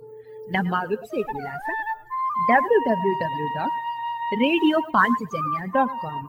ಇಲ್ಲಿ ಆರ್ಕೈವ್ಸ್ನ ಭಾಗಕ್ಕೆ ಹೋಗಿ ಕ್ಲಿಕ್ ಮಾಡಿದರೆ ಹಳೆ ಕಾರ್ಯಕ್ರಮಗಳನ್ನು ಕೂಡ ಆಲಿಸಬಹುದು. ಜೊತೆಗೆ ನಮ್ಮ ಪ್ರಸಾರವನ್ನು ಆಪ್ ಮೂಲಕವೂ ಕೇಳಬಹುದು. ಪ್ಲೇಸ್ಟೋರ್ನಲ್ಲಿ ಪಾಂಚಜನ್ಯ ಸರ್ಚ್ ಮಾಡಿ ಡೌನ್ಲೋಡ್ ಮಾಡಿಕೊಂಡು ತಮ್ಮ ಮೊಬೈಲ್ಗಳಿಗೆ ಇನ್ಸ್ಟಾಲ್ ಮಾಡಿದರೆ ರೇಡಿಯೋ ಪ್ರಸಾರದ ಕಾರ್ಯಕ್ರಮವನ್ನು ನೀವು ಆಲಿಸಬಹುದು.